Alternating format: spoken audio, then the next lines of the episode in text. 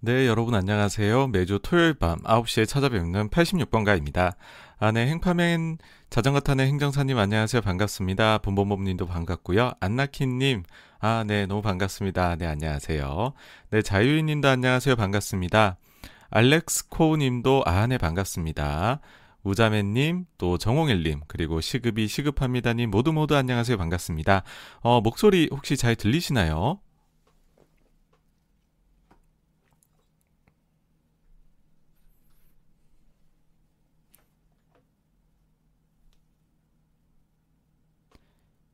네, 영원부자님, 감사님, 그리고 MS관님, 어, 제임스 리님, 그리고 세전폴님, 네, 제이슨 팡님 모두 모두 안녕하세요. 반갑습니다. 아우, 네, 잘 들리신다고요? 아우, 네, 어, 다행입니다. 저희 그, 마이크 쪽에 약간의 트라우마가 있어가지고요. 네.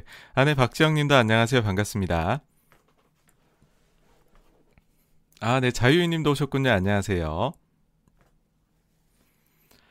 아, 네, 다른 방송, 예, 지금 매주 금요일 날, 오, 어, 오전 10시에 이데일리 TV에 한 10분 정도 출연을 하고 있습니다.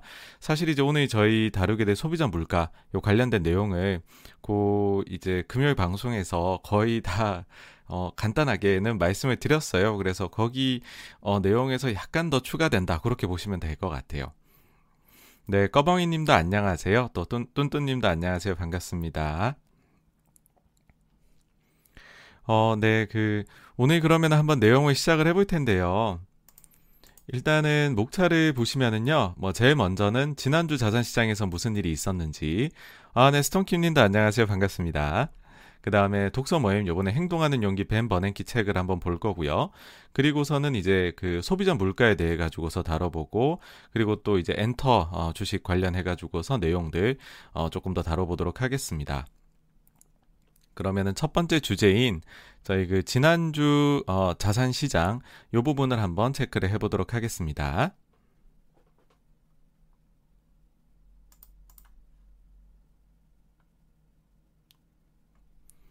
네, 제일 첫 번째 이제 꼭지라고 할 수 있는 지난주 자산 시장에는 무슨 일이인데요.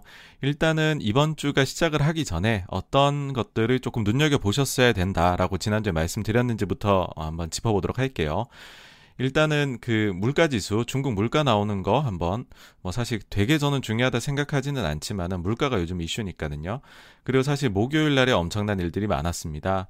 어, 저녁에 ECB 통화 정책 회의, 그리고 밤 9시 반에는 미국의 소비자 물가가 나오고 음, 그리고는 매주 나오고 있는 미국 신규 실업수당 청구 건수가 나오는 날이었고요. 그리고 10일부터는 지금 한 일주일 정도 해서 바이든 미국 대통령이 유럽 순방을 시작을 했습니다. 여기에서 아마도 관세라든지 뭐 대중 관련해 가지고 연대를 짠다든지 뭐 그런 부분들 얘기가 좀 되지 않을까 하고 생각이 되는데 그렇지만은 사실은 기승전 그 다음 주에 있을 FOMC 뭐 이제는 그 다음 주가 아니라 다음 주가 됐네요. 다음 주에 있을 FOMC에 아, 촉각을 곤두세워야 한다. 어, 라는 어, 뭐 내용이었었습니다. 음, 그래서 사실 이번 주가 뭐 그렇게까지 재밌는 주간은 아닐 것이다라고 생각했는데 어쨌든 소비자 물가 쪽은 좀 재미가 있었거든요. 한번 짚어보도록 하겠습니다. 제일 먼저 이제 월요일 날에 장을 시작하기 전에 주말 동안에 좀 중요한 것이 한 두 가지 정도가 나왔습니다. 첫 번째는 이제 제니 델런 재무부 장관의 발언인데요. 뭐라 했냐면 연준 의장 지낸 옐런 미국 재무장관 금리 인상 미국 경제 긍정적이다. 옐런도 긴축 깜빡이 금리 소폭 오르면 미국 경제에 도움이 된다. 옐런 긴축으로 직진 금리 인상 미국 경제에 좋다. 그러니까 요 말은 이제 뭐 전체적으로 보셔도 사실은 금리가 뭐 그전에도 그런 얘기를 했죠. 조금 오르는 뭐 조금 올라야 될 것 같다. 뭐 이런 류로 얘기를 하셨었는데 뭐 사실 옐런은 이런 얘기를 계속해서 하고 있습니다. 계속해서 어, 금리가 조금 올라야라든지 뭐 혹은 내년에는 완전 고용이 된다 고 자기는 본다라는 거. 근데 사실 고용이 완전 고용이 돼버리면은 어, 통화 정책을 되돌려야 되는 거잖아요. 이처럼 좀 매파적으로 들릴 수 있는 발언들을 계속해서 하는 이유는 뭐 저 개인적으로 생각을 했었을 때는 아무래도 이분이 이제는 정부에 아, 속해 있다 보니까는 정부가 지금 미국 정부가 제일 필요로 하는 것은 바이든 대통령이 재정 정책을 한번 시원하게 펼쳐보고 싶은 거잖아요. 그래서 재정 정책의 필요성을 좀 강조를 할 수밖에 없고 그러다 보면은 어, 요 정책이 꼭 필요하고 이게 효과를 낸다 이런 것을 강조하다 보니까 나온 것들이 아닌가 싶어요. 그러니까는 재정 정책을 화끈하게 펼치면 뭐 내년에 완전 고용이 될 수 있다는 거죠. 근데 이제 재정 정책을 그만큼 크게 펼치면 아주 이제 think big 해가지고 펼치면 아무래도 이제 돈을 좀 많이 풀어야 되니까 빚을 내서 그러면 금리가 조금 올라갈 수 있는 건 당연한 거다. 그런 좀 밑밥을 까는 역할을 이분께서 맡으신 게 아닌가라는 생각이 듭니다. 그러다 보니까는 이제는 어, 옐런이 뭔가 대단히 이제 통화 정책에 대해 가지고서 어떤 중앙은행가로서의 어, 분석이나 이런 거를 기반해서 나온 내용이 아니다라고 시장은 좀 받아들이시는 것 같아요. 그러다 보니까는 옐런의 발언에도 불구하고 시장은 별로 영향을 받지 않는 모습을 보였습니다. 그러니까 저는 한 주의 평으로는요 이렇게 말씀드리고 싶어요. 중앙은행가에서 이제 제니 델런 어, 예전엔 연준 총재였는 연준 의장이었는데 재무장관께서는 정치인으로 변신을 한 것 같다라는 겁니다. 아, 네. 어, 네. 최진호 님도 오셨군요. 네, 안녕하세요. 반갑습니다. 한상현 님도 반갑고요. 아이린 님, 그리고 아, 예, 쇼핑 노터 님도 안녕하세요. 너무너무 반갑습니다. 네. 그리고 이제 두 번째 나온 주말에 나왔던 이슈는 G7에서 글로벌 최저 수율 15%를 합의를 했다는 소식입니다. 뭐 물론 이제 더 디테일한 내용은 향후에 있을 G20 재무장관 회의나요. 그 다음에 OECD 회의에서 최종적으로 결정될 것으로 보입니다. 어, 그래가지고서 이제 아직은 이제 15%라는 큰 틀이 정해졌다. 이렇게 보셔야 되고, 뭐, 디테일한 내용은 그뒤에 나오게 될 겁니다. 근데 어쨌든 이것만 놓고 보았었을 때에 우리가 이제 주식하는 사람으로서 가장 관심이 있는 것은 그래서 우리가 투자하는 기업들이 이익이 얼마나 큰 영향을 받게 될 것인가라는 거겠죠. 그렇죠? 그렇게 보았을 때에는요. 기업 이익에 미치는 영향은 제한적이라는 것입니다. 기껏해 한1% 정도라는 거고요. 이게 이제 그 골드만에서 최근에 요거 나오고 난 뒤에 나온 자료인데요. 보시면은 지금 어, 이 감소가 S&P 500이 이렇게 보시면 커 보이죠. 1%예요. 1%. 네. 1% 정도인데 뭐 어떤 분들은 IT 쪽이 되게 안 좋다 이거가 시행이 되면 그런 말씀하시지만 IT 쪽이 제일 크게 영향을 받긴 하지만 3%가 채 되질 않습니다. 뭐 이 정도면은 IT 섹터 내에서 좀 뭐 잘 선별해 가지고 보시면은 뭐 이거에 따른 불이익으로 주가가 못 간다 이런 얘기는 못할것 같아요. 예, 그러니까 어, 큰 영향 없다. 예, 제한적이다. 이렇게 보시면 될 것 같습니다. 참고로 맨 처음에 바이든 대통령이 어, 그 법인 세율인 미국을 최저 세율을 아, 최고 세율을 21에서 28%로 상향을 하겠다라는 거를 뭐 공약으로 공개적으로 걸었었죠. 그게 만약에 이루어졌다라고 하게 되면 그거는 한 5, 6% 정도 줄어들 수 있는 요소였어요. 거기다가 그 해외 수익에 대한 뭐 또 최저 세율을 10.5에서 21로 인상하는 부분, 그 다음에 만약에 어또 글로벌 최저 세율 15% 정하는 것까지 모두 모두 합치게 됐다면 당시에 예상이 나왔던 거는 어 이익이 한 기업 이익이 한 8에서 9% 정도 감소할 수 있다라는 거였는데 그 세 가지 정책 중에서 지금 15%딱 하나만 어, 실현이 되는 거거든요. 이대로 가면. 그렇다라는 말은 달리 생각을 해보시면 1% 내외 제한적 영향에 불과하다. 뭐 그렇게 보시면 될 것 같습니다. 그 증시 전반적으로는 이제 목요일에 나올 소비자 물가에 대한 경계감을 나타내면서 좀 한산한 모습이었습니다. 그래서 뭐 코스피 약간 상해 종합 약간 올랐지만 다우하고 나스닥은 좀 서로 혼조세를 보였던 그런 하루였고요. 미국채도 이때만 해도요 10년물이 1.569%였습니다. 약간 방향을 못 잡지만은 1.569였다는 거 기억해 두시기 바라고요. 자 이제 화요일입니다.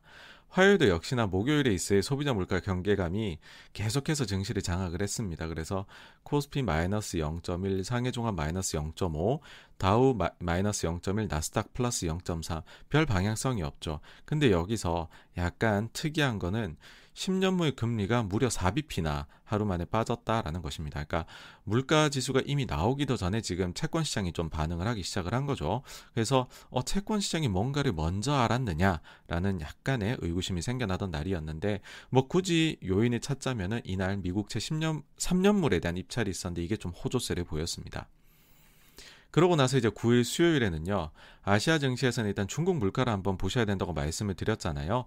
중국 물가가 이제 소비자 물가가 있고요. 생산자 물가가 있어요. 그러니까 소비자 물가 같은 경우에는 예상치가 1.6이었는데 발표치가 1.3으로 해가지고서 별로 특이할 게 없는 숫자가 나왔습니다. 근데 생산자 물가는 일단 예상치가 높았죠. 플러스 8.5%인데 이보다도 더 높은 발표치가 나왔습니다. 9%. 그러니까 사람들은 좀 이제 많이들 이렇게도 얘기를 하세요. 중국이 전 세계 공장이고 공산품을 글로벌로 수출을 하니까 중국의 생산자 물가가 오르게 되면 글로벌적으로 봤었을 때 물가가 오를 수밖에 없다. 그러니까는 결국 중국의 생산자 물가 상승이 미국 물가 상승으로 이어지지 않겠느냐 이렇게들 많이 보십니다. 근데 개인적으로는 저는 이 논리에는 별로 동의를 하질 않습니다. 아, 왜냐하면 특히 미국의 경우에서 그러한데요. 미국이라는 나라는 중국뿐만 아니라 글로벌의 모든 나라들이 여기에 물건을 팔기 위해서 노력하는 정말로 완전 경쟁 시장입니다. 그러니까 그럴 수밖에 없는 게 미국은 소비의 국가이고 생산하는 것보다 소비하는 게 더 많으니까는요. 그래서 수입을 많이 할 수밖에 없으니 여기에는 굉장히 많은 플레이어들이 최대 이제 소비 시장이니까 달려올 수밖에 없고 근데 더더군다나 미국은 굉장히 또 어, 그 자본주의에 대해 가지고서 룰이나 이런 게 관대한 나라이다 보니까는 너네끼리 박 터지게 한번 싸워서 가격을 결정해라 이렇게 되는 거죠. 규제가 좀 적고요. 그러다 보니까는 중국이 아무리 글로벌에서는 1등이라고 할지라도 뭐 그렇다고 독점적인 지위를 가지고 있는 플레이어는 아니잖아요. 생산 쪽에서. 그러다 보니까는 중국 입장에서 어 뭐 여러 내, 요인이 있겠죠. 내부적 중국 요인도 있을 거고 중국 외부적 요인도 있겠지만 어쨌든 그로 인해 생산자 물가가 올라간 거, 즉 생산자들의 원가가 올라간 것을 미국 소비자들한테 전가시키기는 어렵다라고 생각을 합니다. 그러면은 나올 수 있는 건 뭐냐? 결국에는 중국 기업들이 마진을 자기네 거를 좀 줄여 가지고서 어, 물건을 파는 그렇게 된다면은 중국의 생산자 물가는 올라가지만 미국의 소비자 물가에는 별 영향을 못 미치는 그런 시기 아닐까라고 생각을 합니다. 그 다음에 이제 서구 증시는 보시면은 이날 뭐 별일은 없었는데 이제 소위 밈 주식들이라고 하죠. 계속해가지고서 뭐 레딧이나 개인 투자자들 그 다음에 소규모 옵션 거래하시는 분들이 좋아하는 주식들이 이날 또 한번 급등세를 보였습니다. 그리고 이제 어 새벽 2시에 있었던 10년물 입차에도 역시나 미국 채 입차에 호조를 보였고요. 어 그러면서 이제 한국은 조금 빠졌는데 상해 종합 다우 나스닥은 역시나 아, 목요일이 조금 수, 그 소비자 물가를 경계하는 모습이었고요. 10년물이 또 좀 빠졌어요. 2.9bp. 어, 뭐 사실은 연이틀에 걸쳐서 4.1, 2.9면 7bp가 빠져서 보시면은 앞자리가 바뀌었어요. 1.5가 깨지고 1.489%로 내려왔습니다. 그래서 아, 조금 채권하시는 분들이 미리 뭔가를 알고서 좀 움직이고 계시는 것이 아닌가 뭐 그런 생각이 들었던 좀 어, 하루였습니다. 그리고 이제 그 한 가지 좀 재밌는 기사에 있어서 저도 또 인연이 있어서 페라리에서도 이제 전기차 쪽에 좀 힘을 싣겠다는 모습이 나오는 것 같더라고요. 요거 이제 기사가 좀 재밌어서 한번 가지고 와 봤습니다. 보시면은 슈퍼카 대명사 페라리도 전기차가 대세 반도체 전문가 CEO로 영입했다는 소식이에요. 그러니까는 고급 스포츠카 대명사인 페라리가 반도체 전자 부문 전문가를 최고 경영 최고 경영자로 영입을 했다. 어, 그러면서 전기차뿐만 아니라 자율주행차 등 지금 자동차 시장 반, 의 판도가 굉장히 빠르게 변화하고 있죠. 여기에 좀 대응을 하려고 노력을 하는 거다라는 기사인데요. 사실 이제 요거를 가지고 온 이유는 뭐냐면 제가 이제 그 원래 운용사에서 근무를 할 때 굉장히 좋은 기회로 굉장히 좋은 기회였습니다. 몇 년 전에 좋은 기회로 페라리의 이제 투자 담당, 그러니까 IR 하시는 분께서 아시아를 도시는데 한국도 찾으셨거든요. 사실상 그때 한국에서 이제 국민연금을 만나기 위해서 오신 건데 조금 이제 일, 스케줄이 좀 비어서 저희가 운 좋게도 저희 회사에 찾아주셨었어요. 그래서 이제 대표님하고 저하고 둘이 들어가가 이제 두 사람이 들어 참여를 해가지고서 어, 페라리 IR 그때 미팅 했었는데 그때만 해도 전기차 한다는 얘기가 1도 없었습니다.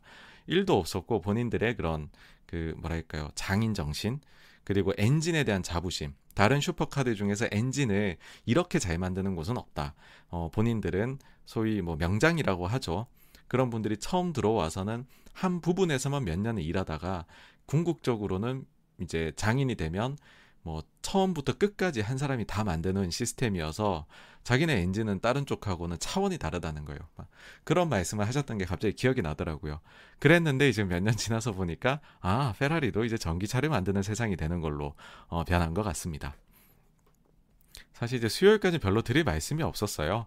근데 목요일에 이제 한국 증시 같은 경우에는 이제 선물 옵션 만기일이어가지고서 좀 변동 어, 있긴 했지만 뭐 큰 변동은 아니었고 그 다음에 이제 아시아 증시, 아시아 증시 아, 보시면은 드디어 이제 그 미중 무역 간에 저는 이제 그 사실은 미중 무역에 있어 가지고서는 굉장히 좀 긍정적으로 생각을 하는 편입니다. 조심스럽게요.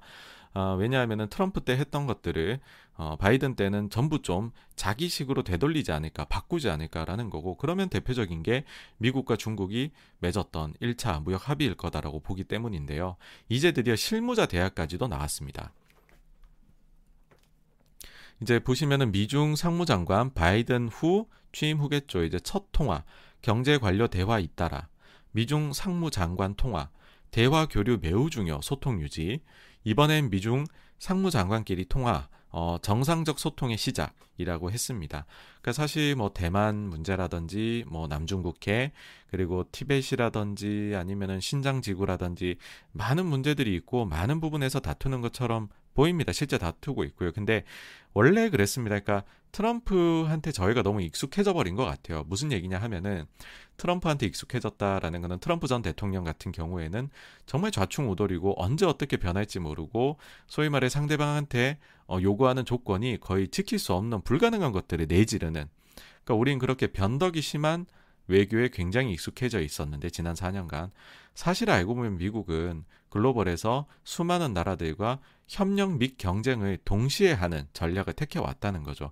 중국과도 그랬고요. 뭐 오바마 정부 때 중국한테 관세를 한 번도 매긴 적 없느냐? 절대 그렇지 않습니다. 그때부터 관세 높은 관세 시작을 했거든요. 근데 그때 중국하고는 어떻게 보면은 굉장히 그 글로벌 금융위기라는 거를 극복하기 위해서 상당한 협력을 했었죠. 그래서 이번에도 마찬가지이다. 그러니까 우리가 트럼프 때 시절을 이제는 잊었으면 좋겠다는 생각입니다. 외교에 있어서는 그렇게 확확 바뀌는 건 없고 두 가지 그러니까 two track으로 간다는 거죠. 그래서 협력할 거나 한다라는 그 생각을 갖고 있습니다.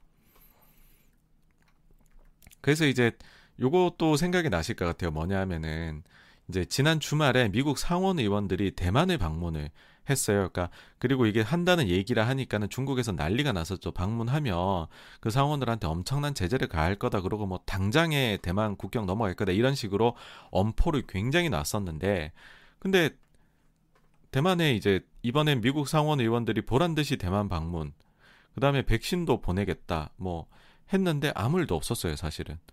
뭐 반대로 얘기하면 중국이 할 수 있는 게 뭐가 있겠습니까? 그냥 뭐 여기 가가지고 무기를 설치한 것도 아니고 상원 의원들이 그냥 남의 나라 갈 수도 있는 거죠, 그렇죠? 그래서 이거를 우리가 너무 조금 어 뭐랄까요 미중 무역을 크게 그러니까 미중의 다툼을 크게 보지는 않았으면 좋겠다, 아 뭐 그런 생각을 합니다. 음, 그리고 이제 또 이날 요것과 관련해서는 뭐가 있었냐면 바이든 대통령이요. 트럼프 때 나왔던 거죠. 틱톡하고 위챗에 대한 금지 행정 명령을 폐지한다는 얘기가 나왔습니다. 자, 그러면은 요걸 가지고서 또 어떻게 보면 어, 이제 일부에서는 너무도 긍정적으로 보셔서 야, 바로 좋아지는구나 미중이 뭐 그런 말씀도 아, 그런 생각도 하실 수가 있어요. 근데 사실 또 그거는 아닌 게 아, 여기에 적어놨죠. 자, 그렇다고 해서 틱톡과 위챗이 바로 안전해지냐, 미국에서 하면 그렇지 않은 것이, 어, 제가 생각할 때 이거, 이런 목적이 바이든이 있기 때문이 아닐까라는 생각 때문입니다. 뭐냐면, 바이든의 목적은 트럼프하고 똑같다라고 생각을 해요. 트럼프 대통령 때 보시면, 오바마 대통령이 남겼던 흔적들을 모두 지우고 자신만의 기준 설정을 강요를 했었잖아요. 가장 대표적인 부분은 아마도 이란이었던 것 같아요. 이란에 대해서 맺었었던 핵 협상, 싹 다 뒤집어 엎고서는 이란에 대해서 강력한 제재를 가했죠. 반대로 바이든은 어, 트럼프의 흔적을 모두 지우고서 자신만의 기준 설정을 강요하지 않겠는가라는 겁니다. 요 기사 헤드라인들만 살펴보셔도 그럴, 그런 점을 느끼실 수 있을 것 같아요. 뭐냐면 이제 바이든 중국 틱톡 위챗 금지 철회, 적대국 연계 앱에 대한 위험 평가, 뭐 이렇게 어 이제 얘기를 했어요. 뭐 이제 어 철회를 했구나. 바이든, 틱톡, 위책 등 중국 앱 금지안, 트럼프 행정명령을 폐지했다. 여기까지 한번 좋죠. 근데 요 기사를 보시면 금지한 행정명령은 취소를 했지만 개인정보 노출 안보 위협 기준 등을 새롭게 세울 것이다. 라고 했죠. 그러니까 자신만의 기준 설정을 해가지고서 뭔가 따라와라 라고 할 것이다 라는 점입니다. 그래서 바로 모든 것이 풀린다. 또 그렇게 기대하기는 어려울 것 같습니다. 자, 이제 서구 증시로 가보시면은요, 이제 요 본게임이 열리는 날입니다. 일단 저녁 8시 45분에 ECB 통화정책회의가 열렸습니다. 사실 별다른 surprise가 없었고요. 이거는 뭐 회의 전부터 모두들 그렇게 생각을 했습니다. 별다른 surprise가 없을 것이다. 어, tapering에 대한 코멘트 당연히 별다른 게 없었고요. 왜냐하면은 이제 사실 이런 결과를 당연시 사람들이 여겼던 것은 그 다음 주에 미국에 FOMC가 있는데 굳이 ECB가 먼저 움직일 필요가 있느냐. 미국 상황을 보고 따라 움직이면 되지. 뭐 그 한 주 먼저 자산 매입이나 이런 거 건드린다고 해서 도대체 뭐 유럽이 뭐가 그렇게 달라지느냐라는 거죠. 그래서 아, 현실적으로 미국보다 먼저 움직이기는 부담스러웠을 것 같다라는 거고요. 근데 다만 이제 조금은 매파적인 내용이 나온 것은 아마 이게 미국도 지금 어 페드도 상황이 비슷한 것 같은데 로이터 통신에서 나왔어요. 뭐냐면 25명의 요번에 회의에 참석한 어 이제 통화 정책 회의의 위원들 중에서 3명이 tapering을 주장을 했다라는 겁니다. 그러니까 일부에서는 이제는 좀 줄여 나가자라는 그좀 어 시각이 나오고 있다. 뭐 이렇게 봐야 된다는 겁니다. 아, 네. 썸네일 관리자님 안녕하세요. 반갑습니다. 네. 어, 슬로우 슬로우 님도, 어, 네, 안녕하세요. 예, 오늘 찾아 주셔서 감사하고요. 찰리 님도, 아우, 메리츠 보셨군요. 네, 감사합니다. 아, 네. 그리고 꺼벙이 님, 아이고, 또 후원해 주셔서 감사합니다. 예, 감사합니다. 자, 이제 본 게임입니다. 이제 9시 30분에. 첫 번째로 매주 목요일에 나오고 있는 신규 실업수당 청구 건수의 경우에는 역시나 호조세를 보였습니다. 뭐 발표치보단 조금 이제 예상치보단 조금 못했어요. 예상치는 이제 37만이었는데 발표치 37만 6천. 근데 뭐 이 정도면은 뭐 팬데믹 이후로 가장 낮은 숫자니까 어, 잘 나왔다. 아, 미국이 고용 시장이 좋구나. 뭐 그렇게 받아들일 수 있는 요소다라고 생각할 수 있을 거고요. 아, 그 다음에 이제 소비자 물가가 나왔죠. 물가가 전월 대비해가지고서는 예상치가 플러스 0.4였어요. 근데 발표치가 0.6으로 더 높게 나온 거죠. 그러다 보니까는 전년 동기비 발표치도 예상치보다 높게 나왔는데 이 발표치가 무려 5%였습니다. 아니, 미국의 소비자 물가가 이제는 5%라는 거예요. 아무리 연준에서 2%를 조금 넘어서도 그건 일시적인 거다라고 했지만 야 5%는 심한 거 아냐? 라는 생각들을 하셨던 분들이 많으실 거예요. 근데 이 숫자가 나오자마자 그때부터 기다렸다는 듯이 주식시장은 상승을 시작했고요. 기다렸다는 듯이 미국의 금리는 하락하기 시작을 합니다. 뭐랄까요? 야, 우리 그 정도는 이미 대비가 되어 있어. 가자! 막 약간 이런 분위기였어요. 요 부분은 제가 뒤에서 소비자 물가 리뷰가 있죠. 어, 여기에서 조금 더 어, 여기에서 확실하게 좀 자세하게 말씀을 드릴 거고요. 일단 여기에서는 아, 사람들이 이미 이 정도는 마음의 준비를 하고 있었다. 오히려 어, 물가 지표가 나오는 거를 일종의 뭐랄까요 불확실성의 해소 뭐 그렇게 여기고서는 오히려 주식시장이 내달리기 시작을 했다. 그렇게 보시면 될 것 같습니다. 자 그리고 이제 저희 86권가에서 매주 어, 미국 바이든 정부의 어, 그 저기 재정 정책에 대해서도 다루고 있습니다. 그러면서 현실적으로는 굉장히 중간적인 타협안을 고를 수밖에 없고 그게 이제 맨친이라는 그러니까 민주당 내에서도 서로 간에 아주 그 통일된 의견을 이뤄야 되는데 내에서도 지금 민주당 내에서도 소위 말해 소장파들이 있다는 거죠. 그 대표적인 게 맨친 의원이고 그러다 보니까는 바이든 대통령이 원하는 만큼의 어, 재정안을 풀 수가 없을 것이다라고 했는데 자 이제 맨친 위원이 그동안에는 계속 반대만 해왔죠. 나 이제 그 바이든이 얘기하는 이런 저 이런 거는 싫어 했는데 이제는 실제로 본인이 좋아하는 안에 내놓았습니다. 이게 보시면은 증세 없이 1.2조 달러 인프라 투자하자는 겁니다. 그러니까 이게 이제 미국 상원 초당파 의원들이 간에 합의를 했다는 건데요. 그러니까 바이든과 공화당의 협상은 결렬됐어요. 그러니까 바이든 대통령이 숫자하고 공화당은 뭐 1조 달러 이하였어요. 그것도 신규로 나오는 거는 거의 뭐 없는 2, 3천억 달러 수준. 이게 뭐 합의가 될 수가 없죠. 10배 차이 나는 금액을 얘기를 서로 하고 있으니까. 근데 이제 민주공화 상원의 10명이 어, 부양안을 새롭게 제시를 했는데 그게 뭐냐면 도로와 통신망 등 전통적인 인프라에 한정이 되어 있는 어, 그쪽에만 우리가 해서 1.2조 달러 하자. 그래서 신규로 들어가 예산 기존에 짜여져 있던 거 말고 그 부분은 거의 뭐 총액의 절반 수준 뭐 이런 얘기를 꺼낸 거죠. 여기 보시면은 이제 뭐 그 각 당에서 다섯 명씩 이렇게 참여를 했다라고 합니다. 그렇게 되면은 이제 이 부분은 사실은 뭐좀 사실 이제 이 부분 다 예상을 했어요. 어차피 바이든 대통령이 크게 뭐 자기 의견을 내세우기는 좀 어려운 게 현실적인 상황이고 그러다 보면은 합의를 보려면 공화당에서는 소위 말해서 뭐 지방 정부에 좀 혜택을 준다거나 아니면은 음좀 신재생이나 아니면 너무 보건복지 쪽으로 쓰이는 재원은 좀 줄이고 싶어 하니까 그렇다면은 뭐 현실적으로는 두 당이 모두 다 공감하고 있는 어 이제 전통적인 인프라 쪽만 되지 않겠느냐 했는데 실제 이제 그렇게 흘러가는 모습입니다. 요 기사가 있는데 이것도 재밌더라고요. 이 남자 때문에 바이든 속이 터진다 해가지고 조 맨친 요 분이십니다. 이, 이 여기서 모든 게 나오는 것 같아요. 가장 보수적인 민주당의 상원 의원이다라는 거죠. 지금 법인세 인사, 최저임금 인사, 그 다음에 재정정책 푸는 거 모두 다 지금 반대를 하고 있습니다. 그러다 보니까 이분 때문에 사실 민주당에서는 아무것도 못 밀어붙이고 있는 상황이고요. 그리고 사실은 지금 한국 언론에서는 별로 다루질 않고 있는데 정말로 중요하게 보고 있는 건 요거예요. 선거 개혁법. 요거는 나중에 한번 다루겠습니다. 근데 이거를 공화당에서는 뭐라고도 얘기를 하냐 하면은 민주당이 종신 집권을 하기 위해서 이제는 선거법까지 바꾼다. 너무 심하다. 저건 우리가 절대로 찬성을 해줄 수 없다 라는 법안이 하나가 있습니다. 요 법안에 대해서도 민주당 내부적으로는 그래도 그 대세는 찬성인데 맨친 의원은 강력하게 반대 의견을 내고 있습니다. 그러니까 약간 좀 네, 그쵸. 서로 간에 맞지 않습니다. 어쨌든 바이든 입장에선 참 힘들겠죠. 자, 어쨌든 저쨌든 그래가지고서 요 날에 아, 소비자 물가 나왔고 시장 반응을 보시면은 어 소비자 이제 그 금리가 내려가면 올라간다고 할 수 있는 좀 비싼 더 주식들 기술주들이 많이 있는 나스닥이 훨씬 더 많이 오르는 모습을 보였습니다. 그리고 미국채 금리는 저렇게 높은 아니 전년 대비해서 5%나 되는 소비자 물가를 기록했는데 금리는 이날 빠집니다. 그것도 3bp나요. 그래서 그 1, 1.5% 후반에서 시작했던 미국 제 10년물 금리가 1.4% 중반까지 떨어지게 됩니다. 자, 이제 11일 금요일 한국 증시는 보시면 전일 이제 미국의 소비자 물가 지수 시장 반응이 좀 안도감을 나타내겠죠. 그래서 좀 상승을 했고요.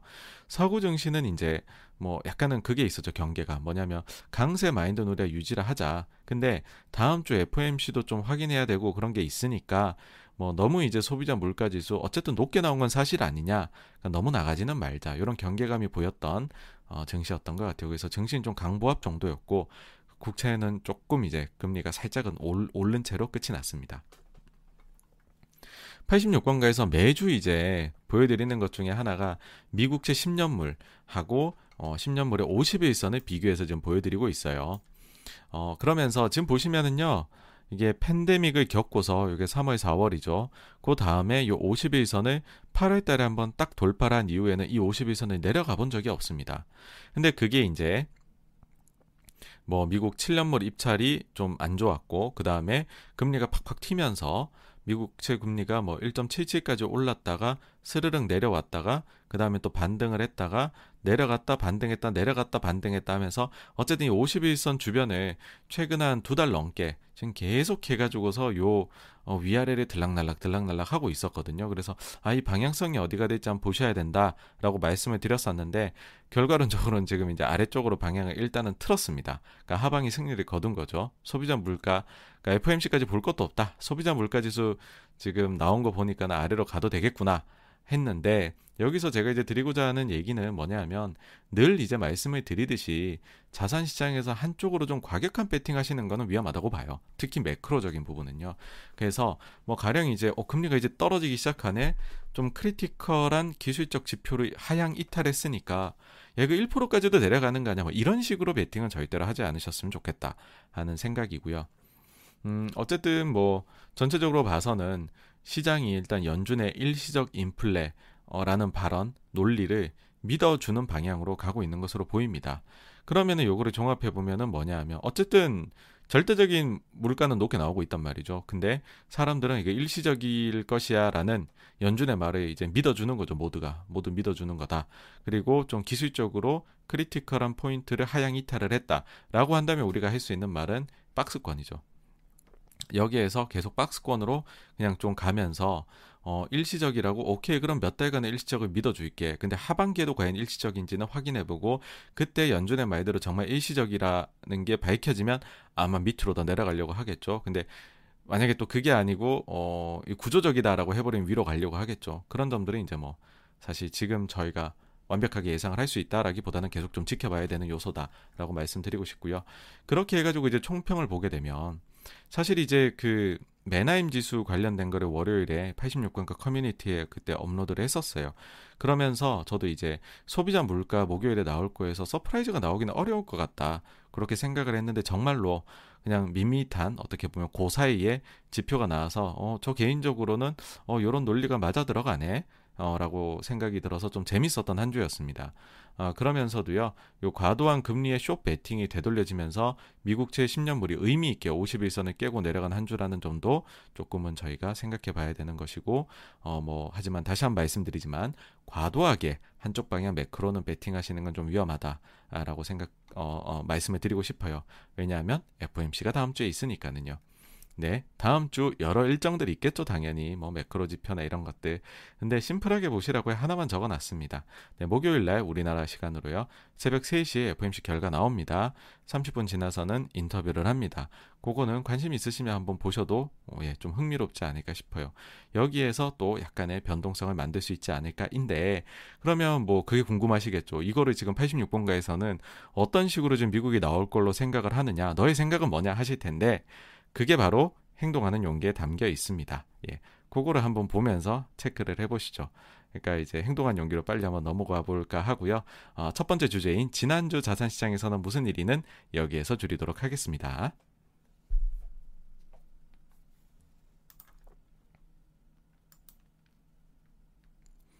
네, 이제 두 번째 주제이죠. 독서 모임 저희가 온라인 독서 모임 계속 하고 있습니다.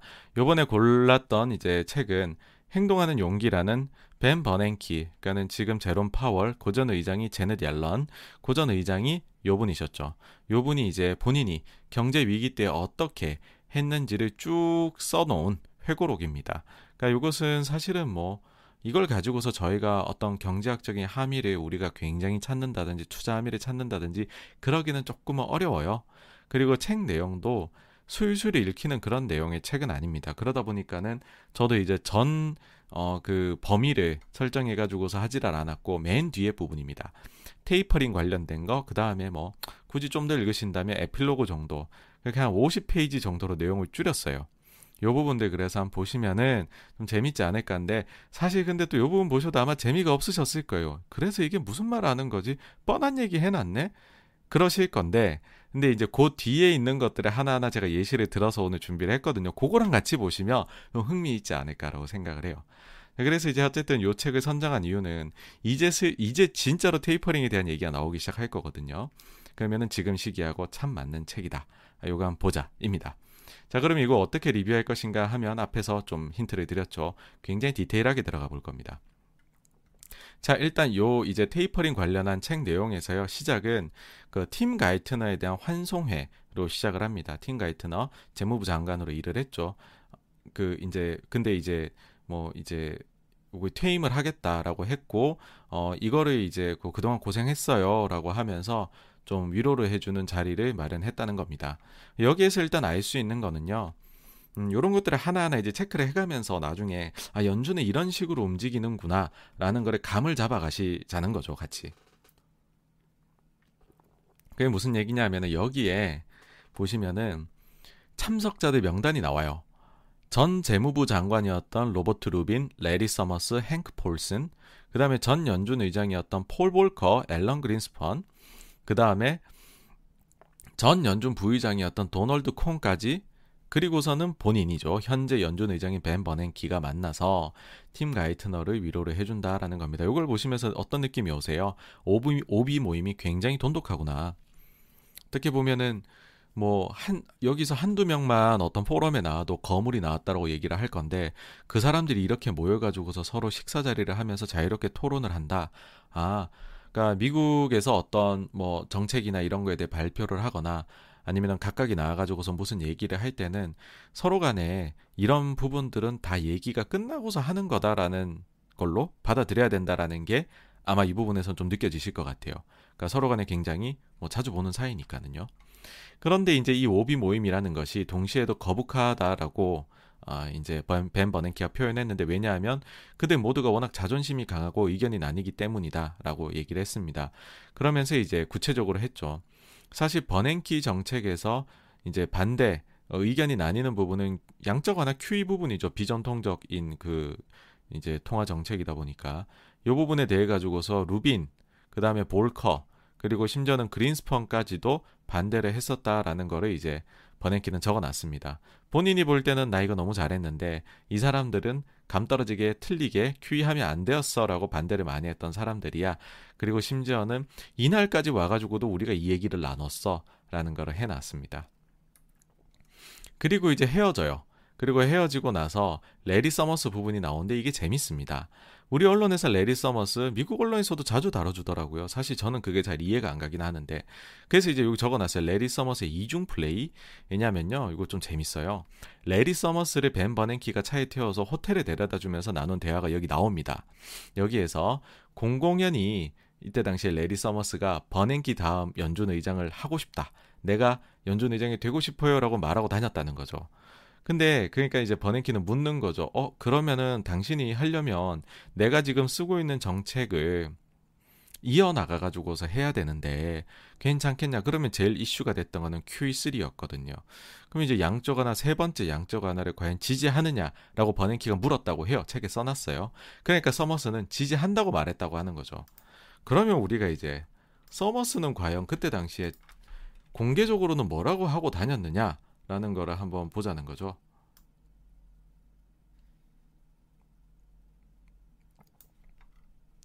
자, 주목해야 할 버냉키와 서머스가 2차 블로그 전쟁. 버냉키 서머스 전쟁했대요. 뭔가 심상치 않죠? 자, 이제 보시면은 벤 버냉키 전 의장과 레리 서머스 전 재무장관은 금융위기 해법을 놓고 7년 전부터 논쟁 중이다. 무슨 논쟁이냐? 현 상황에 대해 두 사람의 견해가 다르기 때문이다. 자, 연준의 게, 벤 버냉키는 어 이게 회복 속도는 더디지만 회복세에 들어갔다. 근데 레리 서머스는 아니다. 장기 침체 국면에 진입하고 있다. 장기 침체 이 secular stagnation 요 얘기를 참 좋아하십니다. 레리 서머스는. 그 얘기를 꺼내면서 어 이렇게 얘기하는 거죠. 제로 금리와 양적 완화는 거품만 발생을 시켰다. 어? QE3를 지지한다고 말했다고 했잖아요. 버냉키하고 둘이 차 타고 갈 때는.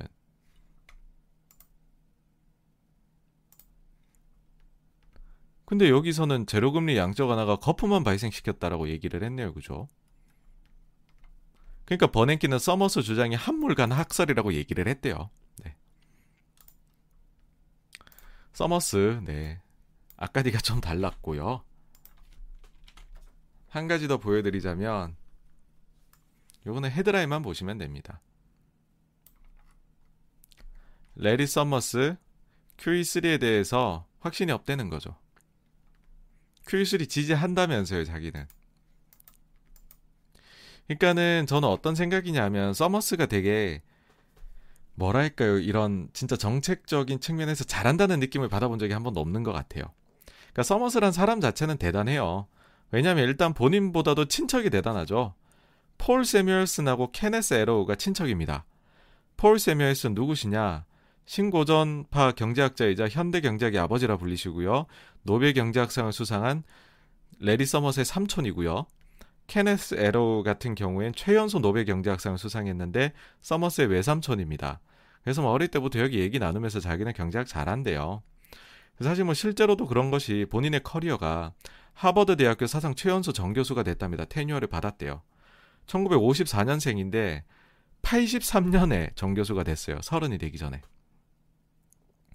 그리고 우리나라의 그 IMF 문제 해결 당시에도요. 이런 마쿠에서 굉장히 주도를 했던 사람입니다. 이거 어디서 나오냐면요. 그 김대중 전 그 대통령 정부 당시에 초대 금융감독위원장을 지, 어, 지내신 이현재 전 이제 경제부총리의 책 위기를 쏟아 있어요. 요것도 추천해 드립니다. 저 이제 요 책을 재밌게 봤는데 요거를 보시면은 이게 사실 tapering하고 되게 관련 있는 내용은 아니지만 우리나라 IMF 때하고 관련 있는 거니까 한번 좀 보고 가시죠. 요 이제 레리 서머스입니다. 저 이제 대통령하고 김대중 전 대통령하고 만나 만났었죠. 근데 보시면 사실 레리 서머스가 어린 거잖아요. 54년생인데 99년이면은 아직 40대이던 시절인데 이거 시작부터 그래요. 99년 2월 24일 내 사무실을 찾았다. 어, 미국 재무부 부장관인데 어, 청바지 스니커즈 차림이었다는 거죠.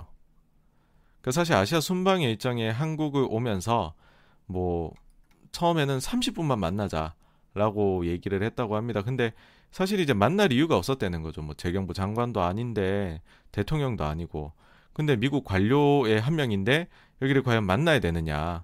근데 이제 워낙 얘기를 하니까는 이제 만났다는 거죠. 만났더니만은 일행이 일곱 명이나 찾아왔는데 그 일행 일곱 명이 되게 웃기죠, 그죠? 재무부 장관 팀, 그니까 그 지금 아까 팀 가이트너 요분 이제 장관에서 저거 하셨다 그랬잖아요. 물러나시는 환송 파티라 그랬잖아요. 팀 가이트너, 그 다음에 IMF 부총재, 뭐 이런 사람들이 같이 온 거죠. 그러니까 재무 재무부의 아시아 담당 팀이 전체가 다 들어온 겁니다.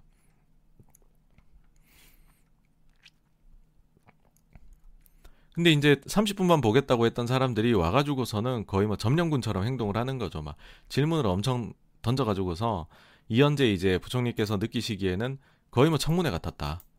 어, 청문회 같은 일이 있었고 뭐 요, 요거 좀 좀 넘어가가지고서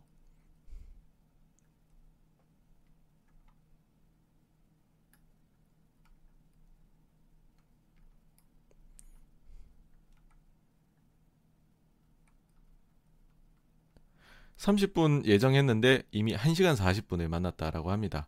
그러면서 서머스가 이제 뭐 환하게 웃으면서 한국 구조조정 여기에 대해서 엄청나게 질문했는데 뭐 더 이상 뭐 걱정할 필요가 없겠네요. 이걸로 됐습니다. 대통령도 만났으니 이제 더 걱정하지 않겠습니다. 아니 무슨 재무부 장관도 아닌데 대통령까지 만나고 갔다는 거예요. 레리 서머스가. 그러니까 어떻게 보면은 어, 그리고 요 뒤에 있습니다. 이날의 만남이 분수령이 됐으니까 이후 IMF는 한국 정부의 저금리 재정 확장 정책을 인정하기 시작했다. 서머스가 IMF에 어떤 말을 전했는지 모르겠다. 다만 IMF가 눈에 띄게 태도를 바꾸는 걸 보며 다시 한번 생각했다. 그때 부드러, 부드럽게 잘 대해주길 잘했다고 말이다. 그러니까 여기서 있는 거는 그 몇 차례 나옵니다. 이헌재 경제부총리님 책에서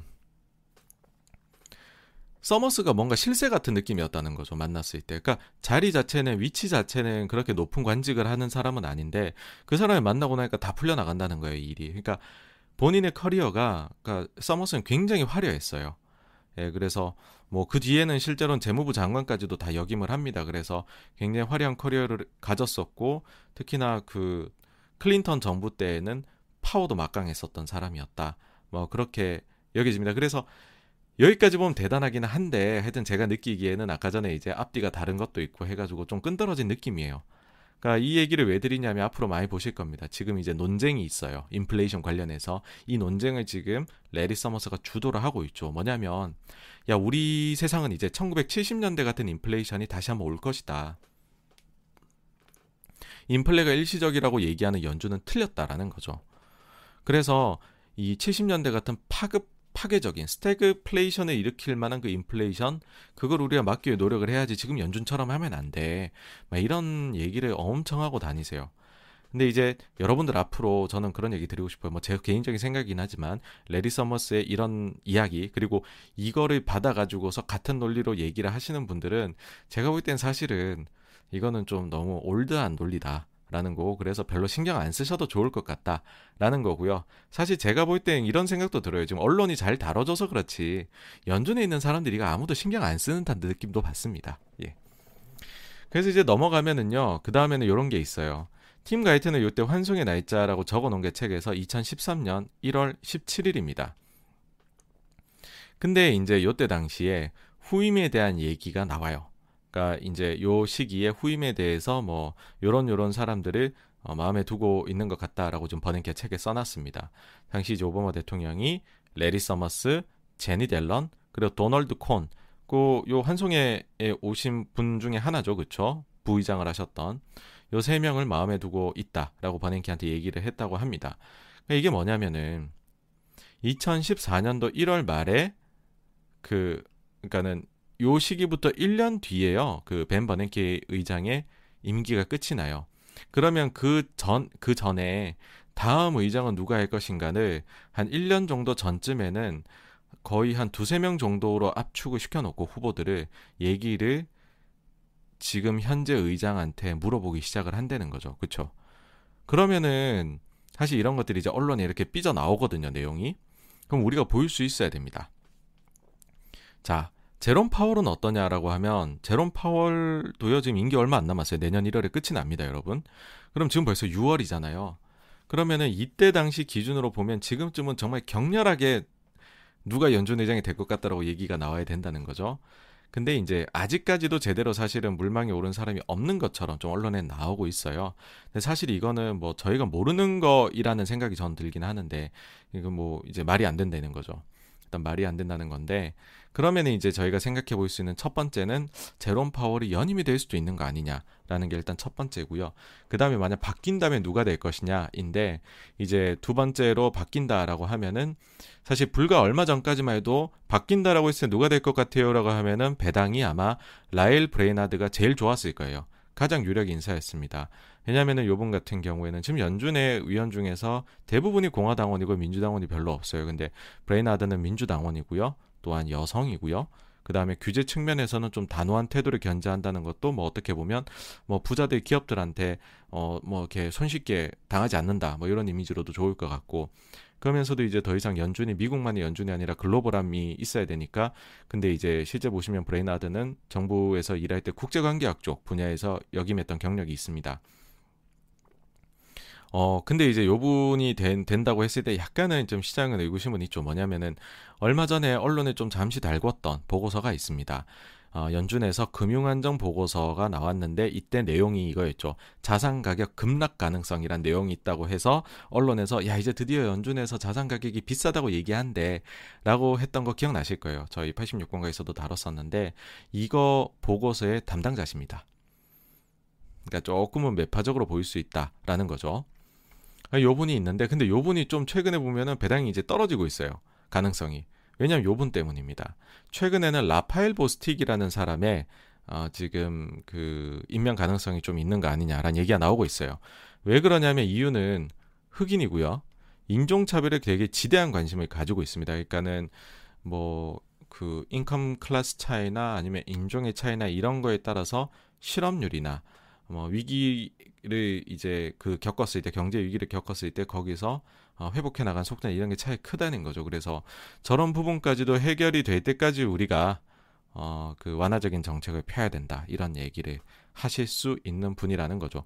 실제로 작년도에는요, 인종차별을 종식시키기 위한 도덕적 경제적 의무라는 에세이도 작성을 한 분입니다. 그리고 뭐, 어, 많은 기사에서 이렇게 나오더라고요. 공식적으로, 그러니까 게이, 어, 이다. 라는 얘기도 나오고요. 그러다 보니까는 요 분이 떠오르는 이유는 사실은 요런 부분들입니다. 지금 요런 요소들. 뭐냐면 지금 바이든 정부의 그 관료들 임명한 관료들 그 캐비닛이라고 저희가 얘기를 하죠. 그 캐비넷을 보시면은 이게 보시면 한눈에 감이 딱 오실 겁니다, 여러분들이. 일단 까밀라 해리스 요번에 이제 뭐 그 저쪽 이제 그 라틴 쪽에 그 될 수 있는 부분인데 예를 들어 중요한 요직들은 뭐 블링컨도 그렇고 옐런도 그렇고 그러니까는 백인 남성이나 백인이 너무 많아요.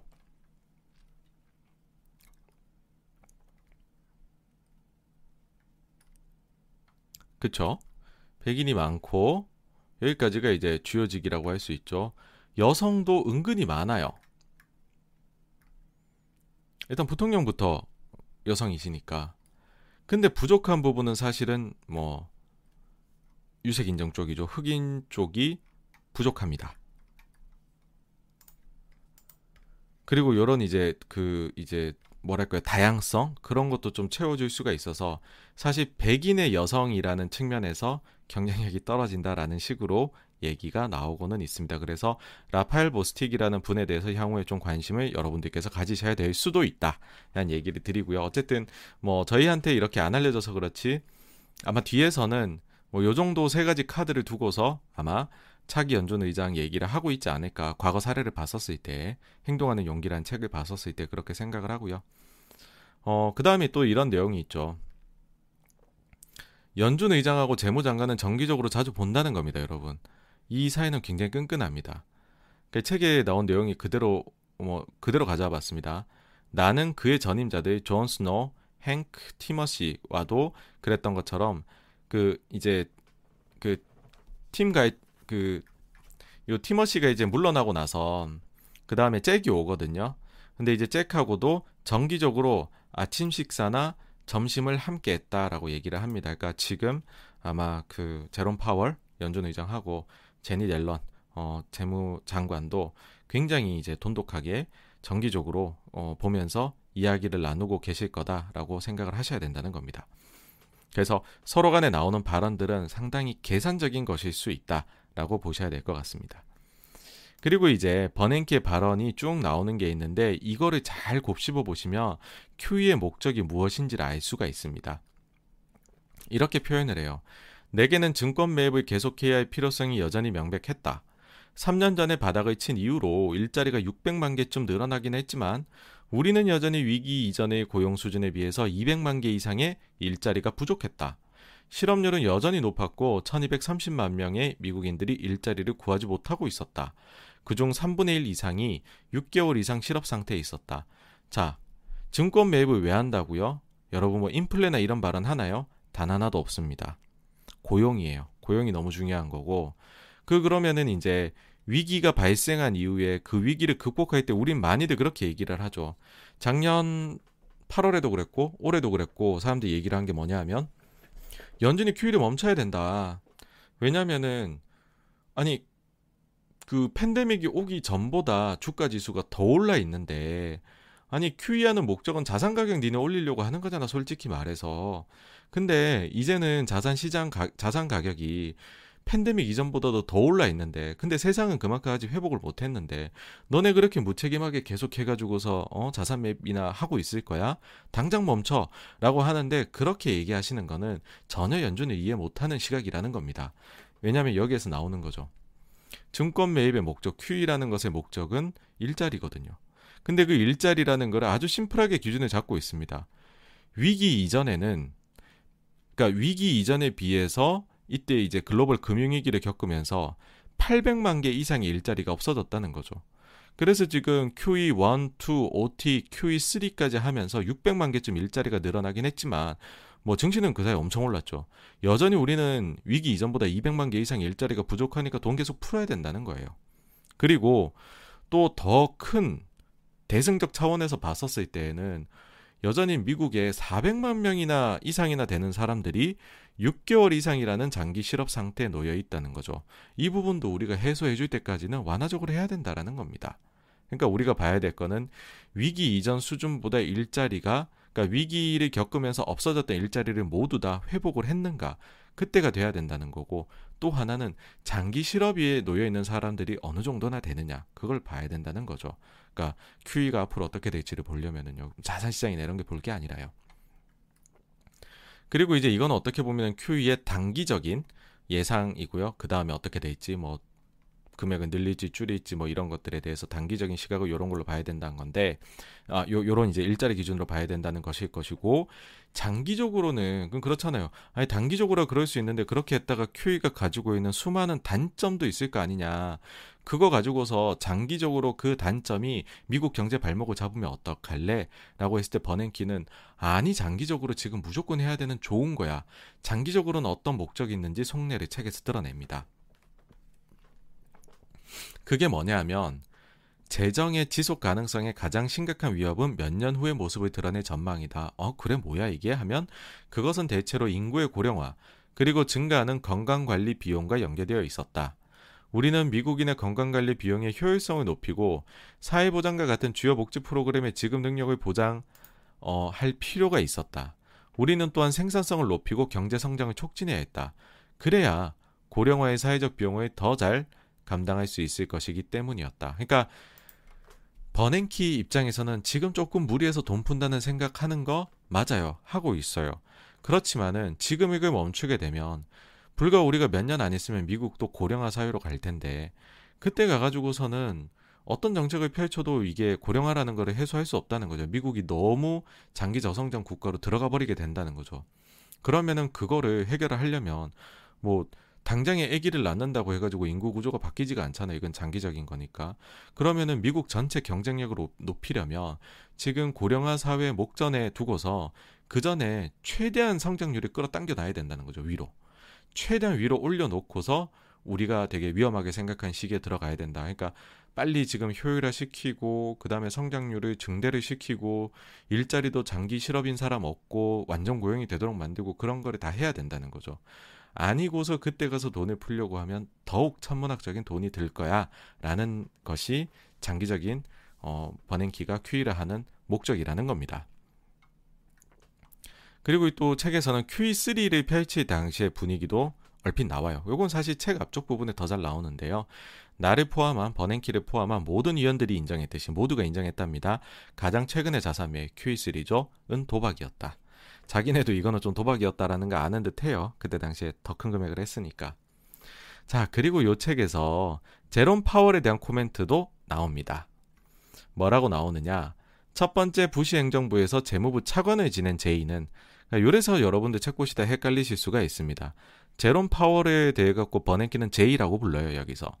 제이는 그 후 칼라일 그룹 투자 회사의 공동 경영자가 되었다.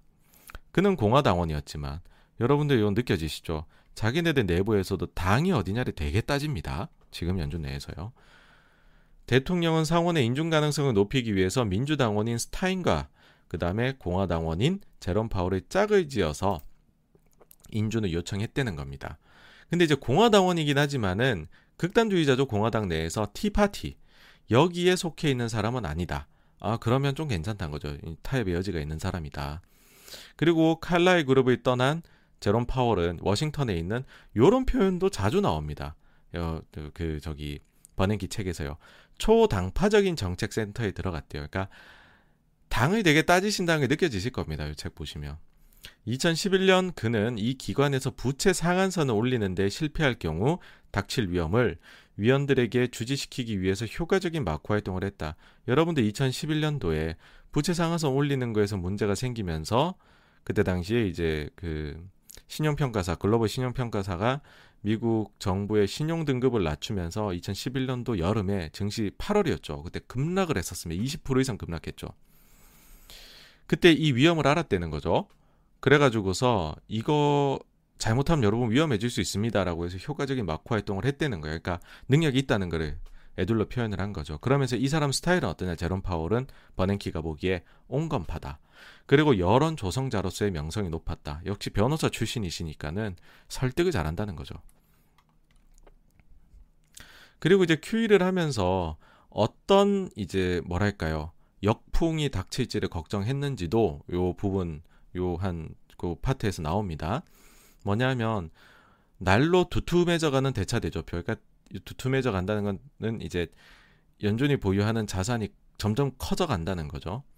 요 두툼해져가는 대차 대조표가 재정 안정에 던지 함축적 의미 요 부분에 대해 가지고서 좀 이제 걱정이 된다. 뭐냐면 이제 미래에 통화 완화 정책에서 발을 뺄 수 있는 우리의 능력을 갖출 수 있느냐. 어, 그리고 우리의 보유 자산의 손실로 인해서 재무, 우리가 재무부에 송금할 돈을 제때 송금하지 못할 경우 연준에 닥칠 정치적 위험, 이 어떤 것이 있느냐. 이런 것들을 걱정을 했다는 겁니다. 그러니까는 이제 이거를 뭐 통화 완화 정책 영원히 쓸 수는 없는 거잖아요. 그렇죠? 근데 큐이가 잘못해서 캘리포니아 호텔 그 호텔 캘리포니아 노래처럼 들어올 수는 있지만 나가는 그런 거는 길은 없다라고 해버리면 이란 걱정도 있는 거고 그 다음에 이제 어느 정도까진 괜찮은데 대차 대조표가 너무 커져 버리면은 이걸 과연 투자자들이 어떻게 보겠냐는 거죠 안전하게 볼 것이냐라는 거고 마지막이 좀 특이하죠 요런 얘기는 요즘에 잘 안 하시잖아요 사실 뭐냐면은 우리의 보유 자산의 손실로 인해 우리가 재무부에 송금할 돈을 제때 송금 못할 경우 여기까지도 괜찮다는 거죠 연준에 닥칠 정치적 위험이 이제 걱정된다는 겁니다. 어, 책을 보시면요. 파워 그 저기 버냉키는 정치적 위험을 되게 고려를 많이 합니다. 그러니까 버냉키가 여러 차례 얘기를 하는데요. 연준의 주인이 누구라고 생각하느냐? 의회다라는 겁니다. 그 의회에서 연준을 싫어하게 되면 연준이 힘이 급격하게 빠진다. 라는 식으로 생각을 한다는 게 여기서도 느껴집니다. 자, 그럼 이걸 좀 더 알아보죠. 재무부에 송금하는 거 이게 무슨 말이냐? 여러분, 연준은 통상적으로 수익을 많이 내는 기관이래요. 왜냐하면 연준이 대차 대조표가 두툼하다는 거는 대차 대조표의 자산을 많이 가지고 있다는 거죠. 그러니까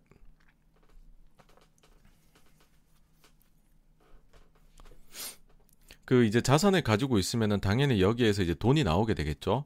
그러니까는 이제 그 여기서는 이제 수익이 발생한 이자 수익이 나오는 거죠. 그러니까는 뭐 국채나 지금 주택담보부 뭐 MBS 이런 거 갖고 있으면 여기서 이자가 계속 나오겠죠.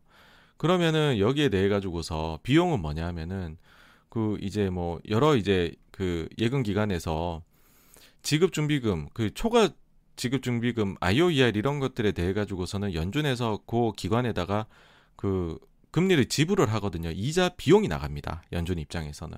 요건 자기네 비용이라는 거죠. 어, 근데 이제 이 비용하고 이 이자 비용하고 이자 수익을 따져보면 수익이 훨씬 크다는 거죠. 그래서 연준은 통상적으로 수익을 내는 기관이다라고 얘기를 합니다.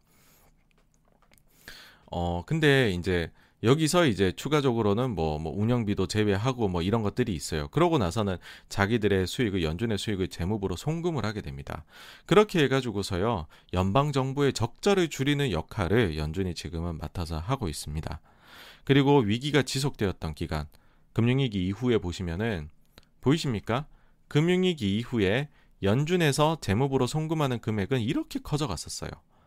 버닝키가 있었던 기간 내내 뭐 상당히 커져갔죠. 우상향을 했죠. 한 3배, 두세 배 정도 늘었네요. 그러니까 이렇게 표현을 했죠. 책에서 실제로. 위기가 지속되는 동안 그리고 위나가, 위기가 지나간 후에 우리가 보낸 송금액은 사실 예외적으로 많았다. 위기 이전보다 훨씬 더 많았다라고 얘기합니다. 여러분 이 금액이 어느 정도 되는지 한번 보시겠어요?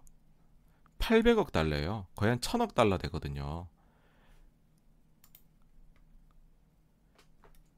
작년에 그 애플이 작년에 벌어들인 그 저기 순이익이 574억 달러거든요. 그래서 혹자는 이런 얘기를 합니다. 글로벌에서 가장 돈을 많이 버는 기업은 애플이나 뭐 엑소모빌이나 이런 게 아니고 연준이다. 라고도 얘기를 합니다. 그만큼 많은 돈을 보내고 있습니다. 천억 달러를 보낸다라고 하면요. 여러분, 지금 그 연준이 QE를 월 1200억 달러를 하고 있잖아요. 그러면 거의 뭐 한 한 달치 정도 한 달치 정도 되는 QE 그 어, 자금은 연준이 벌어서 메꾸고 있다. 뭐 그런 식이다라고도 생각을 하실 수가 있는 거죠. 근데 이게 들어보시면 딱 느낌이 오시겠지만은 금리가 오르면 문제가 좀 된다는 거죠. 왜냐하면은 내가 보유하고 있는 증권은 계속 만기 보유를 하면 이자가 계속 들어오잖아요. 근데 그 이자는 뭐 변동금리 채권에 투자를 했을 수도 있겠지만은 보통은 고정이 돼 있고 그러니까 벌어들이는 액수는 별 차이가 없다는 거죠. 금리가 올라가도. 근데 은행의 지급 준비금에 대해서 연준이 이제 지불하는 이자는 금리가 올라가면은 바로 증가를 해버린다는 거죠. 만약 그렇게 돼서 이 비용이 수익보다 많아지게 돼서 즉 다시 말해서 금리가 너무 올라서 재무부에 송금할 돈이 없어진다. 라고 하면 어떻게 되겠느냐를 어, 걱정을 했었다라고 버닝키가 적어놨습니다. 책에다가. 이렇게 물론 얘기를 합니다. 아, 물론 그런 상황이란 것 자체가 금리가 올랐다는 것 자체가 경기가 되게 좋아졌다는 뜻이겠지만, 어, 재무부에 대한 송금은 중단이 된 상태에서, 근데 이제 해외에 있는 중앙은행들이나 보험이나 연금 이런 데에서도 미국 채권을 많이 가지고 있을 거잖아요. 국채를요. 그러면은 외국인 소유 은행들한테는 거기에 대해서는 뭐 이자 비용 따박따박 낼 거잖아요. 그러면 이걸 이제 본심이 딱 나오는 거죠. 미국이 결국 QE 하고 난 뒤에 문제를 다 해결하고 금리가 팍 올라갔더니 아니 재무부에 보내는 돈은 없어졌는데 그렇게 해서 엄청나게 발행해 놓은 국채에서 국채를 보유한 외국 애들은 그 이자를 따박따박 잘 받아간다는 거죠. 그러면 이걸 가지고서 정치적으로 문제를 삼지 않겠느냐 의회에서 그리고 이거는 연준이나 재무부에서도 홍보하는 데 있어 가지고서도 QE의 효과에 대해서 문제에 직면할 수도 있겠다라는 거를 걱정했다는 겁니다. 굉장히 정치적인 생각을 하고 QE를 하고 있었다는 게 느껴지시나요? 네. 아마 앞으로도 지금 테이퍼링 해 나가면은 그리고 그에 따라 금리가 올라가기 시작하면은 아마 연준이 이런 걱정을 조금은 할 수도 있을 겁니다. 그 점을 좀 미리 아셨으면 좋겠어요, 여러분들께서. 그럼 실제로 이자 그 금리 올라갈 때 어느 정도는 영향을 받았느냐 보시면은요, 요게 다른 뭐 자잘한 요인들은 제외를 하고 주요한 것만 딱 했어요. 그래서 연준이 소위 말해 그런 뭐 국채나 MBS에서 벌어들이는 이자 수익, 그 다음에 이제 그, 그 지, 그 지준에 대해 가지고서 지불하는 이자 비용, 요거를 따져보면 제로금리에 있을 때는 이자 비용 거의 안 늘어나죠. 근데 연준의 재무제표가 커져가니까는 그 이자 수익은 엄청 증가를 했죠. 근데 그 뒤에 이제 워낙 저금리에서 채권이 계속 발행되고 있는데 그걸 계속 사서 그 뒤에 장부가 이제 뭐 요때는 좀 더 커지고 해도 이자 수익은 뭐 그게 늘어나질 않습니다. 오히려 테이퍼링이나 뭐 자산 축소 재투자 금지 이제 종료 이런 것과 더불어서 조금씩 떨어지고는 있죠. 근데 보시면은 이제 연준이 금리를 본격적으로 인상을 시작하니까는 이게 팍팍 늘어나죠, 여러분. 팍팍. 그래서 2018년도 보시면은 송금하는 금액이 18, 19년 내가 훅 줄어버려요. 절반 가까이 줄어버리죠. 순식간에. 미국의 연준의 대차 대조표는 줄어든 게 거의 없는데 금리 조금 올렸더니 이렇게 됩니다. 연준이 재무부에 송금할 수 있는 금액이 팍 줄어들게 될 수 있는 위험은 여전히 내포하고 있다. 이제 본격적으로 타이트닝에 들어가게 되면. 근데 이제 어떻게 보면 다행이랄까요. 다시 위기가 오니까는 다시 돈 벌어서 많이 벌어서 송금 많이 해줬습니다. 여기 보시면 이자 수익은 오히려 감소했는데 이자 비용이 엄청 줄어가지고 20년에 돈 많이 벌었죠, 그렇죠?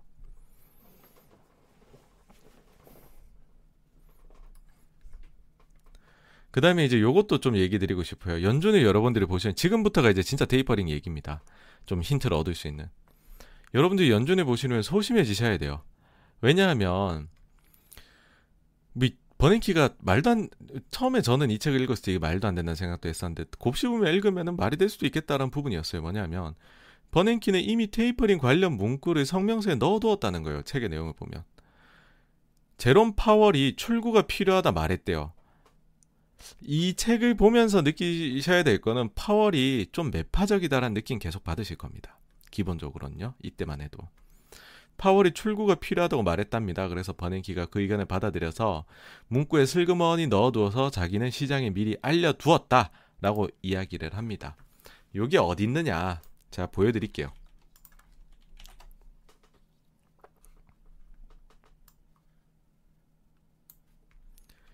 2013년도 5월 달에 테이퍼링에 대해 처음 얘기를 합니다. 그리고 13년도 말에 테이퍼링 시작을 하죠. 12년도 9월 달에 자기는 문구를 넣었다는 거예요. 12년도 9월 달에. 뭐라고 했느냐?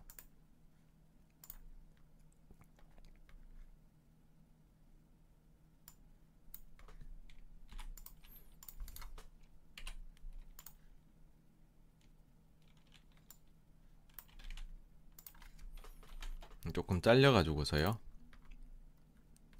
자, 이제 에세 펄처스에 대해 가지고서 결정을 할 때 위원회는 어 효능하고 그다음에 비용 이 매입에 따른 효능과 비용을 비용 비용이 이제 적절한지를 체크를 한다는 거예요. 이 문구를 넣고서 자기는 테이퍼링에 관련된 문구를 이미 넣었다고 얘기를 합니다. 버냉키가. 이게 처음 나온 게 이제 2012년도 9월 성명서고요. 당시에 이걸 보고서요. 누가 테이퍼링 생각을 했겠습니까, 사실. 근데 버냉키가 자기 회고록에서 이게 그게 맞다고 하면 우리는 그게 맞은 걸로 받아들여야 되는 거잖아요. 뭐 엿장수 마음이니까. 그러니까 우리가 이거 이제 이런 식으로 바뀌는 거를 알아차리라는 겁니다. 이렇게 작은 문구 하나만 바뀌어도 신경을 곤두서야 되는 게 연존이다. 아주 네 그래요. 네 아주 이해하기 어려운 존재입니다. 그러다 보니까 저도 그런 생각이 들더라고요. 뭐냐면은 지난 3월달 성명서하고 4월달 성명서에 좀 바뀌어진 게 있어요. 뭐냐면은 지난 3월 성명서는 회복 속도가 완만해졌다가 최근 경제 활동 및 고용 지표에서 반등이 나타났습니다. 다만 대유행으로 인해 가장 악영향을 받은 부분은 여전히 약합니다.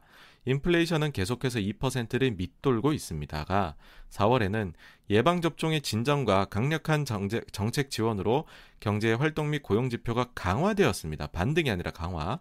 대유행의 영향을 가장 많이 받은 부분은 여전히 약하지만 개선된 모습을 보이고 있습니다. 인플레이션은 주로 일시적 요인을 반영하여 상승했습니다. 그것도 이게 있죠.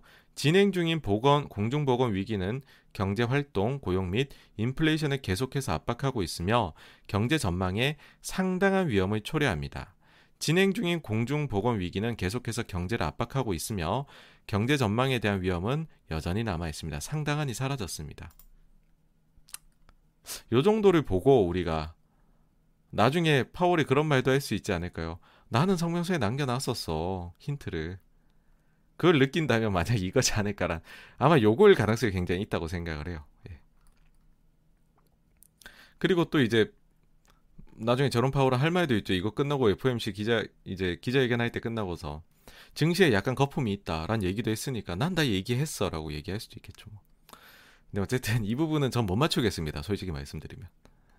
그리고 이것도 느낄 수가 있어요. 테이퍼링이라는 말 자체를 연준이 되게 싫어한다는 것도 여러분들 책을 보면 느낄 수가 있습니다. 이제 버냉키가 표현하기를 테이퍼링은 너무 한 방향의 용어라는 거죠. 뭐 자산 매입을 방향을 바꾼다. 근데 테이퍼링은 계속 줄여 나간다는 것만 의미하잖아요. 근데 버냉키는 그건 거죠. 아니 우리는 경우에 따라서 경제 지표가 들쑥날쑥할 수 있는데 줄여 나가는 테이퍼링뿐만 아니라 다시 늘려 나가는 것도 좀 넣고 싶은데 그러니까 변화 가능하다 위아래로 모두 다. 근데 언론에서 자꾸 tapering이라는 단어 쓰는 거 좀 별로다 이런 표현도 나옵니다. 그러니까 이게 얼마나 좀 싫어하는 단어인지도 아셨으면 하는 거고요. 실제로 지금 그 유럽에서는 tapering이라는 단어 자체를 쓰, 쓰질 않습니다. phasing out이라는 단어를 쓰고 있죠. 예. 그러면서 이제 버냉키의 바램이 나타나죠. 아, 내 테이퍼링 진행하면 나 1994년처럼 됐으면 좋겠어라고 표현을 합니다. 왜 그러냐면 이때가요. 어, 그, 여러 차례의 그런 이제 연준이 소위 이제 위기가 탁 닥칠 수 있는 시기였어요. 그 중에서 이제 경착륙이 아니라, 그러니까 하, 그 hard landing이 아니라 연착륙에 soft landing에 성공한 몇 안 되는 시기이기 때문에 그렇습니다. 보시면은 이제 요 그 첫 번째 인상 이 금리 인상 사이클이거든요 이게. 요 사이클이 끝나면 경기 침체 올 가능성이 매우 높습니다. 50년 이후부터 해서 보면은 대부분이 경기 침체로 이어졌는데 90년대에 소프트 랜딩에 성공을 합니다. 그러니까는 버냉키의 바램도 이건 거죠. 나도 이렇게 되고 싶어. 그런 게 나왔다는 거고요. 어, 그 다음에 이제 그 버냉키의 책에서 보면 이게 있죠 자기는 이제 3월 회의에서 이미 테이퍼링 논의가 시작됐다라고 얘기를 합니다. 그러니까는 이제 그 여기 흔들리는 3인이라고 얘기를 해요. 그리고 그 중에 한 명은 제롬 파월입니다. 이들은 2013년 중반부터 실제는 2013년 12월부터 줄이기 시작을 했거든요. 근데 13년 중반부터 매입을 줄이기 시작할 것으로 이 3인은 생각을 했다는 거죠. 매파적인 생각인 거죠. 그래서 이제 요런 뭐 어, 논의가 진행되고 있음을 근데 또 테이퍼링이란 단어를 넣으면 시장이 많이 놀릴, 놀랄 거니까는 어 그래갖고서 이제 버냉키는 스리슬쩍 문구에 넣었죠. 스리슬쩍. 근데 이게 이제 기사가 전곡이 이게 월스트리트 저널에서 자기의 이런 숨기고 싶은 테이퍼링에 대한 뭐랄까요 그 뭐 아주 어 공개적인 이야기는 그거에 자기 속마음을 그런 정곡을 이제 월스트리트에 쓴 기사에서 찔렸다는 겁니다. Fed가 아직까지 그 긴축 쪽으로 가기에는 준비가 안 돼 있다. 이 기사가 있는데 아직 남아 있거든요. 근데 여러분들이 앞으로 보시면서 그 존 힐센라스라는 기자가 있어요. 월스트리트 저널에. 이 사람이 Fed watcher로 굉장히 유명합니다. 요 분의 기사 나오는 것도요. 여러분들께서 Fed에 관심 있으시다면 계속 보시면 좀 재미가 있습니다. 어떤 때는 Fed의 사람들이 자기네가 직접 말하기는 조금 그렇고 시장이 알아줬으면 하는 내용이 있을 때 이 사람이 입을 통해서 말을 하기도 합니다. 기사에서요. 그러면 이 사람은 그렇게 써요. 사안에 능통한 관계자에 따르면 그렇게 해가지고서 아니면은 그냥 제보자에 따르면 뭐 이런 식으로 해가지고서 쓰는데 그거를 시장의 페드를 오래 봐보신 분들 알고 있죠. 야, 씨, 이거 또 연준에 누가 힐센라스한테 사주했구나. 네, 그런 걸로 보시면 됩니다.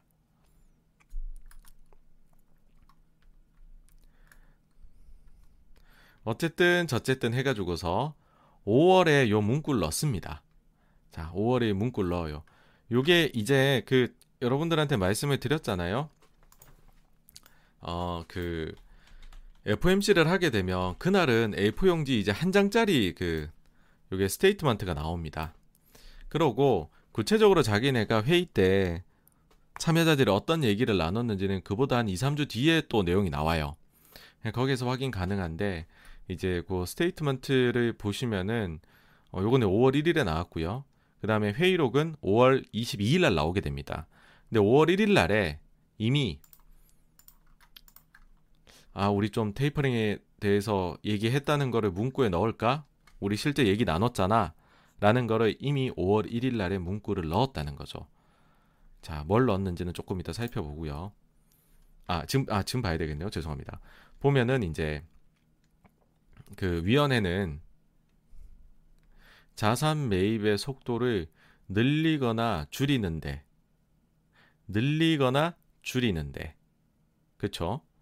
어, 그렇게 해가지고서 뭐 연준의 목표 책무가 두 개니까요. 고용하고 인플레이션 이쪽에 대해 가지고서 조금 이제 그 어 뭐 완화적으로 어 그런 식의 정책을 어 유지를 하기 위해 가지고서 자산 매입의 속도를 늘리거나 줄일 준비가 되어 있다 라고 얘기를 했습니다. 이거 보시면서 테이퍼링이라는 테이퍼링의 테이퍼링에 대해 연준이 격렬하게 논의를 나누었다는 게 여러분 느껴지시나요? 근데 본인들은 넣었다는 거죠. 이거를. 늘릴 수도 줄일 수도 있다고 해놓고서는 줄이는데 방점을 찍어서 자기는 넣었다고 얘기를 하는 거죠. 그래서 버냉키는 아 요거 나가면은 증시가 좀 조정을 받겠지라고 생각을 했었나 봐요. 근데 시장은요. 어? 뭐야? 버냉키가 보니까 늘릴 수도 있다고 얘기를 해버렸네. 야 이거 QE4 하는 거 아니야? 하면서 증시가요. 올라요. 5월 22일까지. S&P 500이 4.5%나. 버냉키가 이게 심기가 불편했다라고 책에 적어놔요. 뭐야, 증시가 빠져야 되는데 오히려 올랐네? 안 되겠다. 이 바보 천치들 못 알아듣네, 내 말을. 내가 더 직설적으로 알려줘야 되겠다. 그렇게 해서 나온 게 5월 22일 날에 이제 의회에서의 테이퍼링 발언이고 이게 긴축 발작으로 이어지게 되는 겁니다.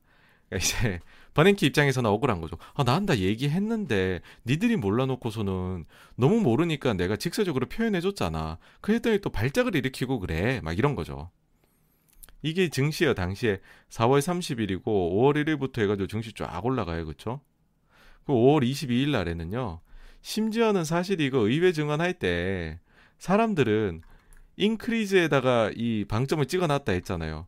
그러니까는 야 QE4 발언하는 거 아니야 이날 해가지고 증시가 이날 1% 오르고 있었어요. 의회에서 증언하는 동안에 1% 오르고 있었어요. 그랬는데 아니다라고 해버리니까 쫙 빠졌죠. 그때부터 조정을 한 5%좀 받습니다. 근데 보면 역시 채권 시장이 더 빠꼬미들이에요. 채권 시장 좀 눈치를 챘던 것 같아요. 보면은 5월 1일이 요때를 저점으로 해서 저 성명서 나오고부터 금리가 계속 올라가요. 네. 그리고 5월 22일에 드디어 테이퍼 텐트럼이 나왔던 날에 요때죠, 요때. 요때 이제 뭐 그 글로벌 금융위기 이후로는 역사적인 거죠. 어, 금리가 2%를 돌파를 합니다. 네. 그러니까 채권 시장은 대비가 좀 그래도 그러니까 이제 좀 미리 눈치를 좀 챘던 것 같고 증시는 완전히 오해하고 있었다. 뭐 예를 들어 고백을 했는데 싫다 그러는데 좋다고 생각하고 있었던 그런 꼴인 거죠. 그럼 이때 구체적으로 무슨 일이 있었느냐라고 하면 이날에 상하원 공동경제위원회 청문회가 있었다는 거죠. 여기에서 버냉키가 직설적으로 얘기합니다. 우리는 다음 몇 차례 회의에서 매입 속도를 늦추겠다는 결정을 내릴 수도 있습니다. 요 발언을 해요. 그러니까는 증시가 1% 오르고 있다 보합으로 옵니다. 그러고 counter punch를 마지막으로 날립니다. 이날 오후에 FOMC 회의록을 공개를 합니다. 그러면서 여기에 이제 이제 여러 명의 참여자들이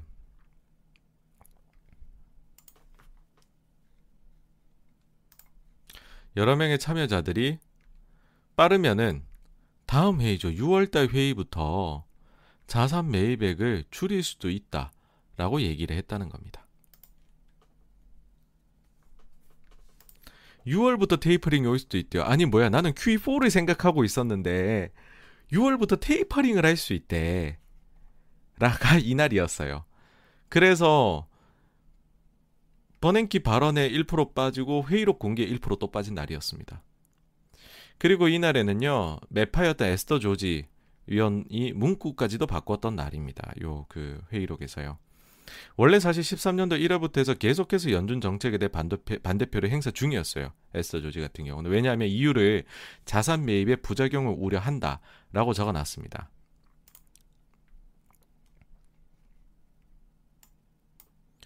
그래서 뭐 쭉쭉쭉쭉 해가지고서 이렇게 이제 표현을 해놓습니다. 아이고 이게 그냥 했더니 그냥 쭉 길게 나오네요. 어쨌든 이제 여기 보시면 테이퍼링이란 단어는 없어요. 계속 반대를 하지만 반대하면 반대하는 이유를 적어 놓거든요, 여러분.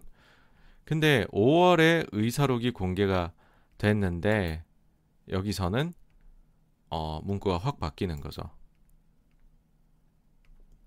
이제 그 에스터 조지 같은 경우에는 near term tapering 이라는 표현을 이제 명시적으로 정확하게 적어 놓는 거죠. 네. 그전에는 사실은 회의 중에 이렇게 표현했을 수도 있습니다. 회의 중에는 tapering, tapering이라고 했을 수도 있지만은 그게 공개적으로 다른 데에 발간돼서 나갈 때는 tapering을 빼고 비슷한 단어를 썼던 거죠. 자산 매입의 부작용을 우려한다라고요. 근데 5월에는 야 우리가 좀 더 노골적으로 알리자 세상 애들이 왜 이렇게 바보 같고 모르니 라고 하니까 tapering이라는 단어까지도 넣어준 거죠. 어쨌든 이날 이랬다는 겁니다. 총극이죠. 그러면서 이제 5월 회의가 지나니까 5월에 그랬잖아요. 빠르면 6월에도 할 수 있다 해버리니까 6월 회의가 중요해졌죠. 근데 일단 6월 회의는 야 그래 너무 빠르다. 6월 아니겠지 했는데 실제로 이제 6월에 테이퍼링은 안 하기로 결정을 내리고 이제 회의가 끝납니다. 이거 발표를 하죠. 근데 이제 버냉키가 그런 생각을 했다는 거예요. 책에도 나오는 게. 야, 우리가 그냥 이렇게 바로 그냥 훅 닥치면 사람들이 놀랄 거니까 5월 22일에 봐라 놀리지 않느냐. 그럼 우리가 뭔가 그래도 약간의 기준을 사람들이 이해할 수 있는 예상할 수 있는 근거를 좀 기준을 좀 설정을 미리 해두자라고 해서 우리가 어떤 조건이면 테이퍼링에 나설지 데이터를 가지고서 기준으로 제시를 해주게 됩니다. 뭐냐면 역시 노동시장입니다. 노동시장 개선이 지속되고 인플레가 2%를 향해 간다면 당시 1%였대요. 그러면은 요 발언이 또 논란이 됩니다. 금년 하반기에 증권 매입량 조절이 가능하다. 그 후로 만사가 잘 풀리면 계산된 조치로 measured pace라고 우리가 얘기를 합니다. 매입량을 줄여나가서요. 2014년 중반쯤에 매입이 종료될 것이라고 얘기를 해요. 그러면서 우리의 예측이 맞다면 그 시점에 실업률이 7% 정도 될 거다. 지금 7.6인데. 그러면서도 이제 아 요런 조건만 말하면 뭐 이 중에 하나만 만족하면 테이프는 격하게 하겠네 싶으니까는 야 시장 놀래키면 안 되겠다 싶어서 야 우리가 이런 식으로 빠르게 증권 매입을 종료를 해도 상당 기간 동안에는 통화 정책이 매우 협조적으로 유지되기를 어 바라고 어 있다. 그걸 이제 연준이 기대함을 강조. 그러니까 요 말은 매우 협조적으로 유지된다. 통화 정책이 요 말은요. 금리가 제로에 가까이 유지되기를 원한다라는 거에 동의합니다, 여러분. 그리고 협조적이란 말에 어커머러티브란 단어를 씁니다. 요 단어는요. 지금 얘기 드릴 건 아니고 제가 몇 달 뒤에 요걸 주제로 해가지고서 영상을 만들 것 같아요. 그때 이 단어가 왜 어마어마하게 중요한지는 아시게 될 겁니다. 그냥 지금은 예고편으로 맛만 보시고요. 어, 그 다음에 연준이 보유한 MBS는 만기일이 될 때까지 팔지 않고 보유할 것으로 어, 대부분의 위원들이 예상하고 있다라는 것들을 이제 추가적으로 얘기를 하죠. 그래서 좀 안심을 시키려고 합니다. 근데 이제 이러면서 본인 예상대로 안 됐잖아요. 버냉키가 본인 의도한 대로. 그러니까 좀 남탓하기 좋아하시는 분 같아요. 이분은 보면서 이런 게 이제 6월 FMC 후 흔들리는 자산 시장 보면서 그러니까 자기가 생각할 때는 5월에는 좀 매파적으로 얘기했는데 시장이 말을 안 들어서 진짜 매파적으로 얘기를 20일 날 얘기해서 장을 한번 떨어뜨렸고 6월에는 본인이 볼 때에는 당장 6월에 빠르면 테이퍼링 할 수 있다고 그랬는데 자기는 안 했으니까 좀 비둘기적이고 그리고 데이터들을 제시했는데 이거 충족돼야 되고 이게 충족돼서 줄여 나가도 우리는 상당 기간 동안 완화적이하다라고 되게 도비시하게 얘기를 했는데 증시가 이때 빠져요. 그러니까 버냉키가 웃긴 거죠 자기 생각할 때는 뭐야 시장이 왜 내 생각대로 이렇게 안 움직이지? 그러면서 이런 결론에 도달합니다. 야, 우리는 열심히 커뮤니케이션 했는데 알고 보니 우리는 시장의 이코노미스트들하고 했고 근데 economist들하고 이 시장 진짜 움직이는 다수의 딜러들하고는 딜러들이 이코노미스트 말을 듣지 않는다는 거죠. 이 딜러들은 영원한 양적 완화, 무한적 양적 완화를 그냥 신봉하고 지금 이걸 절대적으로 그냥 종교처럼 믿고 있었다는 거죠. 이거를 보면서 뭐 이걸 다른 표현으로 막 해요. 근데 이거 그냥 직설적으로 표현하자면 야 우리가 무슨 말을 해도 쟤네는 말을 못 알아듣네? 라는 식으로 책에 표현해 놓고 있습니다. 그러니까 버냉키는 나는 참 일을 똑바로 다 잘했는데 딜러 애들이 무식하게 못 알아들었다. 그런 얘기를 한 거죠. 그래서 6월에 이제 저 FOMC 끝나고 시장이 좀 격하게 반응을 하니까 어 이제 바쁘게 움직입니다. 여기서 이제 연준이 커뮤니케이션 skill을 어떤 식으로 발휘하는지를 보실 수 있는데요. 단순합니다. 연락을 계속 돌려요. 자, 잘못된 인식을 바로 잡아야 되겠네. 근데 갑자기 연준이 특별 회의나 인터뷰를 잡으면 시장이 막, 야, 연준이 뭔가 되게 놀랬나봐 하면서 오히려 그런 점 부산하게 움직이는 것처럼 보이면 더 시장이 놀래거든요. 그래서 이제 파워, 그, 버냉키 의장이 체크를 해보니까는 제레미 스타인하고 제롬 파월이 당장 얼마 안 있으면은 뭐 연설이 잡혀 있다는 거죠 시장에서.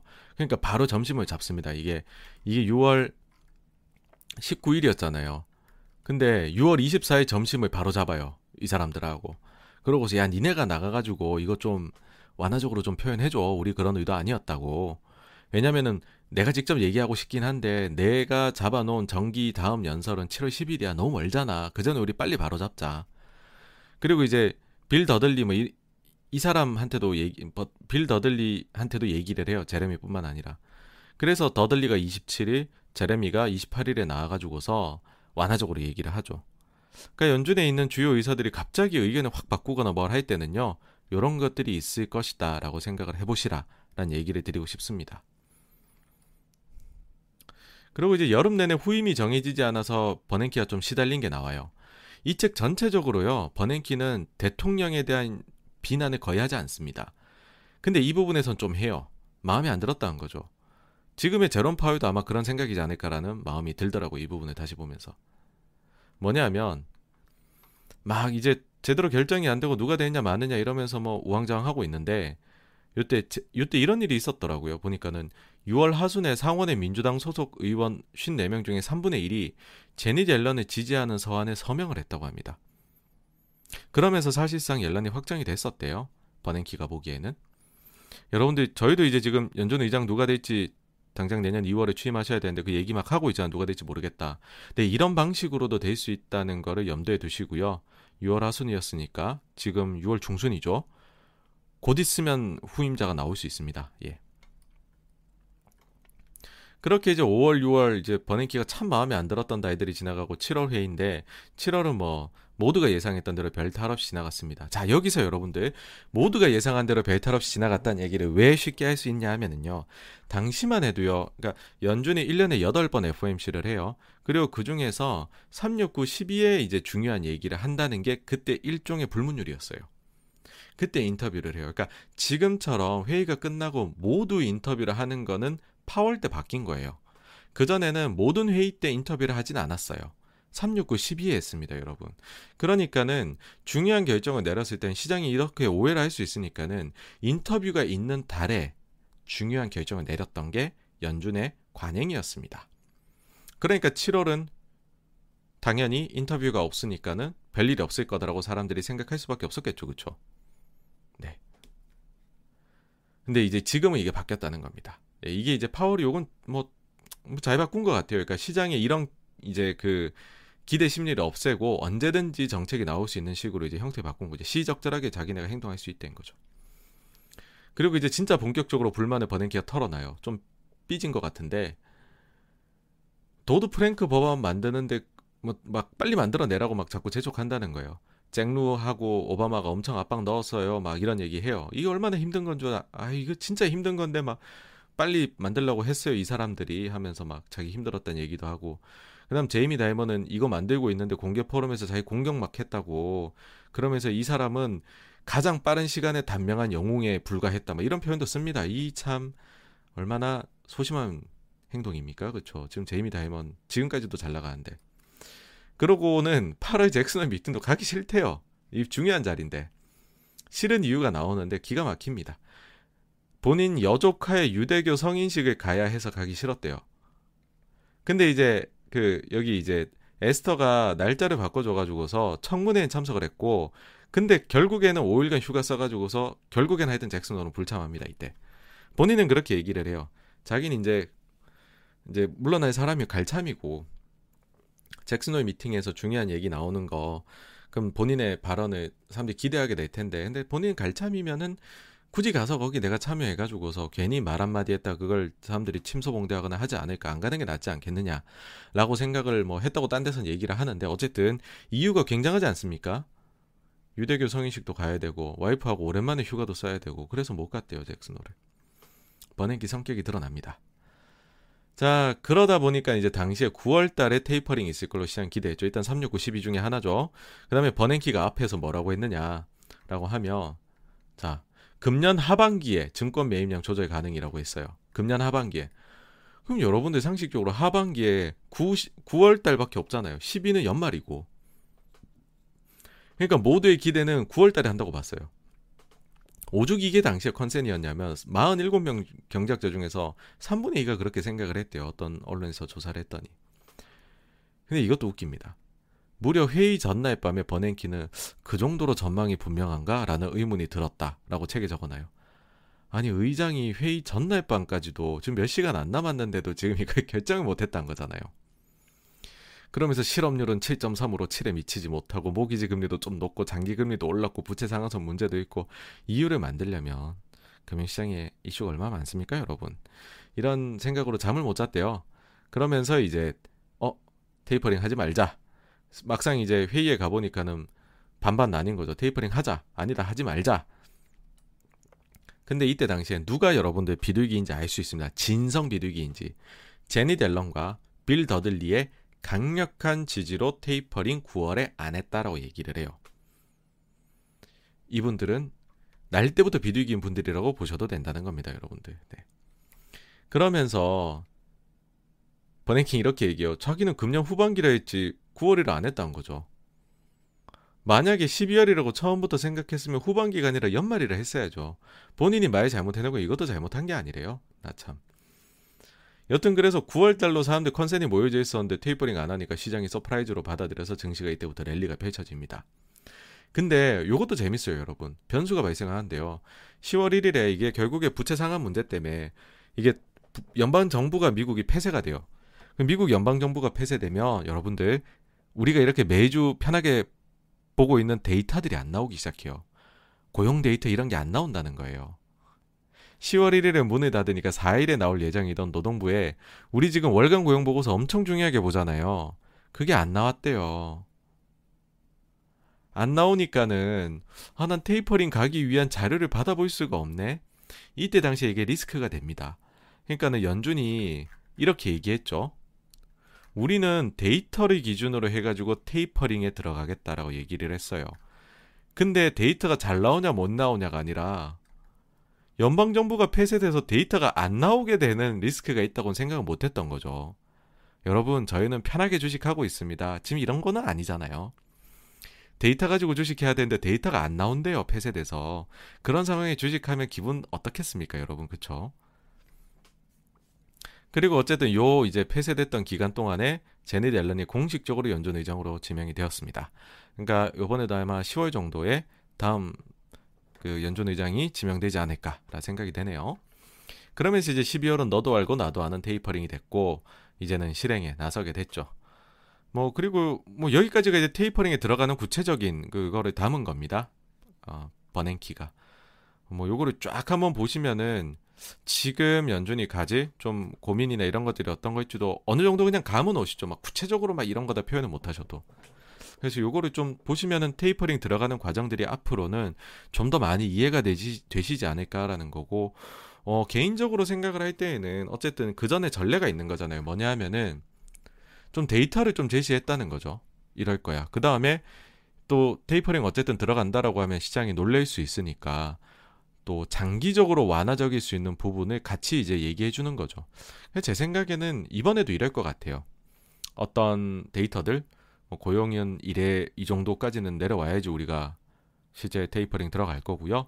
그 다음에 뭐 테이퍼링 들어간다고 끝이 아니라 그러고 경제 안 좋아지면 우리 다시 매입 금액 늘릴 수도 있는 거다. tapering이라고 단순히 생각하지 말아라. 뭐 이런 말도 할 거고 뭐 그 다음에는 뭐 지금 사놓은 거 이거 만기까지 보유할 가능성 매우 높다. 뭐 이런 얘기도 할 거죠. 그럼 그러면 이제 채권이 시장에 매물로 안 나오니까 금리 올라가는 부담도 적고 그 다음에 상당 기간 금리는 제로를 우리가 오래 유지할게. 오케이.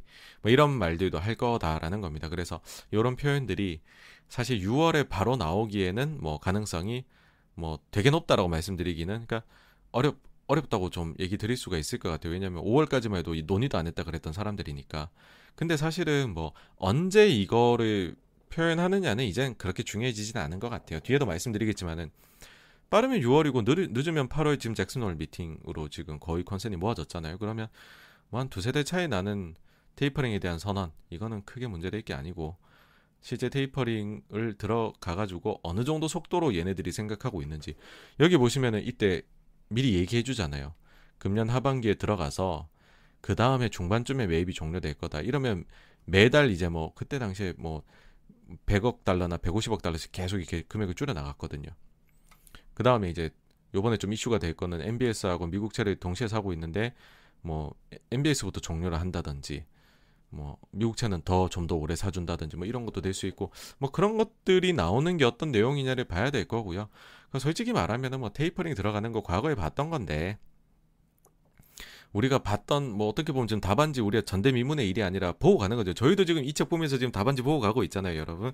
그러니까 이게 되게 큰 이슈는 저는 뭐 개인적으로 안 될 거다라는 생각합니다. 예. 그래서 뭐 6월에도 말할 수 있고 7월에도 말할 수 있고 8월에도 말할 수 있는 게 테이퍼링이다. FOMC에서 잭슨홀 미팅에서 그리고 그거를 할 때는 이런 구체적인 자기네 들어가는 기준들 언제 정도에 끝날 것 같다는 것 그 다음에는 상당 기간 제로금리를 유지를 할 것이며 자기네가 지금까지 사놓은 거는 대부분은 만기 때까지 그냥 팔지 않고 보유를 해서 시중에 부담을 주지 않겠다. 매물 부담을 요 정도까지는 얘기를 하지 않겠느냐 라는 거고요. 요 정도 얘기하면 과거에 경험 있는 거죠. 어 요런 정도 얘기했을 때 증시는 뭐 이제 괜찮았었다. 물론 요 때는 이거를 처음 겪으니까 제대로 이해를 못 해가지고서 문제가 있었지만 그 뒤에 뭐 커뮤니케이션 많이 하니까 괜찮아졌다는 거잖아요. 근데 지금은 이제는 이 커뮤니케이션이 광범위하게 돼 있으니까는 그 정도 얘기만 해줘도 시장은 음 오케이 무난했어 잘했어 라고 어 이렇게 화답해주지 않을까라는 게 개인적 생각입니다. 근데 만약에 이제 이런 거는 있죠. 이 속도가 너무 빠르다든지 이제 갑자기 나와가지고서 얘기한 속도가 줄여나간 속도가 너무 빠르다든지 아니면 상당 기간 제로금리 해야 되는데 이것까지도 만약에 좀 예상보다 빠른 시일 내에 금리 제로금리가 종료될 것 같다는 것까지 얘기한다든지 이래버린 문제가 되죠. 아니면은 보유하고 있는 거를 좀 팔 수도 있어요. 이래버리면 문제가 되겠죠. 그러니까 그런 점이 변수겠죠. 낮은 저는 가능성이라고 보지만은 어쨌든 그런 점들이 앞으로 나올 거고 유심히 보시라. 그런 점들이 미리 언론에 아, 조금씩 흘러 나올 겁니다. 예. 그래서 그거를 조금 기준점으로 삼고 보시면 어떨까라고 생각을 하고요. 마지막으로는 보니까는 책에서 이제 제니 델렌이 상당히 좀 강성이다라는 것도 좀 하나 얘기 드리고 싶어요. 이때 보니까는 부임 도 전에 연준 빈자리에 자신의 스승격인 스탠리 피셔를 지명하라고 행정부를 밀어붙였다는 게 나옵니다. 그러니까 제니 델런이 겉으로 보기엔 굉장히 이제 어 이렇게 그 부드러워 보이시지만은 굉장히 알고 보면 이제 외유 내강의 전형이다. 뭐 이렇게 얘기 드릴 수가 있을 것 같다는 점까지 하고 나면 오늘 저희 고른 책 독서 모임 내용은 뭐 깔끔하게 정리가 된 것 같습니다. 네. 그러면은 이제 소비자 물가 다음으로 넘어가도록 하겠습니다.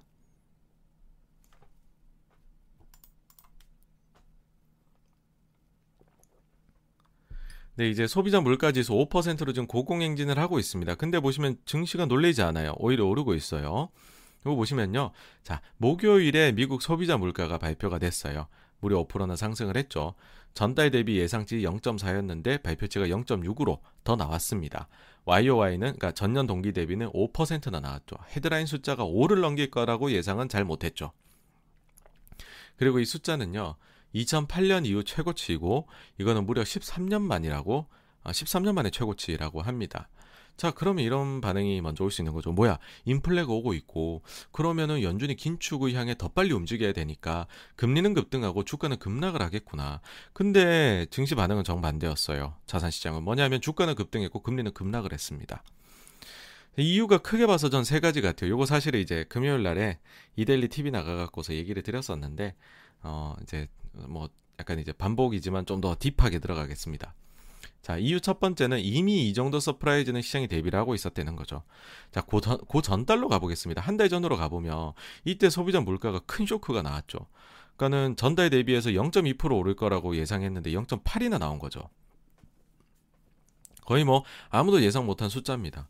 2008년 이래 최대고 근원 소비자 물가는 1982년 이래 최대 상승폭을 기록했다는 겁니다. 자, 근데 이제 이제 사람들이 그게 있는 거죠.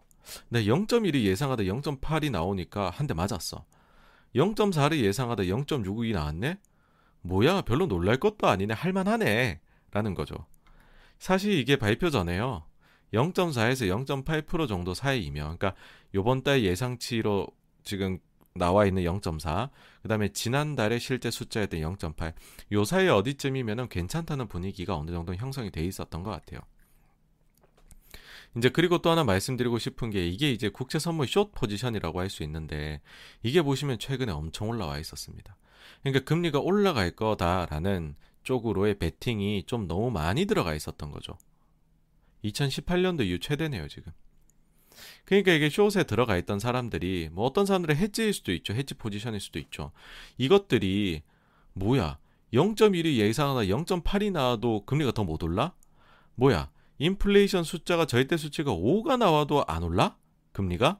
야, 그러면 이거 그냥 쇼 커버 해. 해서 빠르게 커버라니 금리가 빠르게 내려왔던 거라고 볼 수 있습니다. 두 번째 이유는요. 역시나 특이 요인이 이번 달에도 눈에 띈다는 겁니다. 지난달에 이어 역시나 또 중고차 가격입니다. 자, 지난달에 0.8%가 오를 때에 그 상승폭의 3분의 1을 중고차 하나가 차지했어요. 이번에 0.6이 오를 때에도요. 그 3분의 1을 중고차 하나가 차지를 했습니다. 근데 사실 중고차라는 것은 굉장히 작은 부분이거든요. 자, 요게 이제 CPI 기여도별로 봤었을 텐데요. 중고차 가격이 나오죠. 여기 중고차 가격.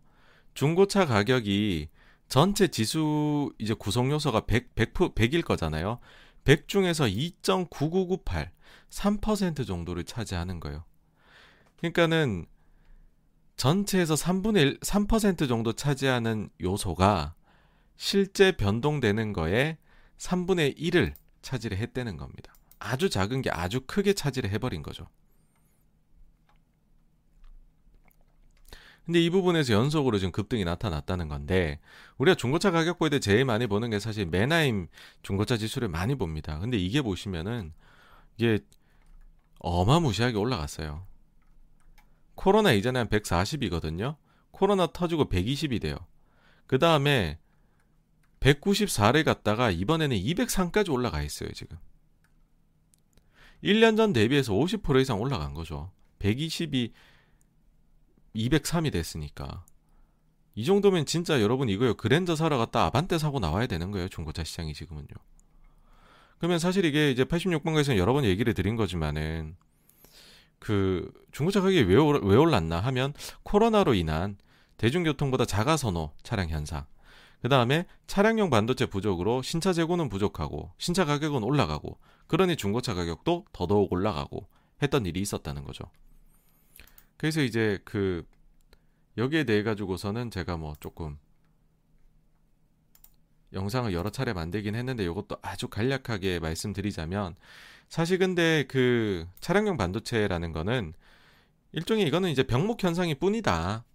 그러니까 이게 잠재적인 인플레 위험 요소가 될 수는 없는 거고 어, 왜, 왜 그렇게 생각을 하냐 하면 이제 쭉쭉 보면은 대통령까지도 지금은 이 문제가 심각하다는 걸 인식을 하고 있고 그래서 반도체 업체들이 연일 정부에 불려 들어가서 이거 어떻게 할 거냐 해결책 내놔라 하니까는 막 TSMC에도 뭐 60%인가 늘린다 그랬죠. 그죠? TSMC에서 지난해 대비 60%더 늘린다 그랬고 그래 버리니까 GM 같은 데도 생산 재개가 되고 최근엔 폭스바겐도 이제 생산 어, 가동률 높인다 얘기 나왔고 현대차 쪽도 생산 재개가 되고 뭐 이제 이런 얘기들이 나옵니다. 그래서 이거는 병목 현상일 뿐이니까 해소가 결국은 될 요소들이다. 어, 그런 거고요. 그리고 실제로 요 상승폭 자체는 좀 내려오고 있다. 뭐 그런 것도 얘기 드리고 싶어요. 그리고 다른 요인들 중에서는 신차나 항공권도 조금은 영향을 미쳤습니다. 여기 보시면 신차도 전월 대비 1.6%, 그 다음에 항공권 가격도 여기 그 전 달에 10.2에 이어서 7%로 높아요. 높은 거는 맞아요. 네. 근데 신차도 결국에는 차량용 반도체하고 영향이 있는 거라고 전 생각이 들고요. 항공권의 같은 경우에는 지난번에 CPI 리뷰를 하면서 한번 말씀을 드린 적이 있는데 이제 항공권 가격이 많이 오른 거는 맞죠. 많이 오른 거는 맞고 그리고 비교를 해 보시면 어, 팬데믹 이전과 대비해 여전히 낮아요. 지금 이쯤 와 있겠죠. 아직 더 갈 룸들이 있어요. 한 20%는 더 가겠죠. 만약에 팬데믹 이전을 회복한다면. 근데 이게 차지하는 비중이 0.6입니다. 그러니까 여기에서 10% 오르면은 0.06 정도 올리는 요인이 된다는 거죠. 20, 30% 오르면 0.1에서 0.2 정도의 어, 물가 상승을 추가로 이끌 수 있는 게 항공권이다. 그러니까 이거 이거는 너무 작아서 사실은 만, 이제 오른폭은 더 클 수도 있겠지만 너무 작아서 크게 우리가 걱정할 게 아니다라는 거고. 그 다음에 이제 이거 말고도 좀 세부 내역 좀 더 들여다보면 좀 재밌는 게 나옵니다. 뭐냐면 역시 중고차 이게 높았다는 거, 근데 좀 내려오고 있다는 거. 더불어서 이제 차량 렌트 이런 거 이제 사람들이 풀려나가니까 엄청나게 11.7, 16.2, 12.1%만 올라갑니다. 항공권 가격 10.27 여전히 높고요.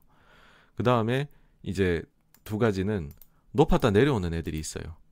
호텔 숙박료가 4.4 어, 높죠. 8.8와 높아졌죠.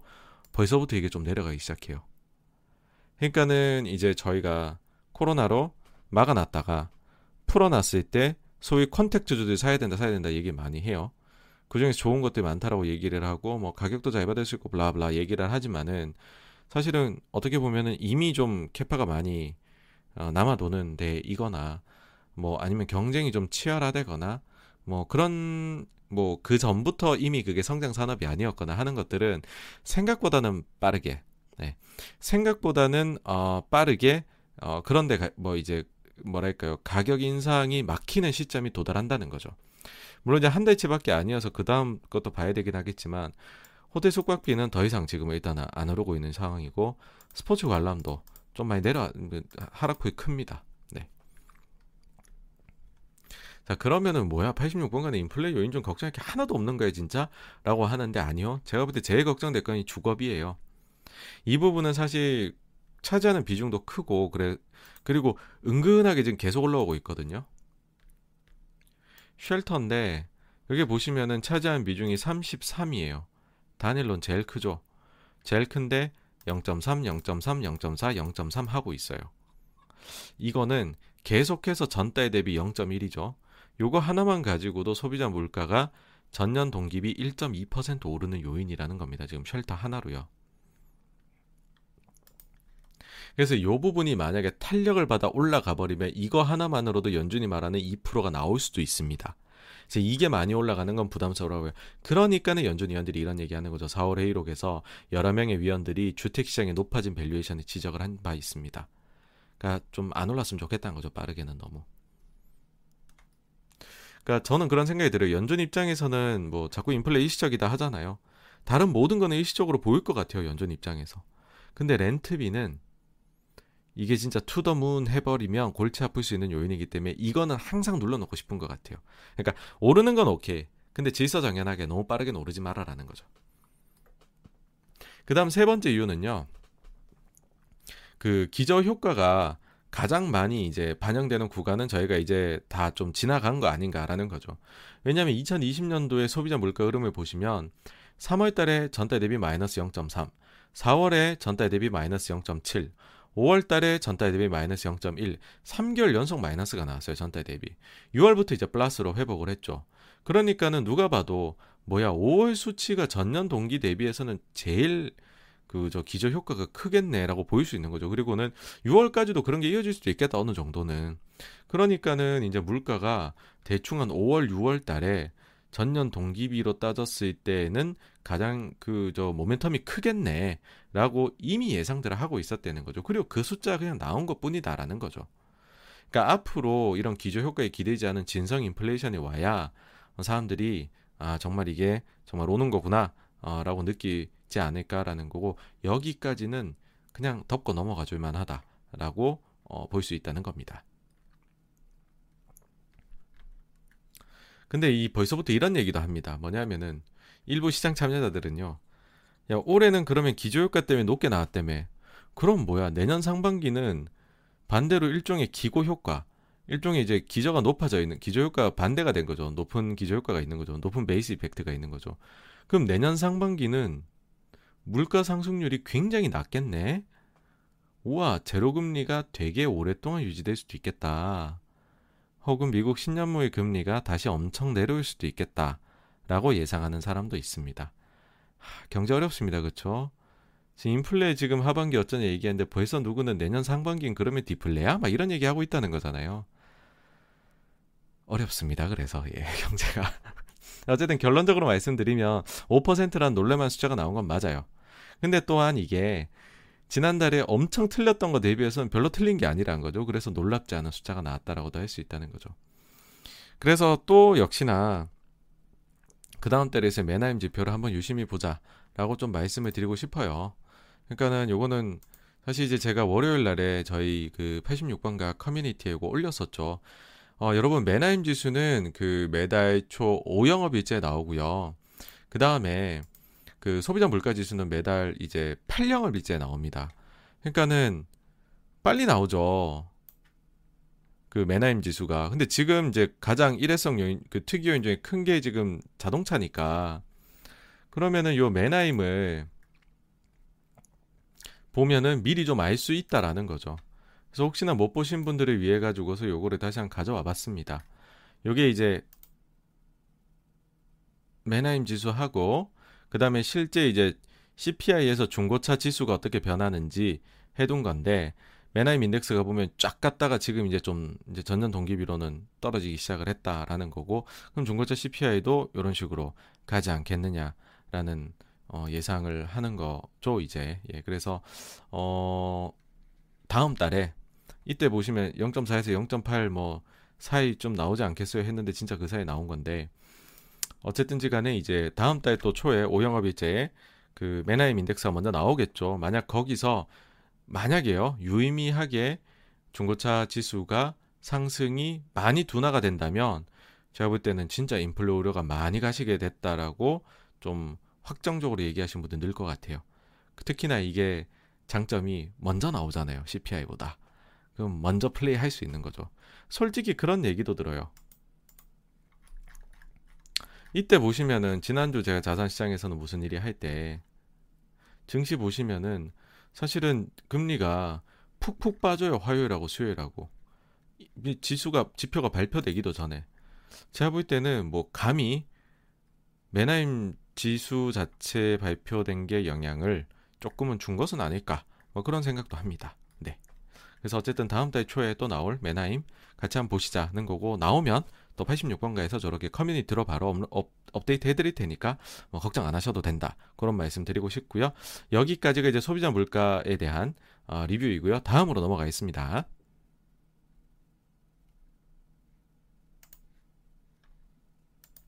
역시나 또 엔터에 대한 소식입니다 제가 이제 엔터를 워낙 좋아하니까 내용 계속 다루고 있고 요즘에 또 이슈들이 많아요. 그래서 요거를 하는데 요 내용이 조금 길 수 있, 아, 최대한 짧게 하겠습니다. 최대한 짧게 하겠습니다. 자, 이제 보시면은요. 일단 5월에 가온 차트가 나왔습니다. 그 제가 이제 가온 차트 중요하게 보셔야 된다. 어, 뭐 엔터주에 투자를 하시려면 얘기를 드렸고 요게 이제 매달 둘째 주 목요일에 어, 11시에 아, 발표가 됩니다. 그래서 요거 보시면 참 도움이 되고요. 요번 달 거 이제 보시면 이렇게 나와요. 해서 보시면은 이제 그 여기 들어가셔서 월간 딱 클릭하시면은 월간 이렇게 월별로 돼 있죠. 나옵니다. 일단 첫 번째 눈에 띄는 게 NCT 드림이 뭐 선주문 170만 장이라 그랬는데 진짜 200만 장 팔았어요. 그쵸? 199만 5천 이렇게 팔았으니까. 그 다음 요번에 투바투도 요번 앨범 잘 나갔습니다. 아, 아쉽게도 70만 원 못 넘겼네요. 60에서 70 사이였는데. 그 다음에는 뭐 쭉쭉쭉쭉 해가지고서 밑에 이제 다른 그룹들이 이제 판매가 나오는데 딱 봐도 지금 NCT,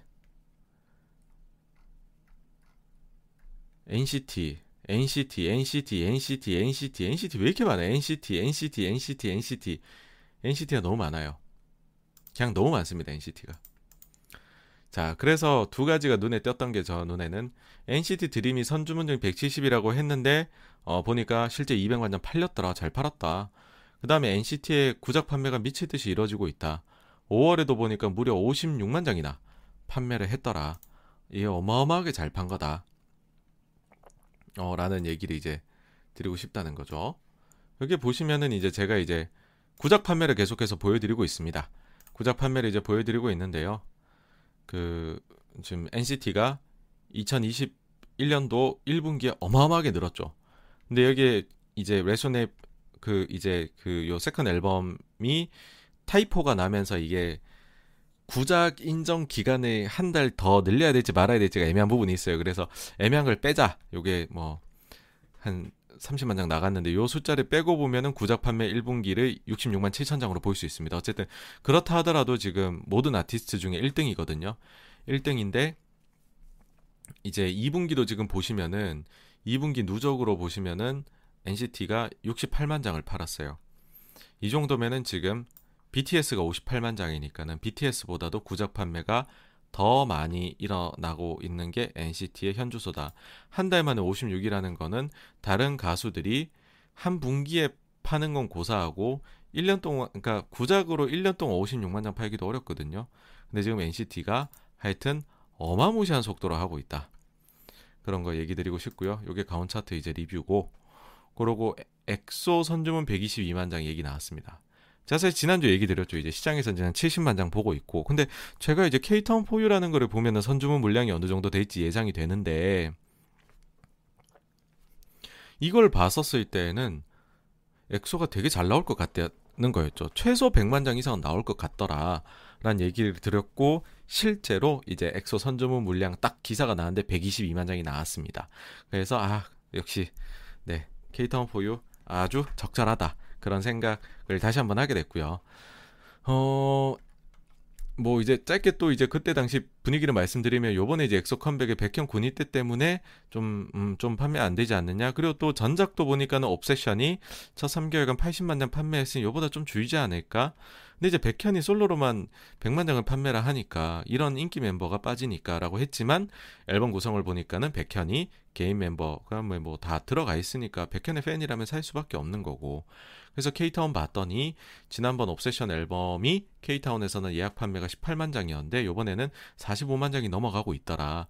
그러면 이건 뭐 100만 장 판매하는 18만 장인데 80 팔았으면 45면 100은 팔겠지라는 거였죠.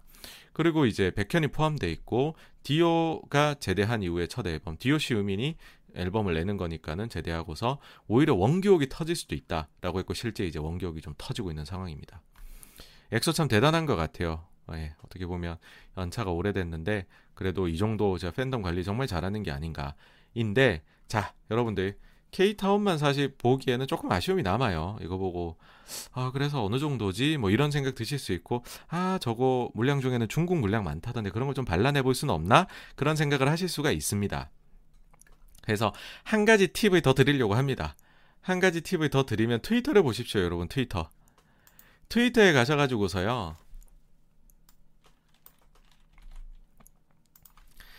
그 엑소 바라고 해요. 뭐 NCT 바도 있고 NCT 드림 바도 있고 보통 이제 뒤에다 바자 붙여가지고서 검색을 하시면은 이게 이제 소위 팬클럽들이에요. 중국에 이 사람들이 한국에 단체 주문 내는 거를 영수증을 인증서를 올려요. 그거를 보고서도 중국에서 어느 정도 예약하는지가 나옵니다. 그리고 어 저희가 이제 그 지금 이제 지수가 나오는 게 제대로 판매량이 예약 판매량이 K타운 4U밖에 없어서 제가 했는데 이게 사실 예약 판매한 사이트들이 여러 개가 딴 게 있거든요. 그래갖고 이제 다른 데들 자료들 좀 보일 수 있는 그런 게 있다라는 겁니다. 이게 바이두 엑소바 엑소바 들어가서 보시면은 여기가 이제 인증을 하죠. 여기 있습니다. 이런 거 딱 보시면은 인증을 본인들이 올립니다.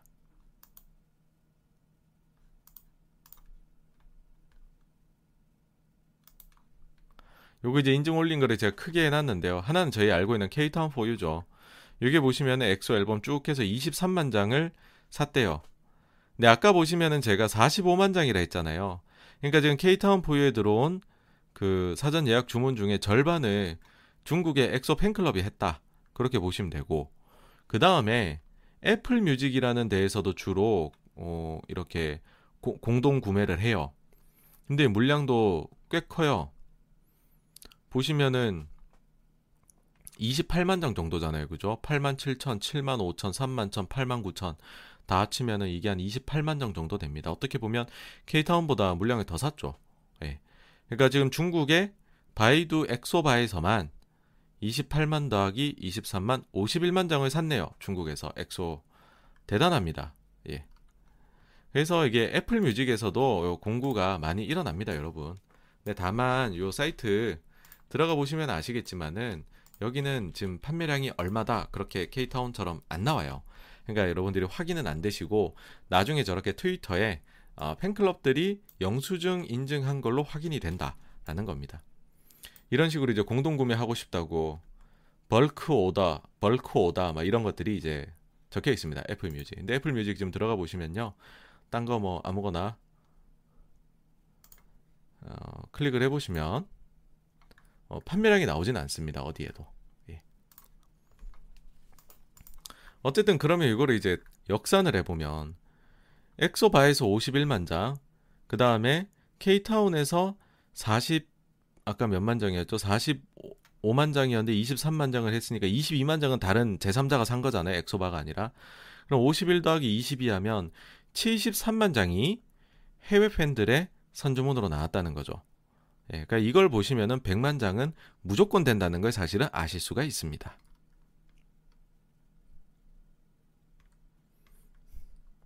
그럼 이제 엑소가 왜 이렇게 잘 팔리냐를 봐야 되겠죠.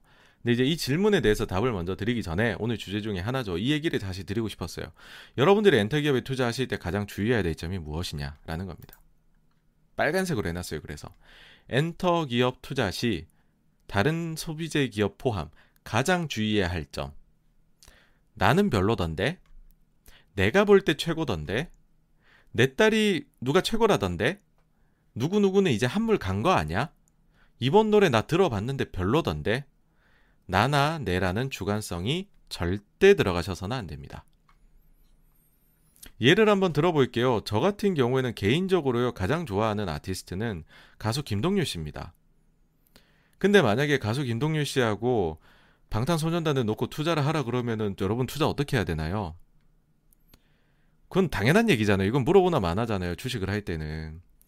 그러니까는 그 주관성이란 게 들어가서 아, 나는 가수는 당연히 발라드 해야 된다고 생각을 해. 이런 식으로 해가지고서 그러니까 소비재라는 거는 내가 실제로 그걸 써볼 수가 있고 내가 느낌을 가져요. 소비자 한 사람으로서. 근데 그 점이 주식에 연결이 절대로 되어서는 안 된다는 거죠. 그러니까 제가 사실은 계속 이런 엔터 쪽 얘기를 드리면서 앨범 판매 같은 숫자에 되게 집착해서 왜 얘기를 드리냐면 다른 사람들이 뭘 좋아할지 나는 잘 모른다 해서 객관적인 시각에서 시작을 해야 된다라는 거를 말씀을 드리고 싶었기 때문입니다. 그렇지 않다면 자신만 좋아하는 거에 대해 가지고서 과하게 투자를 하게 되는 우를 범하게 된다는 거죠. 근데 이거는 엔터뿐만이 아니라 소비재 기업에는 공통적으로 다 들어간다는 거죠. 예. 솔직히 말씀드리면요. 저도요. 요즘에 어떤 노래가 뜰지 노래 들어선 잘 모르겠어요. 제가 한번 가사 한번 이렇게 들려드릴까요, 이거? 이게 사실 가수가 이렇게 돼 있으니까 이게 뜰, 뜰, 뜬, 뜬 노래라는 걸 알지. 블랙핑크 붐바야 모든 남자들은 코피가 팡팡팡 팡팡 파라바라 팡팡팡 이게 가사가 막 되게 멋지진 않잖아요. NCT 맛 NCT 드림 마침 200만 장 팔긴 했지만 핫소스 깊이 딥댓 날 따라 넌 트위스댓 뭐 핫소스 타오를 때 입맛 따라 골라 my dish 설탕이 발린 맛에 이내 질리기 쉬워 있지 마피아 논란이 됐죠. 벌써 어느새 또 밤이 되었습니다.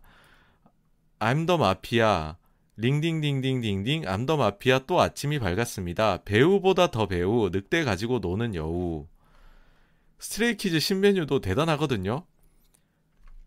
이 시작부에 네 손님 어서 오십시오. 이 가게는 참 메뉴가 고르기도 쉽죠. 뭘 시켜도 오감을 만족하지 하지 지나가던 나그네 비둘기까지 까치까지 까마귀들까지 자물쇠 따따 싹 다 unlock 아이디어 뱅크 머릿속을 털어털어 비밀 재료가 궁금하다면 사실 우린 그딴 거 안 써.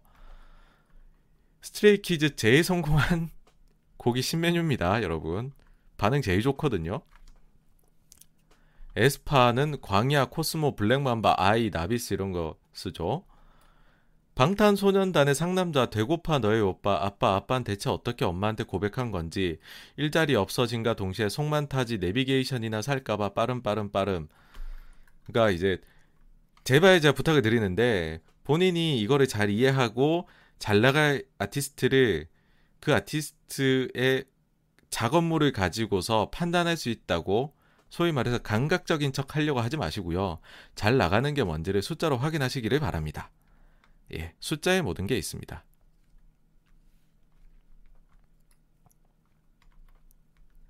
그리고 또 하나, 엑소가 왜 잘 나왔을까에 대해 얘기를 드리기 전에, 뭐랄까, 사람들의 인식이라는 게 얼마나 중요한지에 대해서도 하나 말씀드리고 싶어요. 사실 SM이라고 하면 요즘에 맨날 그런 얘기 해요. SM은 대표 아티스트가 없어. 옛날에는 와 남자는 H.O.T, 여자는 SES에서 잘 나갔는데 요즘은 뭐 남자는 BTS, 여자는 뭐 블랙핑크, 뭐 SM 아무것도 없네. 그렇게 얘기를 합니다. 근데 저는 이거는 순수하게 프레이밍이라고 봐요. 심지어는 NCT를 망CT라고 부르잖아요. 근데 NCT 성적을 보면은 NCT 성적이 망한 거면 우리나라에 성공한 가수는 거의 없는 거거든요. 심지어는 성장이 느리다는 얘기도 합니다. NCT에 대해 가지고서 그것도 좀 아이, 솔직히 말이 안 되는데 이걸 한번 보여드리면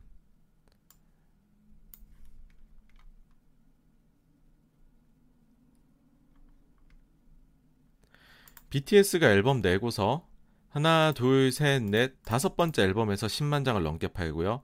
여섯 번째 앨범에서 거의 30만 장, 일곱 번째에서 30만 장 넘고, 여덟 번째에서 70만 장이 넘어요. 그 다음에 열 번째에서 100만 장이 넘어갑니다. 열두 번째 200만 장 넘죠. NCT 보실게요. 두 번째 앨범이 10만 장이 넘었었어요. 그 다음에 여섯 번째가 30을 넘었었고, 그 다음에는 좀뭐 수그러 들다가 13번째 냈던 앨범 사실 여기에는 웨이션 V 뭐 그러니까 미니나 정규 repack 그냥 싹다그리 포함해 가지고 하는 거거든요. 근데 그 뒤에 80 넘고는 지금 보세요. 이제는 200을 넘잖아요. 왜 그런 프레이밍을 하는지 모르겠어요. 저는 프레이밍이 너무 싫어서. 그리고 여기다가 좀 불편한 진실을 하나 더 얘기를 드리자면 제가 그냥 이건 순수하게 제가 가지는 느낌입니다. 여의도의 펀드 매니저는 남자분들이 너, 대, 훨씬 많죠. 성비로 보면. 그래서인지 몰라도 이상하게도 보이그룹이 잘 나갈 때보다도요. 그 연예 기획사에서 걸그룹이 잘, 나타, 잘 나가기 시작을 하면 그때 가서 재평가를 해주려고 하더라고요. 가령 JYP 같은 경우에도 갓세븐이 더 먼저 두각을 나타내기 시작을 했어요. 트와이스보다. 근데 갓세븐 보고 주식 산 사람은 없었거든요. 트와이스 보고 사죠. 물론 이제 빅히트의 경우에는 방탄소년단이 워낙 another level이기 때문에 논외가 돼서 여기는 value를 쳐주는 거지만은 희한하게도 걸그룹이 좋을 때 그 회사를 좋게 보기 시작을 하는 경향이 있다라는 것도 저는 하여튼 이해는 전혀 안 되지만 솔직히 수익성은 남자 아이돌이 더 많이 뭐 앨범 판매나 이런 데서 비교가 안 되거든요. 하고 있는데 왜 여자 아이돌 기준으로 더 보려고 하시는지는 잘 이해가 안 갑니다. 그리고 또 한 가지 말씀드리자면 어 그럼 보이그룹이 돈이 돼? 그러면 일찍부터 빵빵 떠야지. 라고 하시는데 일찍부터 빵 뜨는 보이그룹은 이제 존재하지가 않아요, 여러분. 왜냐하면 여기는 크게 봐서 두 가지 이유가 있어요. 뭐냐면 첫 번째는 요즘엔 대중 장사, 대중 상대로 장사하는 게 아니고 팬들 중심으로 장사를 합니다. 그러다 보니까는 코어 팬들이 모일 시간이 필요해요.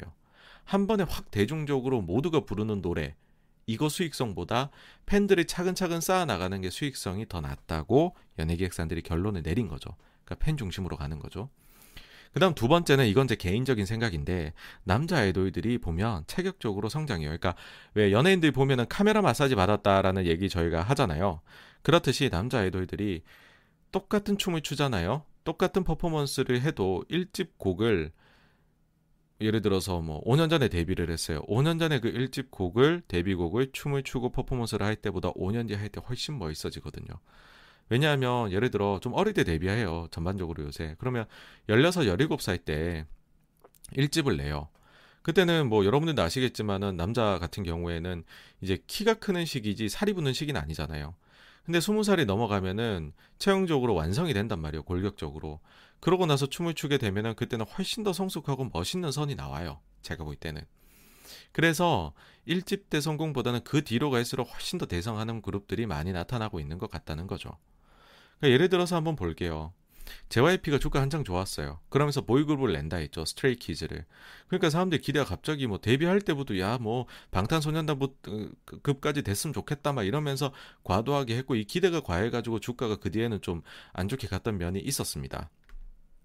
근데 지금 보면은 굉장히 잘 성장을 하고 있거든요. 굉장히 잘 성장을 하고 있고 뭐 이제 근데 그때 당시에는 이런 이제 특징을 고려를 안 하는 거죠. 원래 1집 때부터는 빵 뜨는 게 아니고 차근히 쌓아 나가는 거고 그에 맞게 스트레이 키즈는 잘 성장 중인데 이제 이때 당시에 기대를 아무도 그렇게 기대하라고 안 했는데 과하게 했던 사람들은 1, 2집 보면서 에이 뭐야 별거 없네 하면서 머릿속에서는 스트레이키즈도 뭐 역시 JYP는 보이그룹이 약해 이러면서 잘 안 되는 그룹으로 그냥 각인되어 버리는 거죠. 이건 굉장히 잘못 이거는 지금 요즘에 그 엔터 쪽의 트렌드가 어떻게 변했는지를 전혀 모르고 있다는 거죠. 보시면 심지어 말씀드렸잖아요. BTS도 쌓아 나갔다고. 물론 이제 투바투 같은 경우에는 그 이제 각종 노하우나 후광 효과나 모든 것들을 등에 업고서 처음부터 메가 히트를 한 경우라고 보는 거죠. 이 정도면요. 근데 스트레이키즈 보시면은 4만 6천, 7만 6천, 8만 6천 네 번째 만에 10만 넘기고 15만, 15만, 그다음에 20만, 30만, 40만이 넘어가요. 이 속도는 사실 과거의 갓세븐 때보다 빨라요, 지금. 그러면은 아주 차근히 잘 되어가고 있다. 막 그렇게 봐야 되는데 이제 사람들의 생각은 뭐 하여튼 가기는 이상하게 되어버리는 그런 게 있는 거죠. 그게 좀 아쉽다는 거고요. 그리고 여기에 또 한 가지 저는 이것도 있는 것 같아요. 저희가 뭐 요즘에 엔터사들 보일 때 대중성이 아쉽다. 야, 요, 옛날에 H.O.T 노래는 다 알았는데 SS 노래 다 알았는데 요즘은 뭐 방탄소년단 노래 나야지 나머지는 하나도 모르는데 앨범 판매되는 거 그거 허소 아니냐 그런 분들이 있는데 그것도 웃겨요. 대중성이라는 거 제가 볼 때 그거는 그냥 인구 구조일 뿐이에요. 인구 구조가 보시면은 우리가 아이돌이란 걸 처음 경험했던 연령대가 언제냐 하면 이 시기죠. H.O.T 나올 때 70년대 80년대 생입니다. 이때 보시면 연평균 출생아 수가 80에서 100만이던 시절이에요. 그러면 이게 11살부터 20살까지 그게 티네이저니까는 그 양반들 10개 곱하기 하면은 우리나라 그때 인구 4천만인데 10대가 11살에서 20살이 천만 명이던 시기였어요, 여러분. 그러니까 10대가 좋아하면 그게 그냥 대중성이에요. 10명 중에 4명 중에 1명이 좋아하니까. 근데 지금은 10대가 그 태어나는 게 절반밖에 안 되는 친구들이 그 이제 아이돌들을 좋아하고 있다는 거예요. 그럼 5천만인데 그 중에서 400에서 500만 정도가 좋아하는 거죠. 옛날엔 4명 중에 1명이 좋아했는데 지금은 10명 중에 1명이 좋아하는 가수가 된 거예요. 그러니까 우리가 대중 픽이라고 못하는 거죠. 그냥 이거 하나입니다.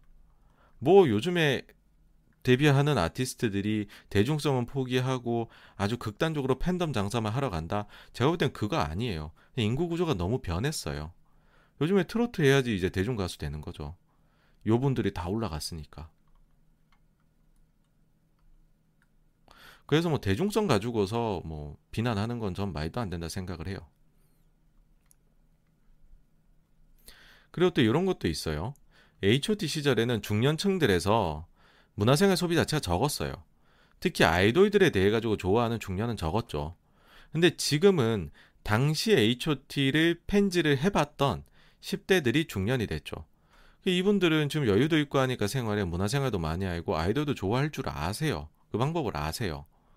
그러니까는 이제 이게 어떻게 되냐면 장사를 하는 입장에서는 그들한테서 이 중년들이 결국은 지갑을 풀면은 소위 10대들만이 좋아하던 아이돌이 정말 갑자기 대중픽이 되는 거거든요. 그럼 엄청나게 이제 수익을 올리겠죠. 그러니까는 요 대중, 요 중년의 픽을 받기 위해서는 너무 요즘 10대들이 선호하는 아이돌이 되기보다 좀 더 성숙함이 있는 아이돌이 되어야 선호가 좀 더 선호성이 올라간다는 거고 그러니까는 지금 연예기획사의 취한 전략은 뭐냐 하면 어린 친구들이 데뷔를 시켜서 처음에는 소위 10대 픽을 모으고 그렇게 올라가서 3, 4년 지난 후에는 본격적으로 성숙미가 나올 때 중년 팬을 모을 수 있는 활동을 시작한다는 거죠. 여기서 대중성을 한 번에 확 확보해서 앨범 판매나 뭐 콘서트 판매를 확 늘리겠다라는 게 지금 모두의 전략입니다. 물론 이제 해외 팬덤 별개의 얘기입니다. 일본이나 미국 시장 이런 것들은.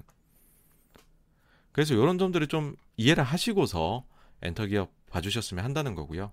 이제 드디어 이제 엑소가 왜 이렇게 잘 팔렸냐라는 얘기를 드릴 텐데 엑소가 왜 이렇게 잘 팔렸냐는 질문은 잘못된 질문입니다. 왜냐하면 원래 잘 팔았고요. 그 숫자가 놀랍게도 성장 중이에요. 물론 이제 엑소는 다양한 종류의 앨범 나오고 이땐 중국어 버전하고도 합쳐서 봐야 되는데 그냥 코리아 버전으로만 Korean 버전으로만 내놓은 건데요. 보시면은 이, 매년 이제 앨범이 주요 앨범들이 나왔죠.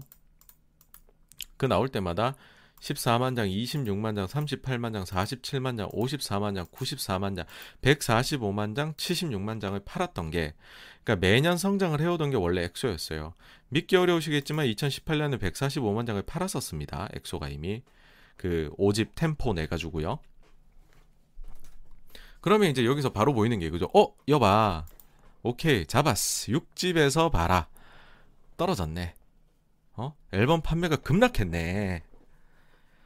우리는 여기서 이제 디테일을 잡아야 됩니다. 이 디테일을 못 잡으면 또 실패를 하죠. 디테일은 뭐냐 하면 이때 이제 군대를 가요. 5집 앨범이 잘 나갔던 사실은 어떻게 보면 이유기도 한데 반대급부기도 한 건데요. 완전체로서의 마지막 앨범이다라고 사람들이 생각을 했어요. 왜냐면은 이제 5집 활동 끝나고 6집 내기 전에 이제 디오 시우민 두 멤버가 군대를 갑니다. 이제 군대 가고 나니까는 조금 하락에 이제 앨범 판매 영향 받은 게 분명히 이때 당시엔 조금 있었죠. 그리고 두 번째는 이제 완전체 활동이 조금 제약이 있, 는 거니까 어쨌든 퍼포먼스나 모든 면에서 어, SM에서 개별 활동, 뭐 유닛이나 솔로 활동을 적극적으로 어, 추진 열어줍니다. 뭐 일단은 요 사이에 이제 오집 리팩 앨범 Love Shot 나온 것도 50만 장 넘게 팔렸었는데 요건 제외를 하더라도 첸이 앨범 두 장 내서 38만 장 팔았었고 오집하고 6집 사이 기간에 요 앨범들이 얼마 팔렸는지 계산한 건데요. 백현 앨범 55만 장 팔았고 그 다음에 이제 세훈앤찬열 앨범 한 장 낸데 41만 장 팔아요. 그래서 리팩까지 합치면 185를 팔았었고 어 리팩 제외하면은 134만 장이 팔렸죠. 그러면은 템포만큼 팔았었잖아요. 그러니까 사실 팬들도 돈이 무한정은 아닙니다, 여러분. 자주 앨범이 나오면요. 아무래도 그 판매량이 조금 떨어질 수도 있어요. 그러니까 76만 장 팔렸다고 옵세션은 아, 실패했다? 그렇게 보기에는 즐길 거리가 너무 늘어났던 거죠. 다양해졌고 여기에 이미 돈이 많이 썼어요, 팬들이. 그리고 여기 보시면은 2020년에는 완전체 활동이 없었어요. 엑소가. 그때는 솔로 활동이 더더욱 많이 나옵니다. 수호 28만 장, 백현 102만 장, 세오넨 찬열 54, 53만 장, 카이 35만 장 다 합쳐서 220만 장 팔아요. 이 정도면 완전체 앨범 낼 필요 없죠, 여러분. 그냥 개별적으로만 내도 이거보다 더 파는데. 2021년도에도 백현은 열일을 하고 좀 군입대를 했습니다. 반비 앨범 나오고 100만 장 이상 팔았습니다. 그리고서 이제 요번에 어쨌든 선 주문만 어, 122만 장이 나왔다는 거죠. 이제 템포를 넘을 수 있느냐. 요거 가지고 이제 좀 그게 이슈가 있겠죠.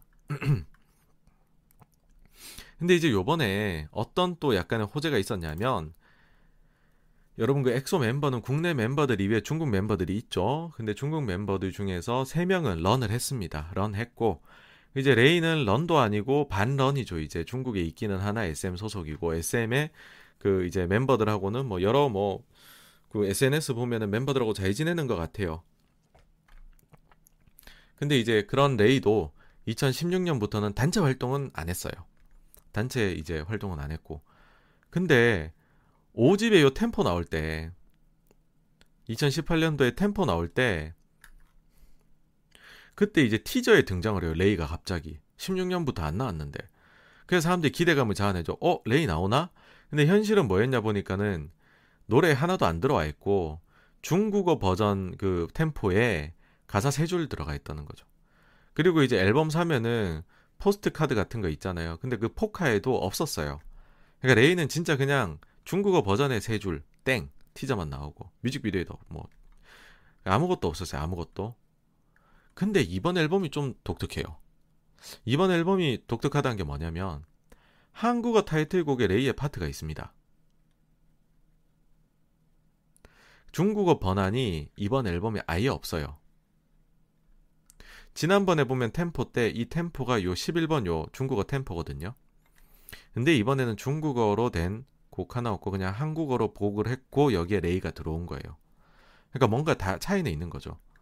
그리고 앨범 구성을 보면 아 사실 제가 오늘 내용 준비하면서 하, 내가 이렇게까지 준비를 해야 되나 이렇게 하면 너무 어 뭐랄까요 덕후로 보지 않을까 했는데 근데 뭐 엔터 보면서 이 정도 이 정도 이 정도 볼 수도 있다라는 거를 그냥 뭐 말씀드리고 싶어서 이렇게 이렇게 자료를 준비했거든요. 근데 내용을 얘기하다 보니까 약간 조금 좀 그렇네요. 예, 너무 제가 이렇게 보는 것 같아서. 네, 자, 근데 어쨌든 레이가 요번에 또 특이점이 뭐가 있냐면 앨범 구성을 보면요. 어, 요번에 이제 엑소 앨범이 개인 버전 6개 하고 포토북 버전 2개 있고 jewel case 버전이 하나가 있어요. 근데 포토북 버전하고 개인 버전에 레이가 없어요. 근데 jewel case 버전에서 AR photocard의 포카에는 레이가 있습니다. 이제 그, 그 구성이 나와요.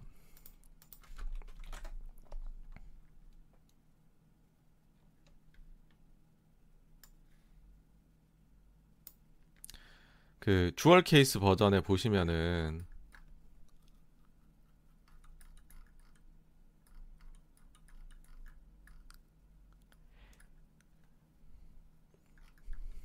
다른 데는 보면 다 이제 6종 중에 랜덤 하나거든요. 그러니까 6개 중에 하나인데 여기만 이제 7종 중에 하나 해서 맨 뒤에 이제 레이가 있는 거죠.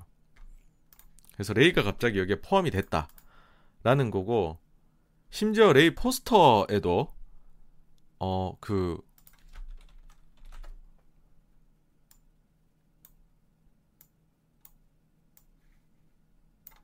포스터, 포스터도 봐야죠. 더 크게 볼 수 있는데.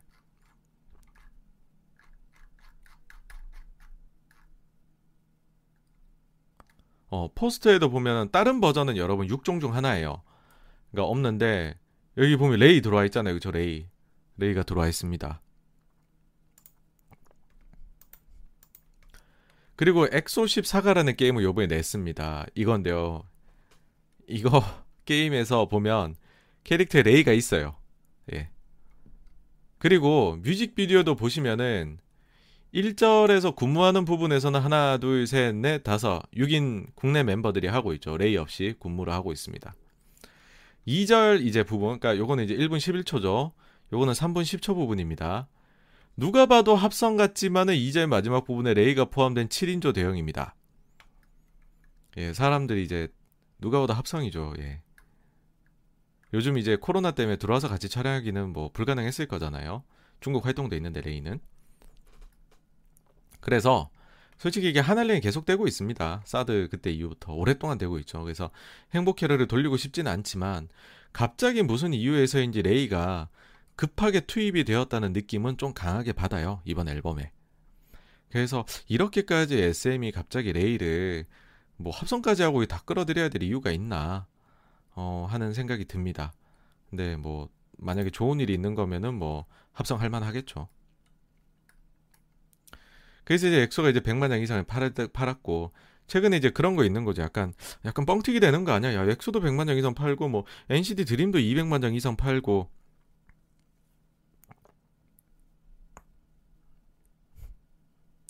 그 이제 앨범이 원래 이렇게 잘 팔리는 건가? 뭐 그렇게 착각을 하실 수도 있어요. 근데 여러분 100만 장 이상 판매한 아티스트는요. 방탄, NCT, 엑소, 세븐틴, 블랙핑크, 백현에 불과합니다. 물론 이제 그 전에 뭐 김건모부터 따지면 이거는 이제 노답이고 최근 아이돌 기준으로 저희가 하자는 거죠, 여러분. 아이돌 기준으로.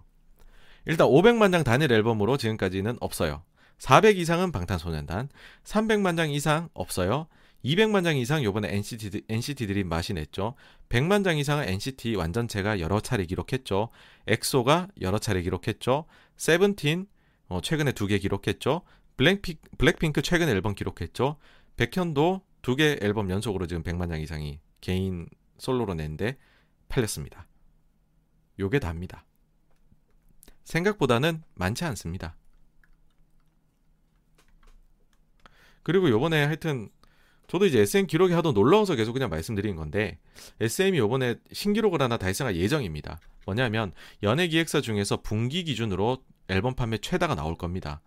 기존의 기록은 빅히트가 2020년 1분기에 454만 장, 454만 장을 판매를 했어요.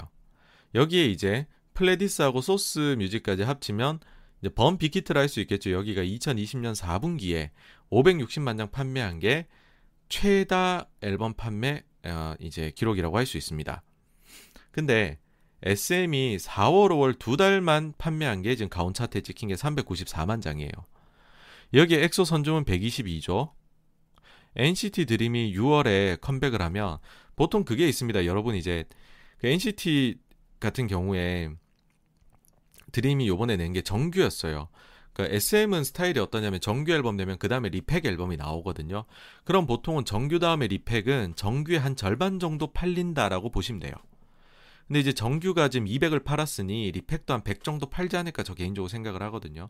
그럼 엔드림 나오는 거 100, 그 다음에 한터 차트 6월 1주 차 거 보면은 맛 제외하고 봤을 때, 어, 지금 SM 게 12만 장 팔렸어요. 여기에 이제 조이 컴백한 것도 있고 그렇죠. 그 다음에 이제 남은 6월 주간 동안에 구작 판매량 이런 것도 또 몇십만 장 나올 거잖아요. NCT 혼자 지금 구작이 5월에 50만 장 이상 팔리는데 그러면요 400에 500에 600이 그냥 넘어가요. 그러면 560이라는 거를 깹니다. 기록 갱신. 예. 그 다음에 연초유 누적으로 보아도요, 5월까지 누적이 685만 장입니다.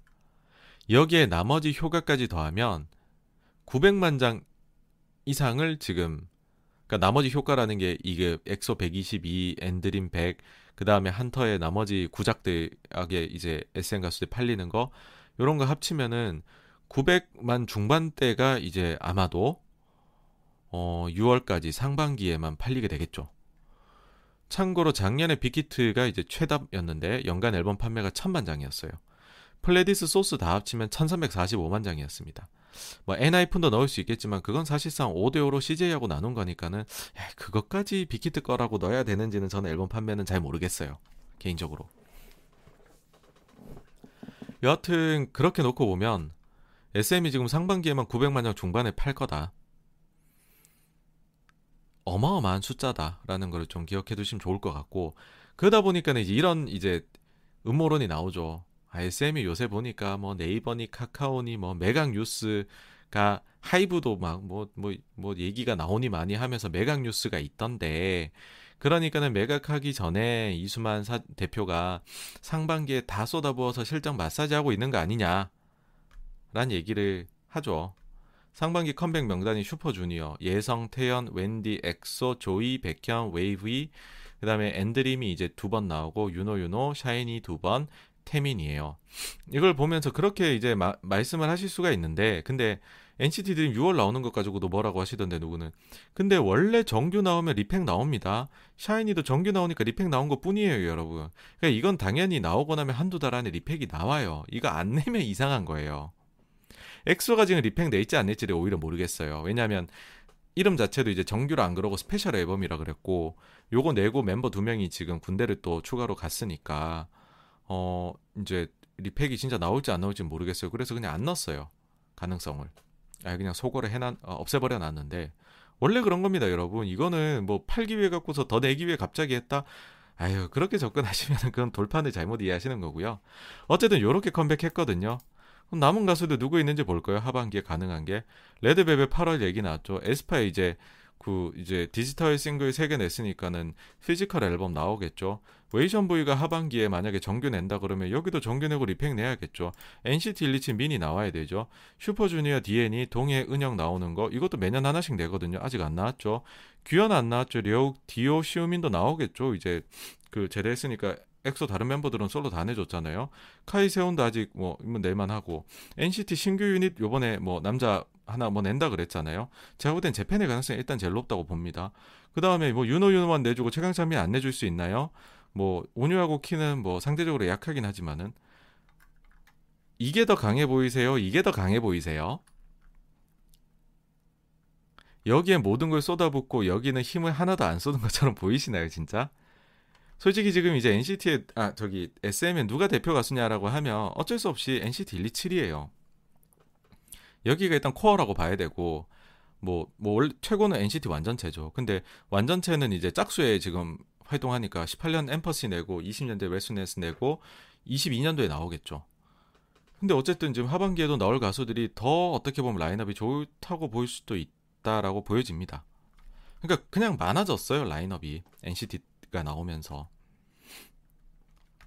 NCT 드림 6월 컴백 무리수 아니냐 하는데 어쨌든 이거 아까 말씀드렸지만 정규 내면 리팩 냅니다 여러분.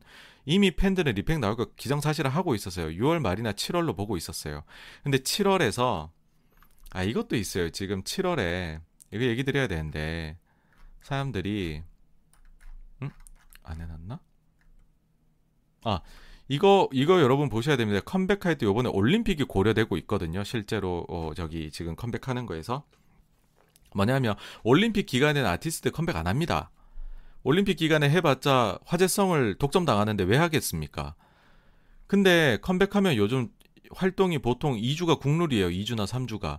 그럼 치, 월, 지금 하반기에 사실 하계 올림픽이 될지 안 될지는 여러분 모르겠어요. 어, 모, 모르겠지만은 7월 23일부터 만약 8월 8일까지 도쿄 올림픽을 하게 된다면 최소 2주면 7월 초에는 앨범을 내야 활동을 의미 있게 할 수 있는 거잖아요, 여러분. 그쵸 의미 있게 할 수 있는 거니까 그러니까 이제 엔드림 팬들 입장에서는 야, 늦어도 7월 초에는 리팩 나온다. 늦어도 라고 원래 생각을 하고 있었어요. 증권가만 몰랐던 거죠.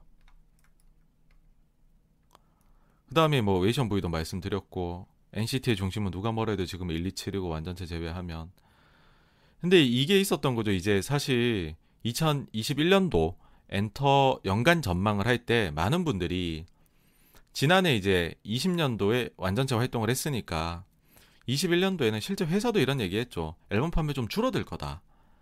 이게 좀 소강 상태일 거다라고 얘기를 했었던 거죠. 왜냐하면 완전체가 이제 짝수에 퐁당퐁당 활동하니까 21년은 그게 없으니까 적지 않겠느냐. 간과한 게 있는 거죠. NCT가 이렇게 엄청나게 성장할 거다라고 아무도 예상 못했던 거죠. 근데 요런 부분이 성장이 일어나 버리니까 지금 말도 못한 실 이제 앨범 판매 실적이 나오기 시작을 한 거죠. 그러면 이거를 아셔야 되는 거죠. NCT는 도대체 뭐길래 이렇게 자주 나오냐? 사실요, 여러분 그러라고 만든 시스템입니다. 일본의 자니스하고 AKB가 합쳐진 게 NCT 시스템이라고 할 수 있어요. 한국에선 원래 절대 안 된다는 반응이 많죠. 왜냐면은 이거는 막 졸업시키고 멤버가 계속 변하는 시스템이잖아요. 근데 한국은 멤버가 고정이 되어야지만 인기가 생긴다라는 게 되게 강하거든요. 졸업제도 안 먹혀요. 원래 그 전에 뭐 슈퍼주니어나 소녀시대도 졸업제도 도입하려다가 싹 못한 거잖아요. 팬들 반발에 져가지고. 근데 이수만 뭐 대표가 이거를 그냥 꿈이시니까는 이런 거 만드는 게 끝끝내 밀어붙였는데 망한다고 했는데 자리 잡아버린 거죠. 어쩌다 보니 자리 잡은 것 같아요. 저도 뭐 어떤 요인이 성공 요인이라고는 말은 못 드리겠어요. 근데 어쩌다 보니 자리 잡았어요. 그러니까는 요게 나옵니다. 뭐냐. 지금까지 데뷔하고 누적 개월 수고요. 지금까지 누적으로 발매된 앨범의 숫자입니다. 뭐, 뭐 OST 나오거나 이런 것들은 제외를 했어요. 그렇게 보면 BTS가 평균적으로 컴백하는데 걸리는 개월 수가 6개월이에요. 어, 투바투 5.6개월, 블랙핑, 블랙핑크 6.2개월, 세븐틴이 5.6개월이에요. 사실 이런 가수들은 해외 쪽 인기가 많잖아요. 그러니까 해외 일본 앨범도 내야 되고 막 하다 보니까는 5.6, 뭐 5에서 6 정도가 나와요. 이게 정상입니다. 그러니까 1년에 두 번 컴백하는 거예요. JYP가 일을 많이 시킵니다. 스트레이키즈, 갓세븐, 트와이스 다 4점대예요. 이런다고 해외 활동 안 하는 가수들도 아니잖아요. 특히 트와이스는 정말로 여러분 JYP에서 잘해줘야 됩니다. 전부 다 임원 달아줘야 돼요. 이렇게 소처럼 일할 수가 없어요. 여러분 이렇게 탑스타인데 4.3개월마다 1년에 3번 컴백하는 거예요. 국내에. 그러고 일본에 또 세 번 컴백하잖아요. 언제 쉬는지 모르겠어요. 트와이스는 진짜 대단한 거예요. 근데 가세븐도 4.4, 스키즈도 4.7이에요. 하여튼 JYP는 엄청나게 활동을 시킵니다. 뭐야 근데 NCT 2.7이에요 여러분 2.7 2.7이라고요 이게 NCT 체제가 자리를 잡아가면서 컴백에 컴백 속도에 여러분 가속도가 붙고 있는데요. 이게 지금 NCT가 컴 이제 데뷔한 이래로니까는 이때만 해도 처음에 NCT 나와서 127 나오고 드림 나오고 완전차다 그 V도 나오고 하면서 하나씩 이제 유닛이 늘어났죠. 그러고는 활동 횟수가 기하급수적으로 증가하고 있다는 게 느껴지는 게 데뷔 시점부터 해서 보면 2.7개월마다 한번 나오잖아요. 근데 이게 최근 2년간으로 놓고 보면요. 최근 2년 동안에 총 12번 컴백을 합니다. 즉 2개월에 한 번 컴백을 하고 있다는 거죠. 지금 이제 127 완전체 드림 웨이션 V 가지고서 어 그 두 달에 한 번 나오고 있는 거죠. 그렇죠? 그렇죠? 1년에 6번 컴백한다는 겁니다. 여기에 일단은 하나 더 올해 낸다 그랬잖아요. SM에서 NCT 하나를. 그럼 다섯 개가 돼요. 그럼 1년에 여러분 몇 번 컴백하겠습니까? 8 그러니까 이제 8번 할 수도 있겠죠. 하반기에 나온다 그러면 일단 1회 추가되면 7회겠죠. 그렇죠? 내년에는 이게 다 돌아가면 8회겠죠. 또 하나 넣는다? 10번 되겠죠. 그 다음에 12회가 될 수도 있겠죠. 이게 무슨 월간 윤종신도 아니고 그냥 계속 늘어나요. 계속. 한 3년 뒤에는 매달 NCT가 나올 겁니다. 그러니까 컴백이란 게 무의미해질 정도로. 그러니까 한마디로 정말 미친 시스템이다. 이게 자리를 잡는 게 우리나라는 원래 불가능하다 느꼈다. 근데 자리를 잡아버려서 이런 미친 결과가 나오고 있는 거다. 그런 말씀드리고 싶고요. 그 다음에 이제 어 이것도 중요해요. 엔터기업 분석 시에 실수하시면 안 되는 거. 분기 기준이 아닌 연간 기준으로 생각하시자는 거죠. 보통 기업들 보실 때는 다음 분기 얼마 나와요? 이거 중요하게 생각합니다. 근데 엔터 기업들은 거기에 변수가 너무 많아서 분기 기준을 생각하면 실수하기 쉽다는 거죠. 뭐 이런 것들 있잖아요. 대표적인 게 이번 분기에 피크 아니야? 어 다음 분기엔 이에서 별거 없는 것 같은데 활동하는 거 보니까 이런 생각들 많이 하시는데 이거 제발 안 하셨으면 좋겠어요. 왜냐하면 회사가 보통 아티스트들의 활동 계획을 연간으로 짭니다. JYP 이런 데들은 연간으로 향후 몇 년치가 짜여져 있어요, 사실. 이러저러한 이제 근데 이게 계획들은요. 이러저러한 사정으로 인해서 조금씩 앞당겨질 수도 있고 밀릴 수도 있는 거예요. 그럴 경우에 분기 실적 예상치는 당연히 변동이 발생할 수가 있죠. 근데 연간으로 보면 이거는 전혀 달라지는 게 없는 거죠. 그러니까 제발 연간으로 이 회사가 어느 정도의 체력을 가지고 있다를 생각해 보시기를 추천을 드립니다. 가령 이런 거죠. 원래는 뭐 이렇게 얘기를 한 거죠. 어, 원래 저희 A라는 아티스트가 6월에 컴백하려고 했어요. 그래서 만약에 컨센서스 추정치가 뭐 이만큼 돼 있었어요. 근데 어, 피치 못해 사정으로 앨범의 완성도를 높이기 위해 7월 컴백으로 바뀌었어요. 그럼 여러분 기업 가치에 영향이 있나요, 이게? 없죠. 근데 왜 우리는 분기 기준으로 자꾸 따질까요? 그러니까 저는 이거는 조금 네. 그 흥행 산업에서는 조금 예, 지양해야 될 방법이다라고 생각합니다. 그리고 이거는 사실은 제가 이제 좀 뺄까도 생각했는데 약간은 모르겠어요. 네이버하고 SM이 살짝은 균열이 느껴지는 행보가 조금 있는 것 같다는 거고 일단 작년 8월까지는 좋았죠. SM이 이제 네이버 천억 투자도 받았고 브이라이브 팬십 뭐 이런 거 강화하겠다 했는데 갑자기 이제 올해 들어 4월에 네이버하고 하이브가 손잡으면서 좀 미묘한 기류가 감지됐죠. 특히 여기다가 이제 브이라이브를 합쳐버리니까 어, 내가 브이라이브를 한번 하려고 했는데 SM 입장에선 그랬죠. 그래서 사실 이제 이번 엑소 컴백에 활동이 없어요. 엑소가 자체 콘텐츠 제작한 것 빼고 나오는 게 없는데 그러다 보니 외부 스케줄이 사실 원래 없기는 해요. 근데 그래도 지금까지 컴백하면 V 라이브 해줬는데 V 라이브가 요번에 없더라고요. 그래서 혹시 조금 껄끄름해져서 그런가 하는 것도 있고 그다음 두 번째 추정하는 게 이제 엑소가 컴백하면 어쨌든 뭐 그 비욘드 라이브 뭐라도 해주지 않을까라는 생각도 했는데 근데 진짜 이번에 엑소 요번에 컴백하고 활동이 없기는 해요. 안 하려나 봐요. 뭐 멤버들도 군대 가고 했는데 나머지 멤버들 가지고 하긴 좀 그렇겠죠. 근데 보시면은 엑소 요번에 컴백하면서 일본의 Film Live Japan Tour는 잡았거든요. 그럼 여기 막 굿즈도 팔고 난리예요. 이게 보시면 들어가면은 다 나오는데 그 티켓 가격 4,000엔이고 108회 할 거예요. 요런 굿즈도 팔고 있고. 근데 어쨌든 비욘드 라이브는 없대는 거. 그래서 물론 요번에 엑소만 갖고 그러긴 그래요. 왜냐면 그 전에 나왔던 조이나 뭐 NCT 드림이나 아니면은 뭐 웬디나 이런 모두 다 V 쪽이나 활동 다 했거든요. 그래서 아직 섣불리 얘기하기는 그렇지만 약간은 좀 엑소에서 약간은 어 쟤네 왜 안 하지? 약간 그런 거 있다는 거고 자꾸 이게 횡곡회를 돌리면 안 되는데 나중에 궁극적으로는 디어유의 V앱의 기능들이 추가가 될 수 있는 거 아니냐 하는 생각도 들긴 합니다. 일단은 뭐 사람들이 기대 모았던 디어유 같은 경우에는 지난주 금요일에 뭐 아주 오후 늦은 시각에 나왔어요. 보시면은 그 예비 심사 목록에 지금 나왔습니다. 청구했고 사실 여기는 아주 구체적인 내용은 적죠. 구체적인 내용은 적은데 상장 예정 주식 수는 1680만 주인데 공모 예정이 한 330만 주니까는 대충 한 20% 정도 희석되면서 요거가 이제 그 저기 공모 물량으로 나올 거다. 뭐 앞으로 뭐 좀 구체적인 얘기들 나올 테니까 요건 한번 지켜보실 텐데 한 요 정도 내용만 지금은 나왔다. 일단 청구서는 접수됐다 정도 말씀드릴 수 있을 것 같아요. 그리고 이제 마지막으로 말씀드리고 싶은 게 엔터에서 멜론 순위에 대해서 음, 말들이 많은 거예요. 그러니까 결론은 여전히 중요하기는 하지만은 너무 집착은 하지 마시자는 겁니다. 사실상 이게 기계픽 사재기 논란이 굉장히 심했었잖아요, 멜론에. 그때 이후로 수많은 아이돌 팬들이 멜론에 떠났어요. 그러니까 과거에는 멜론이라는 공신력 있는 데에서 1등을 하는 게 지상 과제였습니다. 내가 응원하는 아티스트가 컴백했을 때 멜론 1위 한번 찍자. 그랬는데 이게 뭐 사재기한테 자꾸 지니까 1등을 할 수가 없잖아요. 사재기가 거의 뭐 기계처럼 정말 간발의 차이로 자꾸 이기거든요. 그렇게 그 저 돼버리니까 사실 멜론에서 이용자 수 자체가 여러 번 많이 줄었어요. 그러니까 옛날만큼 멜론이 이런 서비스 중에서는 스트리밍 서비스 중에 탑이다, 원톱이다 할 만한 지위가 이제는 아닙니다. 여기 이제 보시면은 2020 작년 11월 기사인데 멜론 이용자 20% 감소했대. 지니뮤직 12%, 플로 62% 늘었다. 이렇게 보시면은 이제 어, 멜론 이 주춤하다. 월간 순이용자 10월달 기준으로 보니까 멜론이 598만 이제 600이 깨졌더라. 지니 뮤직이 300이다. 플로가 200만이다. 유튜브 뮤직이 164만이더라. 심지어는 일평균 사용 일수 이제 멜론이 지니한테 진다. 월 평균 사용 시간도 멜론이 지니한테 진다. 제일 긴 건 오히려 벅스를 사람들이 더 쓰고 있더라. 그러니까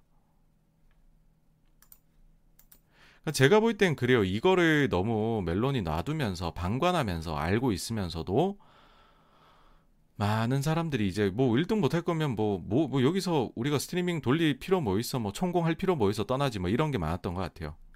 그러다 보니까 지금은 방탄 버터 계속 1등 하고 있잖아요. 근데 이용자 수 보셔야 되는데 이용자 수 보시면 옛날에는 이용자 수 보면요. 뭐 음원 깡패라고 하죠. 아이유 같은 이제 음원 깡패들이 나타나게 되면 막 24시간 이용자 수가 실시간 이용자 수가 100만이 훨씬 넘어갔어요. 막 120만 나오고 그랬어요. 근데 요즘은 한번 보실까요?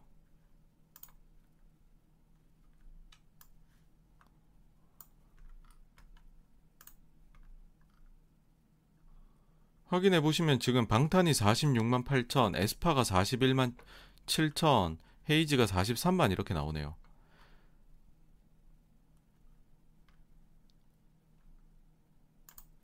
(24시간) 뭐 이용자 수 추이 보시면은 아이고 제가 Next Level을 검색했던 게 나오네요.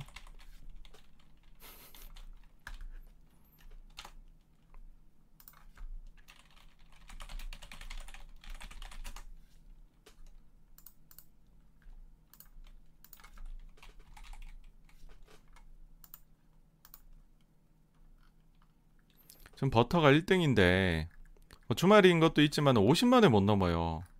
이용자 수가. 옛날에 아이유 컴백하면 뭐 그 팔레트 막 이럴 때는 120만씩 나왔거든요. 근데 40만 대인데 저게 1등이고 아이유 요번에 최근에 컴백이 있었잖아요. 그럼 아이유도 지금은 거의 3분의 1 토막이 나 있다는 거잖아요. 이용자 수가. 그러면은 도대체 얼마나 많은 사람들이 멜론을 떠났냐는 거죠. 그리고 이용 시간이나 이런 것도 많이 줄었고. 그러니까 그런 얘기를 드리고 싶어요. 결론적으로는 뭐가 있냐면 최근에 역주행을 했다거나 아니면 신인급 아티스트들이라면 이들의 팬들은 아직 멜론에 질리지 않았을 가능성이 높아요. 기계픽 사재기한테 호되게 당해보지 못했거든요. 그럼 이런 분들은 많이 이용할 거예요. 근데 기계픽에 당했던 기억이 있는 아티스트의 팬들은 더 이상은 멜론에 집착하지 않는 모습을 많이 보입니다. 이 얘기를 왜 드리냐? 요번에 트와이스하고 엑소가 컴백을 했잖아요.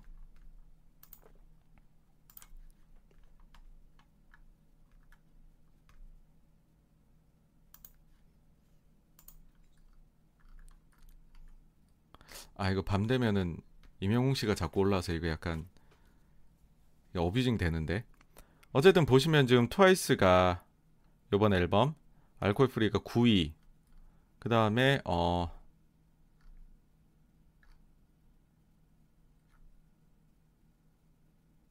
엑소가 보시면 38입니다.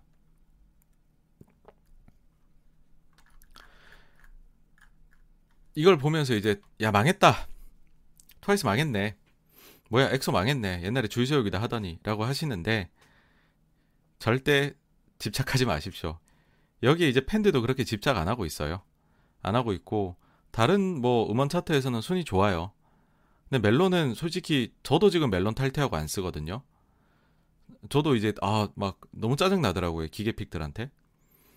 뭐 다른 데도 물론 존재하겠죠. 뭐 그 사람들이 뭐 멜론만 공격했겠습니까? 멜론만 가지고 이용했겠습니까? 근데 어쨌든 저 이제 국내 쪽의 순위를 이제 우리가 생각하는 그런 뭐 대형 아티스트들 있잖아요. 글로벌하게 뻗어나가는 그분들한테는 더 이상 국내에서의 스트리밍 횟수가 별로 안 중요합니다. 예. 그래서 그거 너무 취직하시는 분들도 그렇고 팬분들도 그렇고 신경 쓰지 마시라고 말씀드리고 싶어요. 그거 가지고서 얘네 인기가 요즘 줄었네, 뭐 늘었네라고 판단하는 기준으로 멜론을 삼는다. 그거는 이제는 철진한 방법입니다. 예. 그래서 예 여기까지 해가지고서 이제 엔터 쪽 관련해 가지고서 몇 가지 팁들 예, 보실 때 그다음에 최근에 있었던 뭐 어, 이슈들 한번 정리를 해봤고요. 예, 준비한 내용은 여기까지입니다. 여기까지이고 Q&A로 넘어가도록 하겠습니다.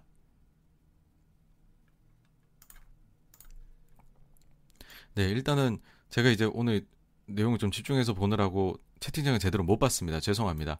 여기부터 보면은요. 네.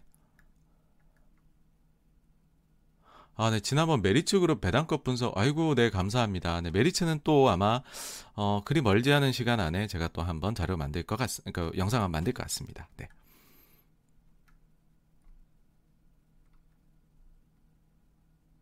어, KSLM 어떻게 될까요? 하셨는데, 어, 좀 더 구체적인 내용 남겨주시면, 아, 좋을 것 같습니다.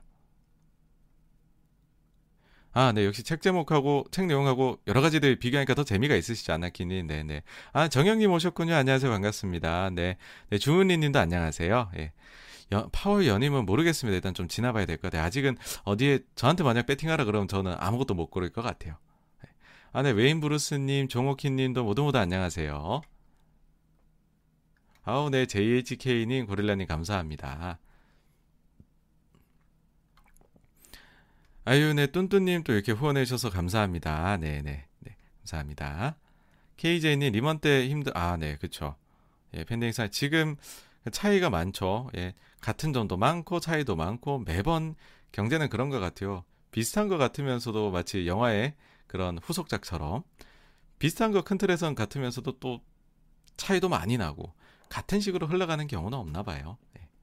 아유, 누리동아님 안녕하세요. 네, 아유, 네, 지난주에는 또 이렇게 바쁘셔가지고서 일이 있으셔서 못 뵈서 아쉬웠는데 이번 주에 또 이렇게 또 찾아주시고 후원해 주시니 너무 감사드립니다. 네, 감사합니다. 아, 스톤킹 재밌으신가요? 어, 이거 책이 조금 재미가 없을 것 같아서 걱정했는데 재밌으시다니 다행입니다. 네. 아, 네, KS, KSL님도 재밌으시다고요. 네, 감사합니다.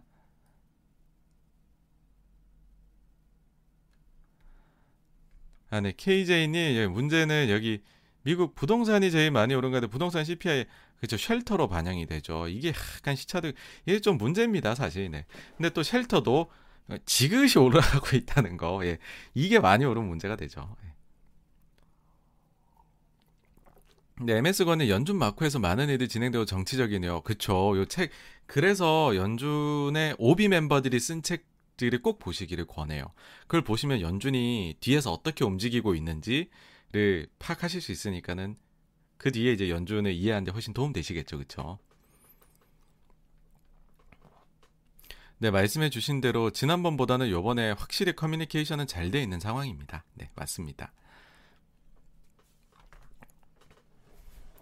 네, 그리고 이창민님, 힙합의 이창민님 말씀대로 그러니까 연준이 이제 PC 보니까는 사실은 부동산에 뭐 반영을 하고 있다라고 보일 수 있죠. 예, 예, 맞습니다. 네. 어, 저희 채널은 말씀해주신 지금 채팅 남기신 분들 너무 잘 남겨주셔서 진짜 도움도 많이 되고 저도 배웁니다. 예, 예. 너무 좋습니다. 어, KJ님, 아, 중고차는 반도체 문제에 따라 올라간 것도 있지만 미국은 원래 4월에서 8월 중고차 값이 오릅니다. 이런 바. 아, 그런 분명히 있죠. 맞습니다. 예. 이것까지 이제 겹치니까 사실 약간 아마겟돈? 그러니까 인플레이션 아마겟돈이 올 거야라고 주장하시는 분들은 야 이거 지금 중고차가 오르는 시즌인데 지금도 이 정도로 CPI에서 얻어맞고 있으면 너네 지금 여름 가면 더 얻어맞아 인플레 엄청 높을 걸 그런 주장을 하고 계시죠. 맞습니다.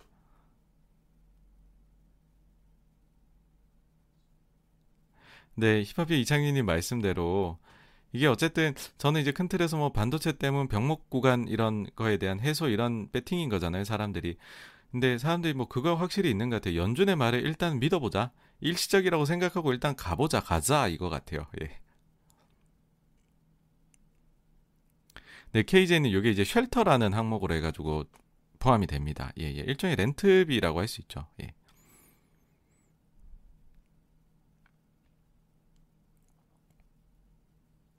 아, 네. KJ님께서 갤런당 팬데믹전 2.3불이었는데 지금 그러니까 개솔린이 이제 2.99불이라는 것이잖아요. 사실 이제 3불이 되면 미국 정부가 나섭니다. 항상 3불 밑으로 막고 싶어 하더라고요.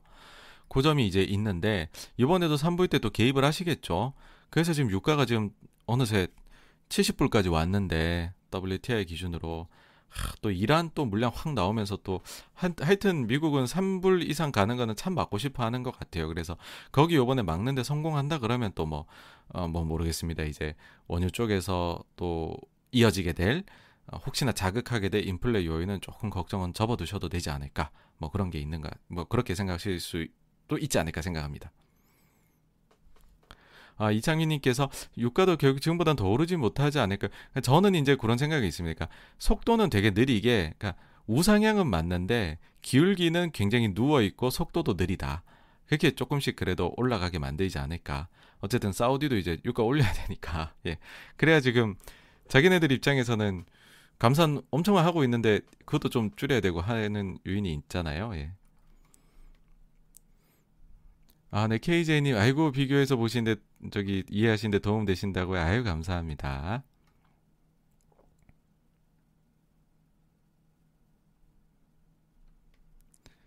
네, 좀 약간 좀, 그러니까 막 많이 오른 것도 아닌데 그렇다고 뭐 또 안 오르고 있는 것도 아니고 막 그런 식입니다. 네.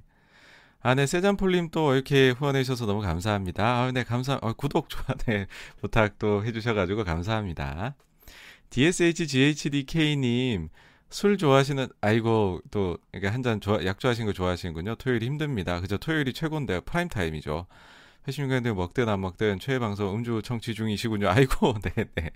음주면 어떻게 더 재밌게 들릴까요? 예, 네, 어쨌든 감사합니다.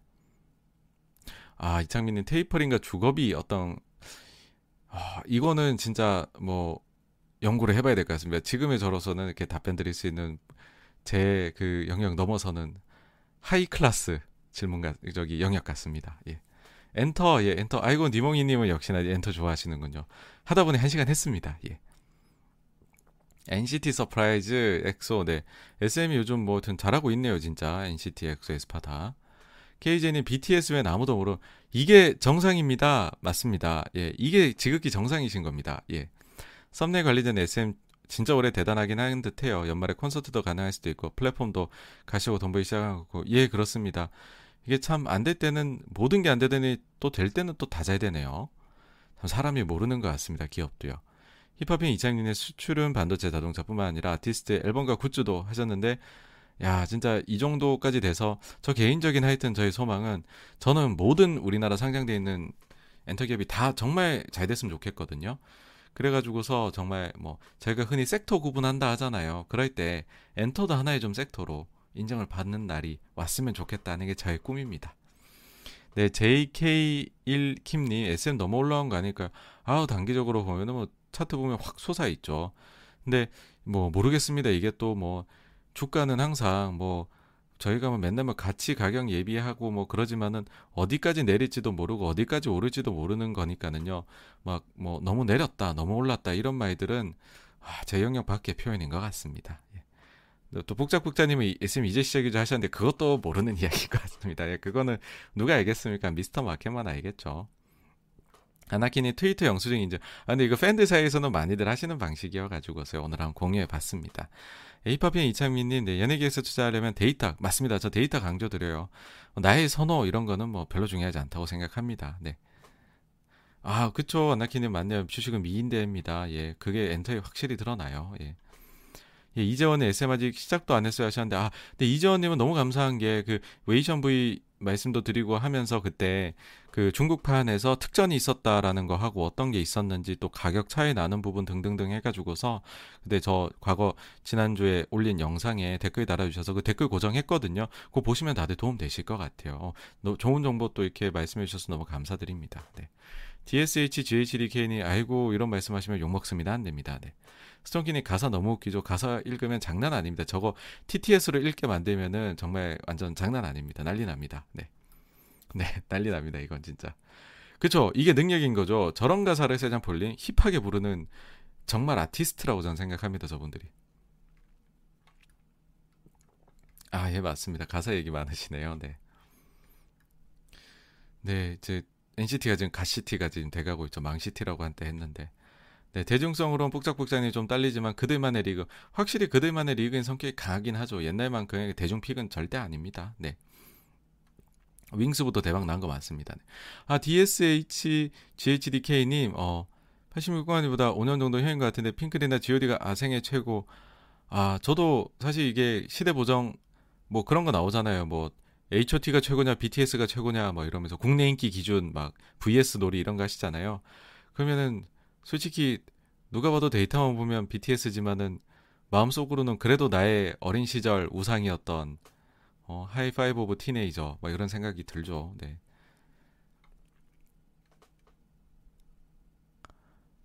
스키즈 투바투 아이고 이창민님 네 저도 기대가 큽니다. 네.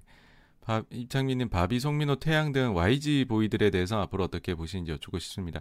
YG가 전통적으로 사실 음원의 강자이고 음반 강자는 아닙니다.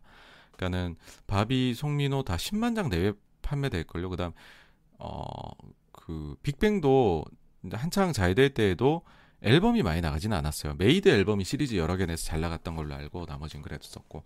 그래서 여기는 이제 그 대중픽이고 그래도 여기 와이 그 아이돌 어 그 기획사 중에서는 그다음에 어 음원이 강하고 그러다 보니까 뭐 광고라든지 아니면 콘서트 쪽이 강세를 보이죠. 그래서 YG도 그런 부분들이 좀 해소가 되면은 좀 괜찮지 않을까라는 생각이 들더라고요. 예. 네, KJ님 여기 한국 주식 대부분 하신, 오, 저 잘 모르겠어요. 한국도 하고 해외도 하신 분들이 있는 것 같은데 저희 뭐 채널이 그렇게 막 이렇게 뭐 아직까지 뭐 뭔가 자리를 잡은 그런 건 아닙니다. 예. 계속 변마 변모하고 있는 여러분들 덕분에 조금씩 성장해 나가고 있는 채널이라서요. 예. 북작북작님 YG는 팬덤 장사 잘 못하는 듯하다 하다고 하셨는데 앨범 파, 그러니까 앨범만 볼 때는 좀 그런 면이 있죠. 예. 그러니까 좀 더 이제 대중픽 쪽에 가까운 쪽에 어 뭐 비즈니스 쪽에 강점이 있는 것 같습니다. 예. 어, 주식 투자자님 YG 주식 본다면 트레저를 봐야 할 때지 뭐 아 맞죠. 요것도 포인트죠. 트레저가 얼마나 될 거냐. 예 맞습니다. 주식보다 그냥 아티스트 전망에 아 그쵸. 이제 꼭 주식만 저희 얘기하는 건 아니니까요. 네. 인구 구조도 사실 중요합니다. 요것도 한번 꼭 좀 보셨으면 했던 거고요. 네. 아유, 네, 이렇게 비교하신다는 건 정말 좋은 투자 습관이시죠. 네, 좋습니다. KJ님. 네, 이창민님 맞습니다. 엑소는 좀 이슈가 있었죠. 예, 결혼도 하고 했는데 그래도 참 팬덤, 엑소 팬덤 참 엑소엘 대단합니다. 예. 찬열, 아, 네, 폭로가 있었죠. 네, 아, 제가 말씀드리긴 그럴 것 같고요. 네. 아, 네, 결혼도 하셨죠. 네, 맞습니다. 아, 네, 이런 것도 있었죠. 네, 네, 맞습니다. 네. 아, 좀 아쉬우셨다고요, 씨 나파님께서는. 아, 그러실 수 있죠, 충분히. 네. 왜냐면은 워낙에 나 노래를 챔백 씨의 멤버 중에 하나고 퍼포먼스 잘하는 멤버잖아요. 네. 타이틀까지는 아니고 이제 활동을 안 하고 이제 군대로 군대 군입대를 하셨죠. 예.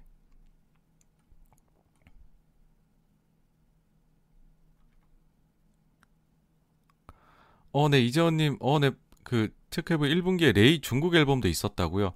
어, 저 이거는 몰랐는데, 아, 그런가요? 어, 그랬군요. 요거는 한번 또 봐야 되겠네요. 그리고 이창민님, 어, 또 좋은 그 말씀해 주셔서 정보 주셔서 감사합니다. 네, 타이틀은 안 했지만, 그쵸. 여기 좀 애매하게 남아있죠. 네. 맞아요. OST 활동 잘하셨어요. 시나파님 맞습니다. 네, 북작북작님 합성입니다. 누가 봐도 합성이죠. 네네. 저도 처음엔 설렜어요. 같이 찍은 줄 알고. 근데 뭐 코로나 생각하면 원래부터 못 찍는 거고 합성이라도 그래. 좀 뭐 한 게 어디야 그런 생각이었습니다.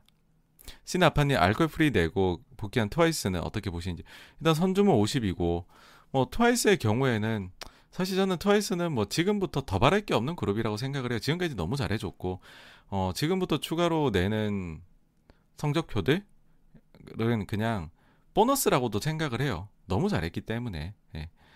예, 뭐 지금 어쨌든 음원에서는 조금은 좀 실망스럽게 보시는 분이 있을 수도 있고 유튜브 24시간 조회수에서도 지난번보다 막 되게 늦진 않았어요. 약간 증가한 수준이라서 아, 신규 팬덤 없는 거냐 하실 수 있는데 core 팬덤은 여전히 강하고 매우 강하고 최근에 이제 Alcohol-Free보다도 일본 쪽 앨범이 최근에 나온 것도 쿠라쿠라도 그렇고 조금씩 이제 감소하죠. 그거 보면서 뭐 팬덤 주는 거 아니냐 하시지만은 일본은 최근 일본은 사실은 결국은 high touch가 기반이 돼야 되고 그런 측면에서 봐서는 일본이 그 최근에 뭐 활동을 못 하니까 그냥 순수하게 앨범만 사는 부분에 있어 가지고서는 조금 부진할 수밖에 없는 부분. 그거는 지금 일본의 모든 아티스트들이 겪고 있는 부분이고요. 그리고 또 한 가지는 솔직히 트와이스가 활동이 되게 많아요. 너무 많다 보니까 진짜 학생들 입장에서는 이거 굿즈 다 사기가 진짜 주머니가 탕진됩니다. 예. 그래서 뭐, 뭐, 진짜 한번 단일 앨범만으로 기록 세우겠다고 하면 트와이스가 맘먹고 몇 달 안 내고 있다가 한 번 내면 어마어마하게 나올걸요? 근데 지금은 워낙 활동을 자주 하니까 뭐좀 그런 게 있지 않나. 인데 알콜 프링 좀 성격 좋다, 전 괜찮다고 생각합니다. 예.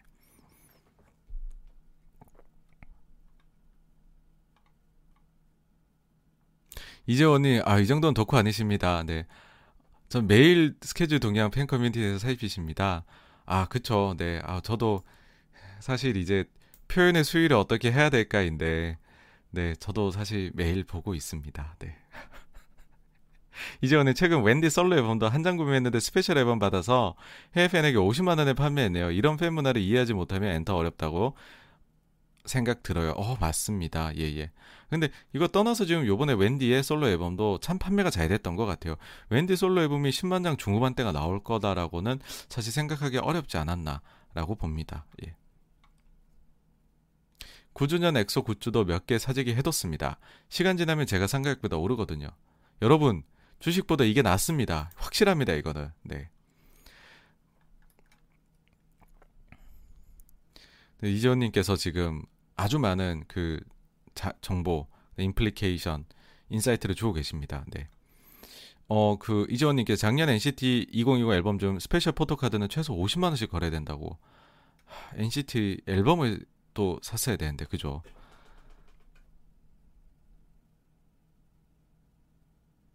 그쵸. SM에 대해서는 결국 북작북작님 말씀대로 비용 관리 뭐 아니면 자회사들에서 뭐 빵빵빵빵 터지니까.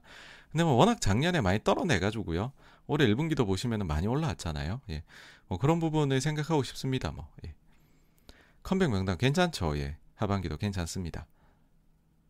이재원님 7회부터 4천명 콘서트 그쵸 네 하반기 콘서트 허용되면 오히려 실전 몰빵해 두는 게 신의 한 수일 수도 요 86강이 이어가처럼 몰빵도 아니지만요 그쵸 네뭐 저는 절대 몰빵 아니다라고 생각하거든요 예뭐 근데 많이들 뭐 몇몇 분들 그런 생각을 하시는 것 같아서 했는데 뭐 100% 이전님 말씀에 동감합니다.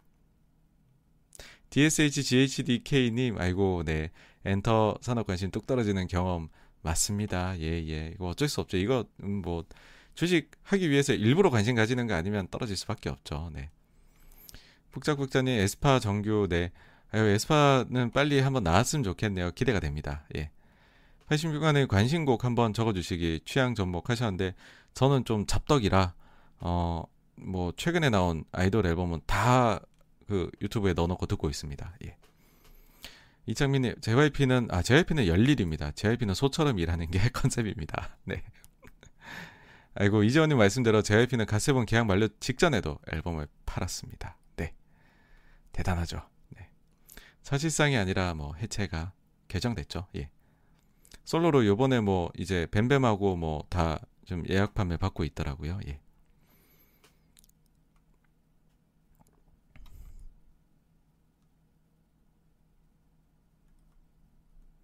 그러니까 이제 JYP에서는 뭐 이제 나간 거다. 뭐 그런 의미에서 해체다. 그렇게 말씀을 드린 부분이고요. 네네.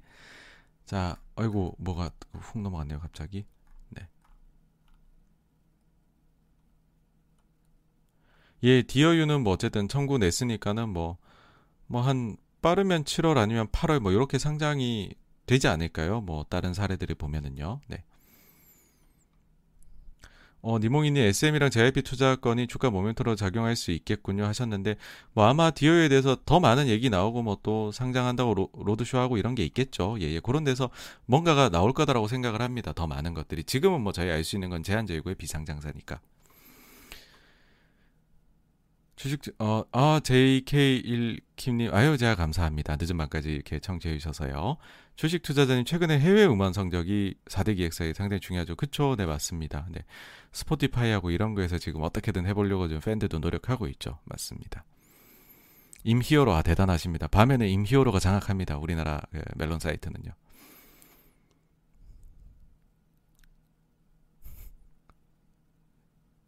아, 하반기 YG 대기만성님, 빅뱅도 나올 수 있고요. 사실 그 콘서트 재개되면 모든 엔터사들이 다 좋은 거죠. 우리나라 대형 엔터사들은 전부 다 콘서트를 잘하는 데인데요. 그리고 콘서트 하면 콘서트 티켓 수익만 있나요? 저것도 있죠. 그 뭐라고 하죠? 굿즈 수익도 있는데요. MD 수익 얼마? 그게 진짜 알짜입니다. 예. 아이고 YC 쾅님, 아유 이렇게 큰 금액도 후원해 주셔서 너무너무 감사드립니다. 네. 아, 엔터 업종 관련해 가지고서 요 insight 감사하시다고요. 네. 아이고 네. 제가 워낙 86번가가 엔터 쪽을 좋아하는 채널이어서 요 부분은 뭐 아마도 이슈가 있을 때마다 계속해서 내용을 다루지 않을까 그렇게 생각을 합니다. 네. 아유 네 감사합니다. 뭐 YG 가수들이 어쨌든 공연을 뛴다라고 하면은 아, 이거 보고 싶으실 분들 많으실 것 같아요. 그러니까 우리나라 아티스트들 다 잘해요. 너무 열심히 하는 분들이고요. 네. 아우 네 광님 어 대단하십니다. 네네 그 감사합니다라는 말씀을 다른 분들이 해주고 계셨나네요. 계셨네요. 네 저는 이게 너무 늦게 봤는데 네 아유 네. 아, 그래서 대기완성님께서 보시기에는 YG 플러스가 또 이제 요거를 또 하니까. 그죠. 사실 이제 YG가 좀 전략적으로 앨범을 보석함이라고 하잖아요. 너무 이제 수납해 놓지 않고 자주 JYP만큼은 아니더라도 컴백을 한다면 그러면은 이쪽의 실적은 뭐 분명히 좋아질 수 있는 면이 있다라고 생각을 합니다. 네. 그, 그리고 이제 디우스 오버님도 아이고 네 오늘도 청취해 주셔서 감사드리고요. JK 원킴님 뭐 SM이 원픽인가 하셨는데 뭐 원픽이나 그런 건 없습니다. 저희는 뭐 엔터에 대해 가지고서 다 어 좀 뭐 이슈 그냥 분석하고요. 그 다음에는 뭐 다 좀 잘 되었으면 하는 염원을 가지고서 네. 어, 뭐그 시장에서 좀 잘못 보고 있는 부분이 있다거나 아니면은 조금 이런 점들을 좀 장기 투자를 하시려면 봐야 되는데 하는 것들을 네, 체크를 해드리는 채널이라고 보시면 될 것 같아요.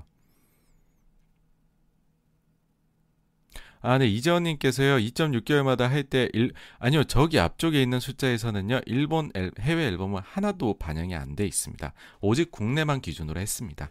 왜냐하면 이게 일본에다가 뭐, 윤, 다른 뭐 개인 활동들이나 뭐, 엑소도 저기 안 넣었잖아요. 이게 너무 복잡하게 하면은 좀 뭐랄까요, 본질을 흐릴까봐, 아, 일부러 안 넣었어요. 그냥 국내만 가지고서 좀 비교의 용이성을 위해서 그렇게 넣습니다. 아, 네, 그 이제 킴님께서는 계속 이제 그 SM 주가 올라온 거 말씀하시는데 이 부분은 뭐 솔직히 진짜 누가 알겠습니까? 네, 아무도 모르는 그런 부분인 것 같습니다. 어, DSHGHDK님, 네, 철강 이슈나 매크로 더 갈 수밖에 없다고 판단하지만 어, 홀딩후에 20% 조정 받았고 금요일은 반등, 그쵸 반등이 좀 나왔죠. 이런 본인 투자 종목 업종 시나리오일 땐 펀드 매니저들은 뭐 사실은 이제 뭐 그렇게까지 뭐랄까요? 투자 아이디어가 훼손된 게 아니면은 대체로는 좀 뭐 끌고 가는 편들이 많겠죠 아무래도. 근데 또 복잡해요 사실 펀드 매니저들이 펀드 성격에 따라 많이 다르고 해가지고 이게 딱 일괄적으로 말씀드리기 어려울 것 같아요. 말씀드리기 어렵고. 오히려 그래서 개인 투자자분들께서가 더 본인의 성향에 맞게 투자하시기에 좀 더 용이하다는 말씀을 다시 한번 드리고 싶고 뭐 내가 단기 투자자다라고 하면은 바로바로 차트 보고 모멘텀 보고 매매해야 되겠지만 그래도 중장기다라고 하면 어, 투자 아이디어라는 걸 체크하고 그게 훼손되었냐 아니냐 이런 거 체크하면서 매매를 하시고 뭐 그러시지 않을까라는 생각이 드네요. 네. 아, 네, 대기만성님께서 어, 저, 이렇게 정리를 깔끔하게 해주셨네요. 네. 최근에 그냥 SM 이슈가 많습니다, 지금. 네. 아, 네. 요게 이제 철강이 좀 빠졌다가 이런 부분들이 있고 하시니까는 고민이 되신다 이런 말씀이시군요. 네. 그래서 뭐 그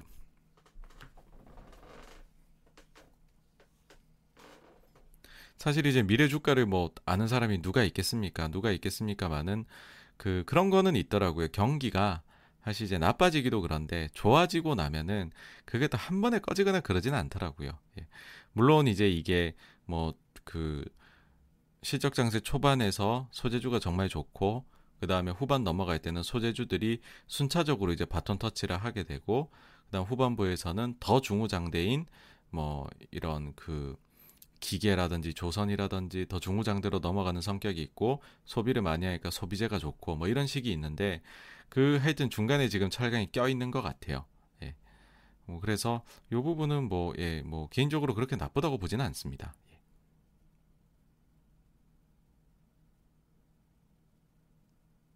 아, 네. 행파맨님께서 강원랜드 1200명에서 3000명 입장객 늘리는 거. 예, 예. 그니까 사실 요런 것들 때문에 한국의 contact 주식들이 좋았죠. 뭐, 그, 강원랜드 뿐만 아니라 다른 해외 외국인 전용 카지노까지도 다 좋았었으니까요, 주가들이.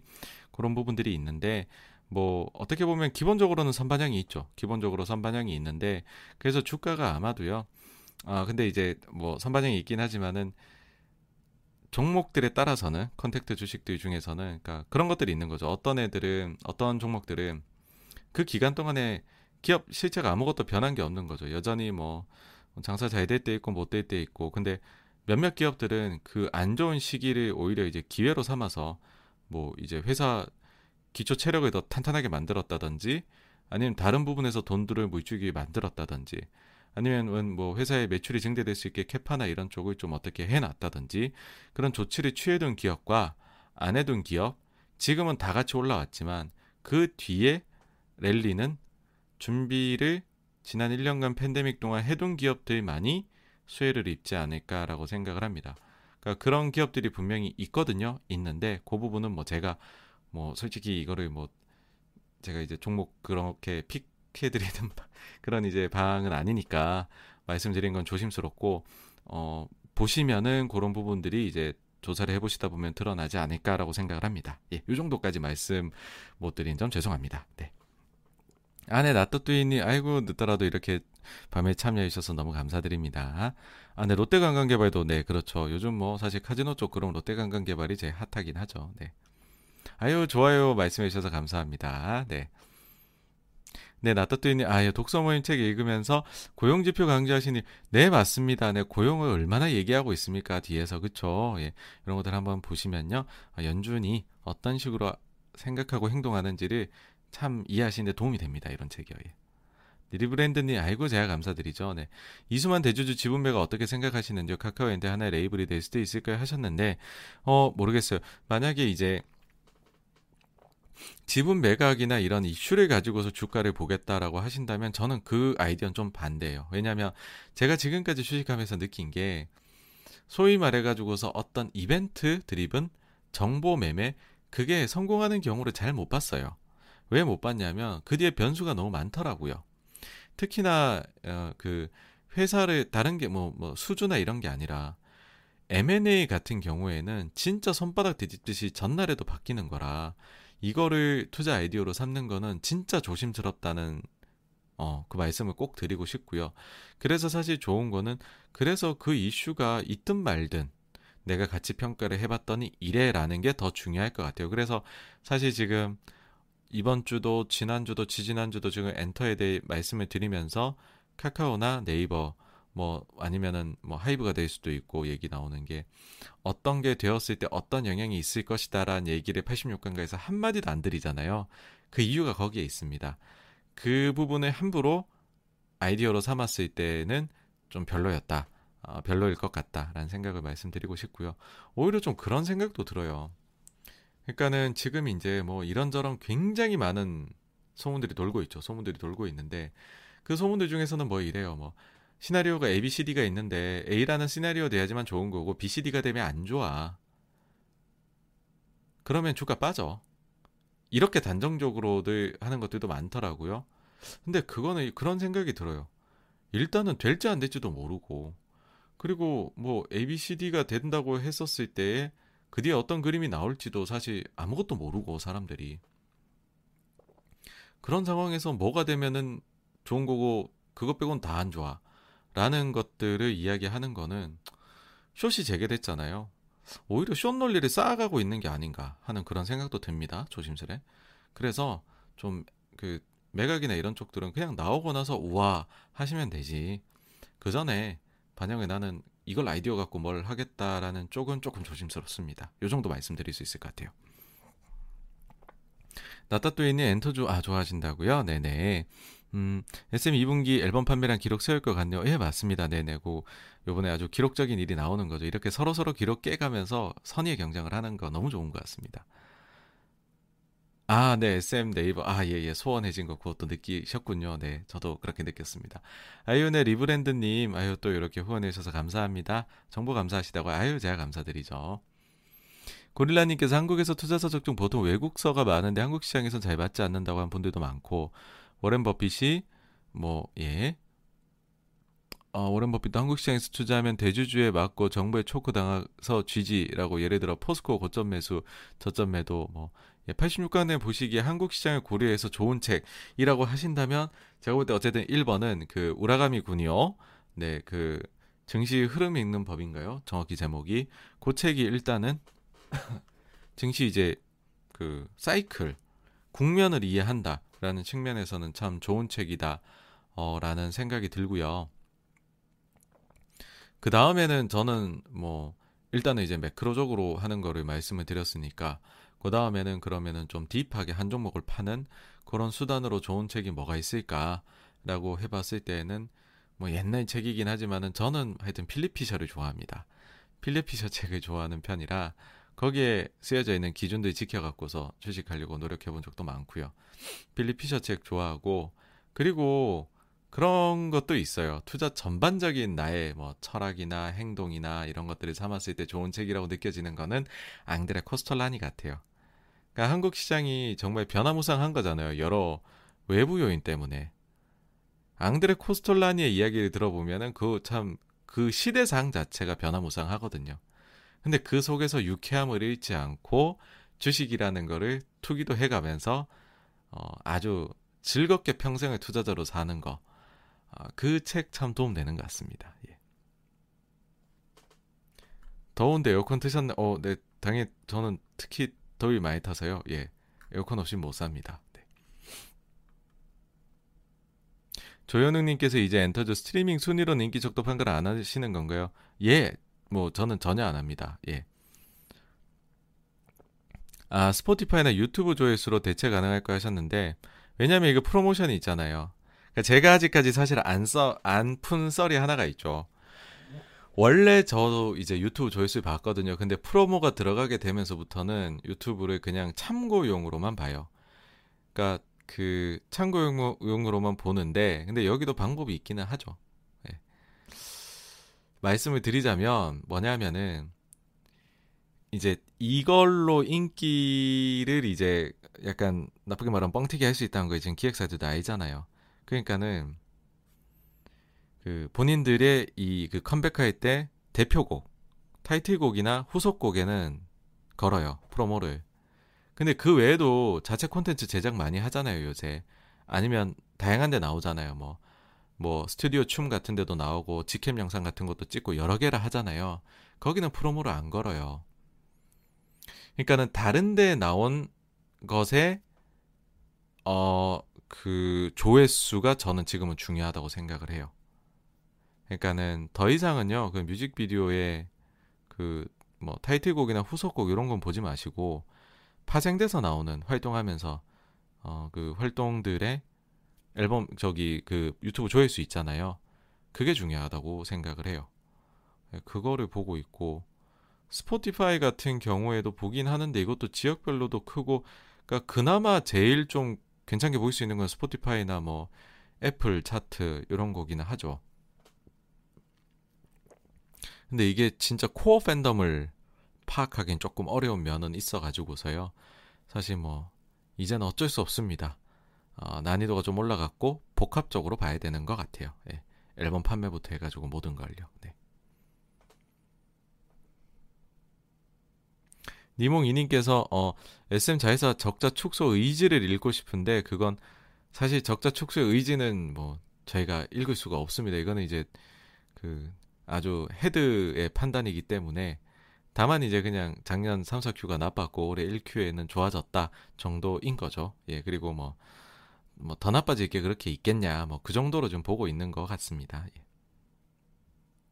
맛집 몇 개라고 하셨는데 어 갑자기 네 질문이 글쎄요 저는 그 대부분의 모든 대부분의 그 다 좋아합니다. 저는 이제 식성이 굉장히 모든 걸 좋아하기 때문에 저는 아주 잡식성이기 때문에 거의 다 잘 먹습니다. 네 갑자기 주식 질문하신 것보다 더 어렵네요. 네. 나중에 생각해보고 답변 드리겠습니다. 일론 머스크, 일론 머스크 치프님, 전 골수 YG 엔터 팬인데, YG 네이버 하이브 이렇게 끈끈해지는 것 같아 전망이 좋아 보이네요. 그러니까 여기는 이미 하나의 잘 클러스터라고 해야 될까요? 만들었죠. 이제 이걸 가지고서 아직까지 구체적 그림이 나온 건 아니고, 이게 점차 나올 텐데, 아무래도 블랙핑크의 어, 완전체의 컴백에 맞춰서 뭔가가 나오지 않을까라고 저 개인적으로는 뇌피셜을 돌리고 있습니다. 네. 이재원이 이제 콘서트 때 온라인 콘서트도 같이 하는 하이브리드 콘서트도 기대되네 하셨는데 헉, 정확히 저도 이 의견에 일치를 합니다. 그러니까 온라인 콘서트는 뭐 대면 시대가 다시 돌아온다고 해서 없어질 게 아니라 그냥 팬들 사이에서 즐길 거리가 하나 늘어난 거라고 봐요. 그래서 엔터 기업한테는 코로나로 인해 갖고 어 이것도 수익원이 되네라는 걸 하나 더 발견하게 된 거죠. 예. 일론 머스크 치프님 빅뱅, 블랙핑크, 트레저, 화이팅, 심지어 방탄 앨범들까지 이제 YG에서 요청한 거 다들 아시나요? 그쵸? 요번에 이제 그 지분도 막 참여하고 YG 플러스에 들어오시고 하면서 그렇게 됐죠. 맞습니다. 예, 예. 황성준님, 케이팝이 글로벌에서 성공한 요인은 어떤 거라고 생각하시나요? 저는 두 가지 때문이라고 생각합니다. 그러니까 제가 왜 이렇게까지 엔터라는 사실 어떻게 보면은 주식시장의 작은 영역이에요. 근데 이거를 왜 이렇게까지 보고 있느냐 하면 궁극적으로 길게 봤었을 때 우리나라가 경쟁력을 가질 수 있는 부분 그 부분은 엔터지 않을까 라고 생각을 그 중에 하나는 엔터지 않을까라고 생각을 해서예요. 왜 그러냐면 일단 그 저기 경쟁하는 곳들하고 봤었을 때 중국하고 그러니까 이게 자본력이 엄청 들어왔을 때 우리가 경쟁력이 떨어지느냐? 그렇지 않은 업종이라는 거죠. 가령 예를 들어 중국이 들어와 가지고서 돈을 엄청 쏟아부으면은 글로벌에서 C팝이 K팝보다 나아질 거냐라고 얘기를 할 수도 있잖아요. 근데 거기에 대해서는 뭐 이런 얘기를 드릴 수 있는 거죠. 중국은 검열이 있어요. 아무리 돈을 때려 박아도 검열이 있기 때문에 일정 수준 이상 혹은 글로벌하게 나가기는 어려운 면이 있을 수가 있겠죠. 반대로 일본 같은 경우에 내수장이 커요. 그래 이미 많은 노하우들이 거기에 축적이 돼 있죠. 근데 일본의 문제점은 뭐냐 하면 배분이 안 좋아요. 월급제잖아요. 그 다음에 능력자를 그렇게 인정을 안 해줘요. 그 안에서 약간 어떻게 보면은 끼리끼리 문화도 되게 강하고 뭐 코미디언이 되려면 어디 출신이야 어디 쪽에 속해야 된다 남자 아이돌이려면은 뭐 어디 쪽에 속해야 된다 이런 것들이 너무 강해요 그리고 하여튼 아까도 말씀드렸지만 무엇보다도 배분이 나빠요. 인센티브를 주는 구도, 구조가 절대 아니거든요. 그런 구조에서 좋은 작품을 아티스트들이 아니면은 그 콘텐츠 제작자들이 만들어낼 유인이 너무 떨어지는 거죠. 그래서 한국이 굉장히 이런 점에서 우리는 인센티브를 줄려는 유인도 강하고 그런 식으로 지금 제도가 변화되어 왔고 그다음에 우리가 이들 국가 중에서는 가장 어떻게 보면은 그 이제 제재 같은 거랄까요? 뭐 검열이랄까요? 주제를 선택하는 다양성에서 우리는 훨씬 좋거든요. 그리고 또 하나는 어떻게 우리는 이렇게 될 수 있었을까라는 거를 봤었을 때는 자국 시장이 너무 작아서 그랬던 것 같아요. 우리도 옛날 같은 뭐 연예인들 옛날 연예인분들 썰프일 때뭐 어디가 뭐 조폭이 어땠고 막 그런 얘기들 하시잖아요. 근데 지금은 굉장히 선진적으로 그 보시면은 연예기획사들이 체제가 돌아간단 말이죠. 왜 그렇게 됐냐면 국내만 갖고 장사하기가 안 되거든요. 해외로 나가야 되는데 그러다 보니까 서로 으쌰으쌰 해가지고 힘내도 모자랄 판에 막 그 안에서 찢고 뽑고 하면 안 된다는 거죠. 그러다 보니까 자연스럽게 경쟁력을 확보하게 된 것이 아닌가. 글로벌로 봤었을 때 굉장히 희귀한 사례다라고 생각을 해요. 예. 뭐 그래서 좋게 봅니다. 예. 그런 요인들은 함부로 다른 나라들이 빼앗아 갈 수 있는 건 아닌 것 같아요. 네. 아유 이전은 제가 감사드리죠. 네 감사드립니다. 아이고, 네, 감사드립니다. 이전에 오늘 CJEN M이 U 플러스의 콘텐츠 수수료 2.7배하는 송출 중단한 뉴스를 보내 콘텐츠를 가진 자의 갑질이 시작된 것 같습니다. 넷플릭스가 디즈니에 겪었던 것처럼요. 이제 엔터주가 가진 콘텐츠가 빛을 보일 때라고 봅니다.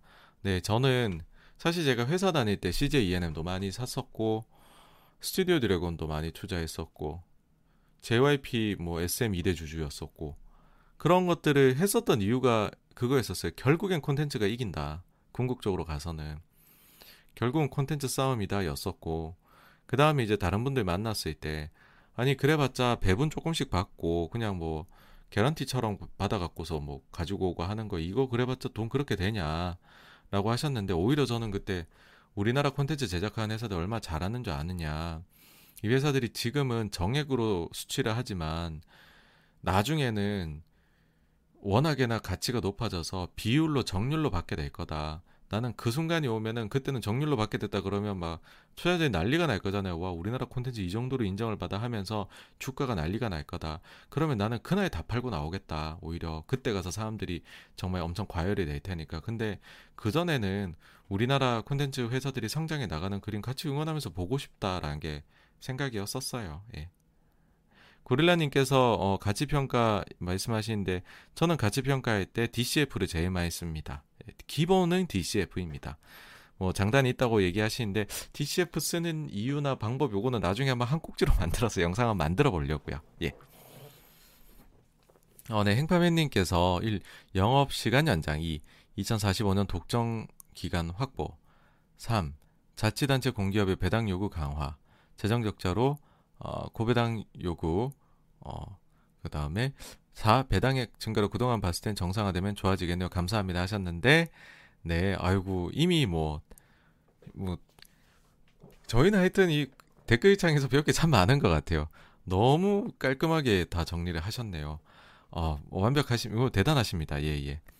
나따디님께서 강원랜드는 참 안정적인 회사인데 기업 성격에서 정치 영향 많이 받는 게 아쉽습니다. 이건 제가 일한 경험이 아 일한 경험 아, 그 뭐가 관련이 있으셨나 보네요. 주주리한 회사가 아닌 주변 지자체 국가에 그렇죠. 아유 우린 빠이트 꼽는데 너무 많죠. 네. 음, 네, 네. 아이, 나따뚜이 말씀도 또 도움되는 말씀이네요. 감사합니다. 아, 네. 행파맨님 또 이렇게 후원해주셔서 감사합니다. 예. 항상 이렇게 저희 채널 찾아주시고 시청해주셔서 너무 감사드립니다. 네. 아, 네. 어, 이창민님께서도 대신 감사해 주신 거 감사드리고, 니몽이님 컨텐츠 추천 하나 해도 되나요? 하셨는데, 어, 네, 해주십시오. 이전에 개인적 생각이나 드림어스 컴퍼니에서 빅히트 앨범 물량 나가고 난 뒤 SM에서 구앨범 찍어낸 수량이 많이 늘었습니다. K-팝 파이가 커지면서 드림어스에서 찍어내는 앨범에 한계가 있었다고도 볼 수 있을 것 같습니다. 요 부분이 저도 느껴졌, 와, 정말 이전님 잘하시는 것 같아요. 대단하십니다. 저도 이게 느껴지는 게, 엑소 구작이 갑자기 확 팔리는 거에서였거든요. 그러니까 바랬던 분들 많으셨던 것 같아요. 근데 안 찍으니까 뭐 sold out인데 어떻게 사요? 근데 그 부분을 찍으니까 바로 다 나가는 거잖아요. 그러니까 요 분석이 저도 이제 그러니까는 요 분석이 가장 제가 볼 때는 확률 높은 네, 분석이시다라고 생각하면서 다시 한번 감사드립니다. 니몽이님 전직 펀드 매니저가 추천하는 펀드 상품 읽기 어떤가요? 하셨는데 야 요거 괜찮을 거 요거 지금 고민하고 있습니다.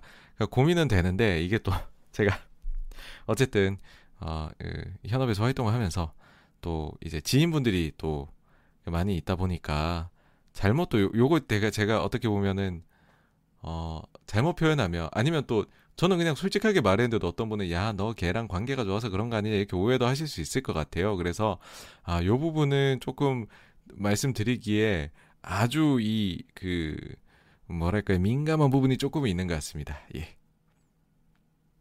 JK1킴님, 실시간 방송 매주 토요일 밤 하시나요? 하시는데, 예, 매주 토요일 밤에 9시 시작하고요. 벌써 12시 반이네요. 예. 요즘 점점 길어지고 있어요, 시간이. 좀, 좀 그래도 이 들으신 분들 너무 길면 들으시기 힘드니까는 다음, 하여튼 오늘도 그래서 꼭지를 덜 가져왔는데도 이러네요. 하여튼 다음 주부터는 더 하여튼, 어, 그 짧고 굵게를 좀 더 생각해 보겠습니다. 예. 아, 이제 황성준님 SM JYP 연합에 대한 의견과 SM 투자에 있어서 라이크 기획을 어떻게 봐야 할까 하셨는데 뭐 사실은 이제 SM JYP 연합은 뭐 그 BLC도 그랬고 SM JYP는 사이가 좋아요. 하여튼 되게 좋고 서로 잘해 보려는 게 있고 최고 경영진들끼리도 돈독하시죠. 굉장히 돈독하시죠. 사제지간이라도 볼 수 있는 분들이고 그리고 이제 라이크 기획은 뭐랄까요? 뭐 어쩔 수 없이 안고 가야 되는 아픈 손가락인 것 같아요.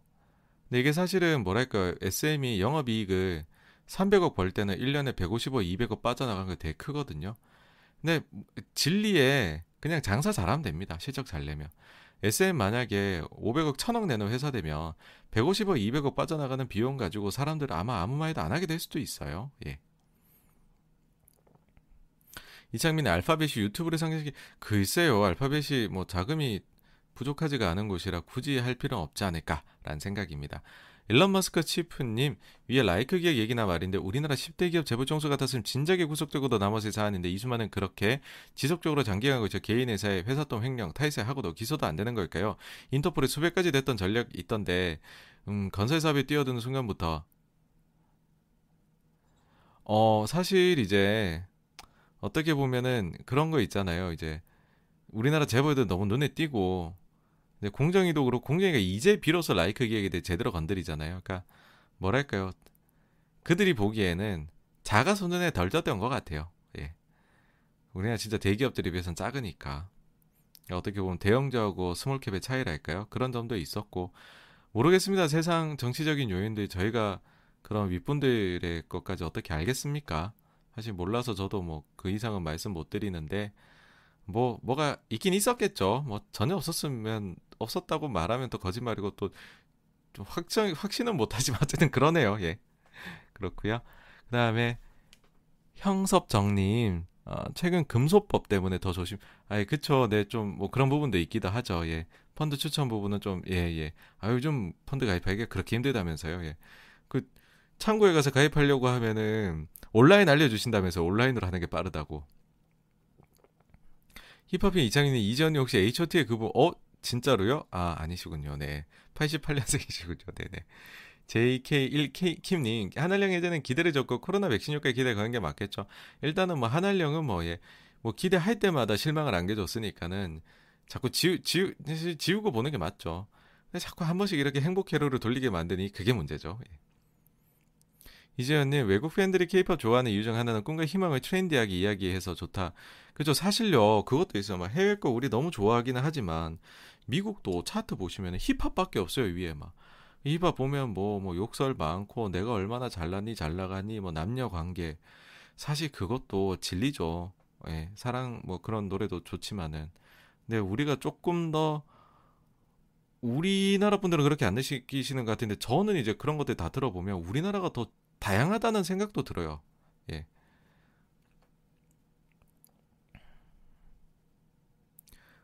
듀란 드루엘님, 네. 과거 기관 투자자 펀드 매니저로서 투자하시는 운영 관점 대 현재 개인 투자자로서 투자하신 자금 운영 관점 중 실제 투자금 운영에 있어 느끼신 가장 큰 차이점 뭐라고 보시나요 하면은 아무래도 이제 그 벤치마크가 있냐 없냐인 것 같아요. 네. 그러니까 벤치마크가 기간은 있죠. 그러면 나의 상, 그러니까 막 사실은 그렇잖아요. 투자자 입장에서는 내 펀드가 플러스가 나고 있으면 기분이 좋아야 되고 마이너스면 기분이 나빠야 되거든요. 근데 상대 수익률이란 게 들어오게 되면 그 기분이 사라져요. 오르고 있어도 기분이 나쁠 수가, 있죠. 상대보다 덜 오르고 있으면. 내리고 있어도 기분 좋을 수가 있어요. 상대보다 덜 빠지고 있으면. 근데 그게 투자의 본질은 아닌 것 같아요. 그래서 개인 투자자가 훨씬 더 마음 편하고 좋은 것 같아요. 그런 점에서는. 김학영님께서요, 소형주 투자에 어느 정도 자금까지 가능할까요? 지금 3, 4억 정도를 생각 중인데 시총이 600억 정도라 고민이 됩니다. 라고 하셨는데, 뭐, 그, 제가 사실 기관 투자자 할 때는 저 기준이 있었어요. 뭐였냐면, 1평균 거래 대금의 30%. 저희가 보통 그 이상이 넘어가면은, 그, 그, 그 이하까지 거래는 그냥 주문이 돼요. 근데 그 이상이 되면 좀 대량 주문이라 해가지고서 저희가 그 주문 낼 때 아예 그 trading 팀에 거쳐서 나갈 때 compliance에서 저희가 승인이 돼야 승인을 득해야지만 그 이상 주문 나갈 수 있거든요.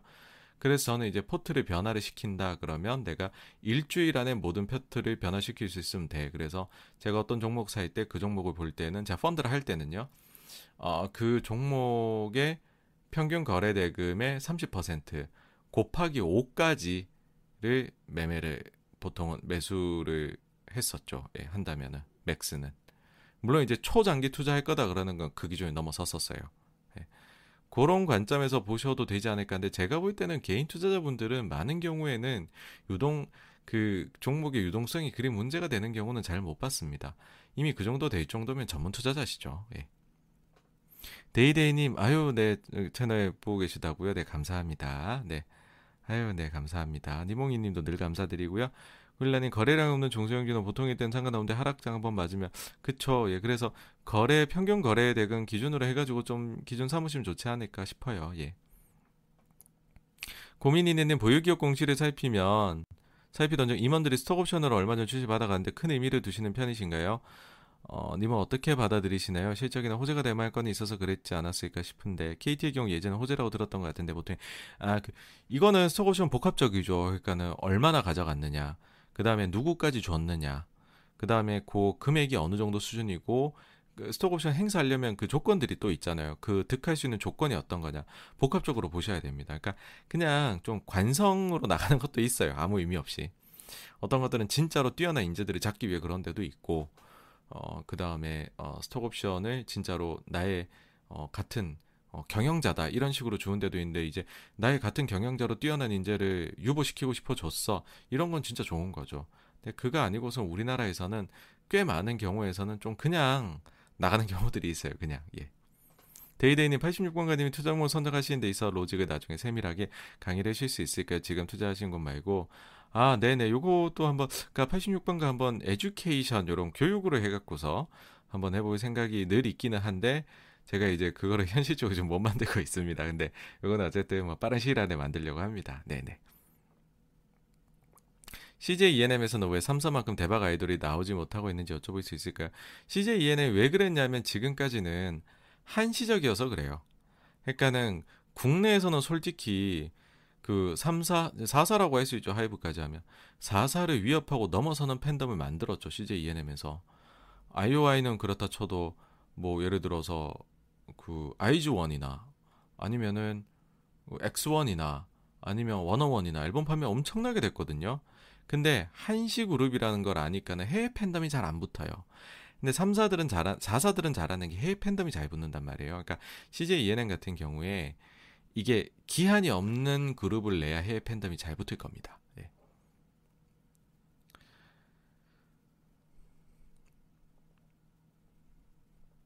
아, 근데 이전님 말씀 그 플래닛 나오는 걸그룹 플래닛인가 플래닛 999인가 뭐 나오잖아요. 그거 뭐 일단 보긴 해야죠. 또 CJ가 또 악마의 편집 어떻게 하실지 하려면은 약간 엔하이픈처럼 가야 됩니다. 사실 엔하이픈 그림이 맞다고 봐요. 그러니까 하나 소속사 잡아서 끈질기게 여기 우리 육성형으로 가겠다 이렇게 해야 해외 팬덤도 붙고 하겠죠. 예.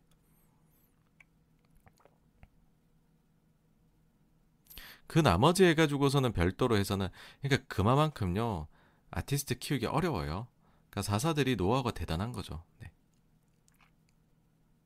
고릴라는 여러 사람들이 몇 년 안에 법으로 대폭락 예상 분들 많던데 저는 10년 대폭락 중인 작년에 왔다고 보고 앞으로 크게 없을 것 같기도 한데 어떻게 보시나요 했는데 이 부분은 이제 저는 하락을 세 가지로 봅니다. 유형을 5에서 10% 하락 언제든 나올 수 있는 거 15%에서 20%뭐 유럽 재정위기 같은 걸로 아프지만 판을 깨지는 못하는 이제 그거는 이제 그 급락이고 아예 폭락 나오는 30% 이상 이게 이제 10년 주기라는 거죠.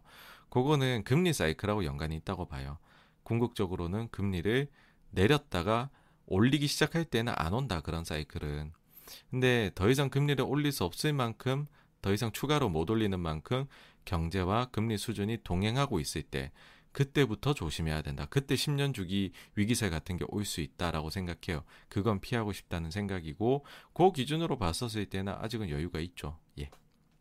요거는 제가 하락의 세 가지 유형 해가지고 또 영상 만든 게 있거든요. 거기 또 이제 자료랑 해서 또 좀 보실 수가 있습니다. 예.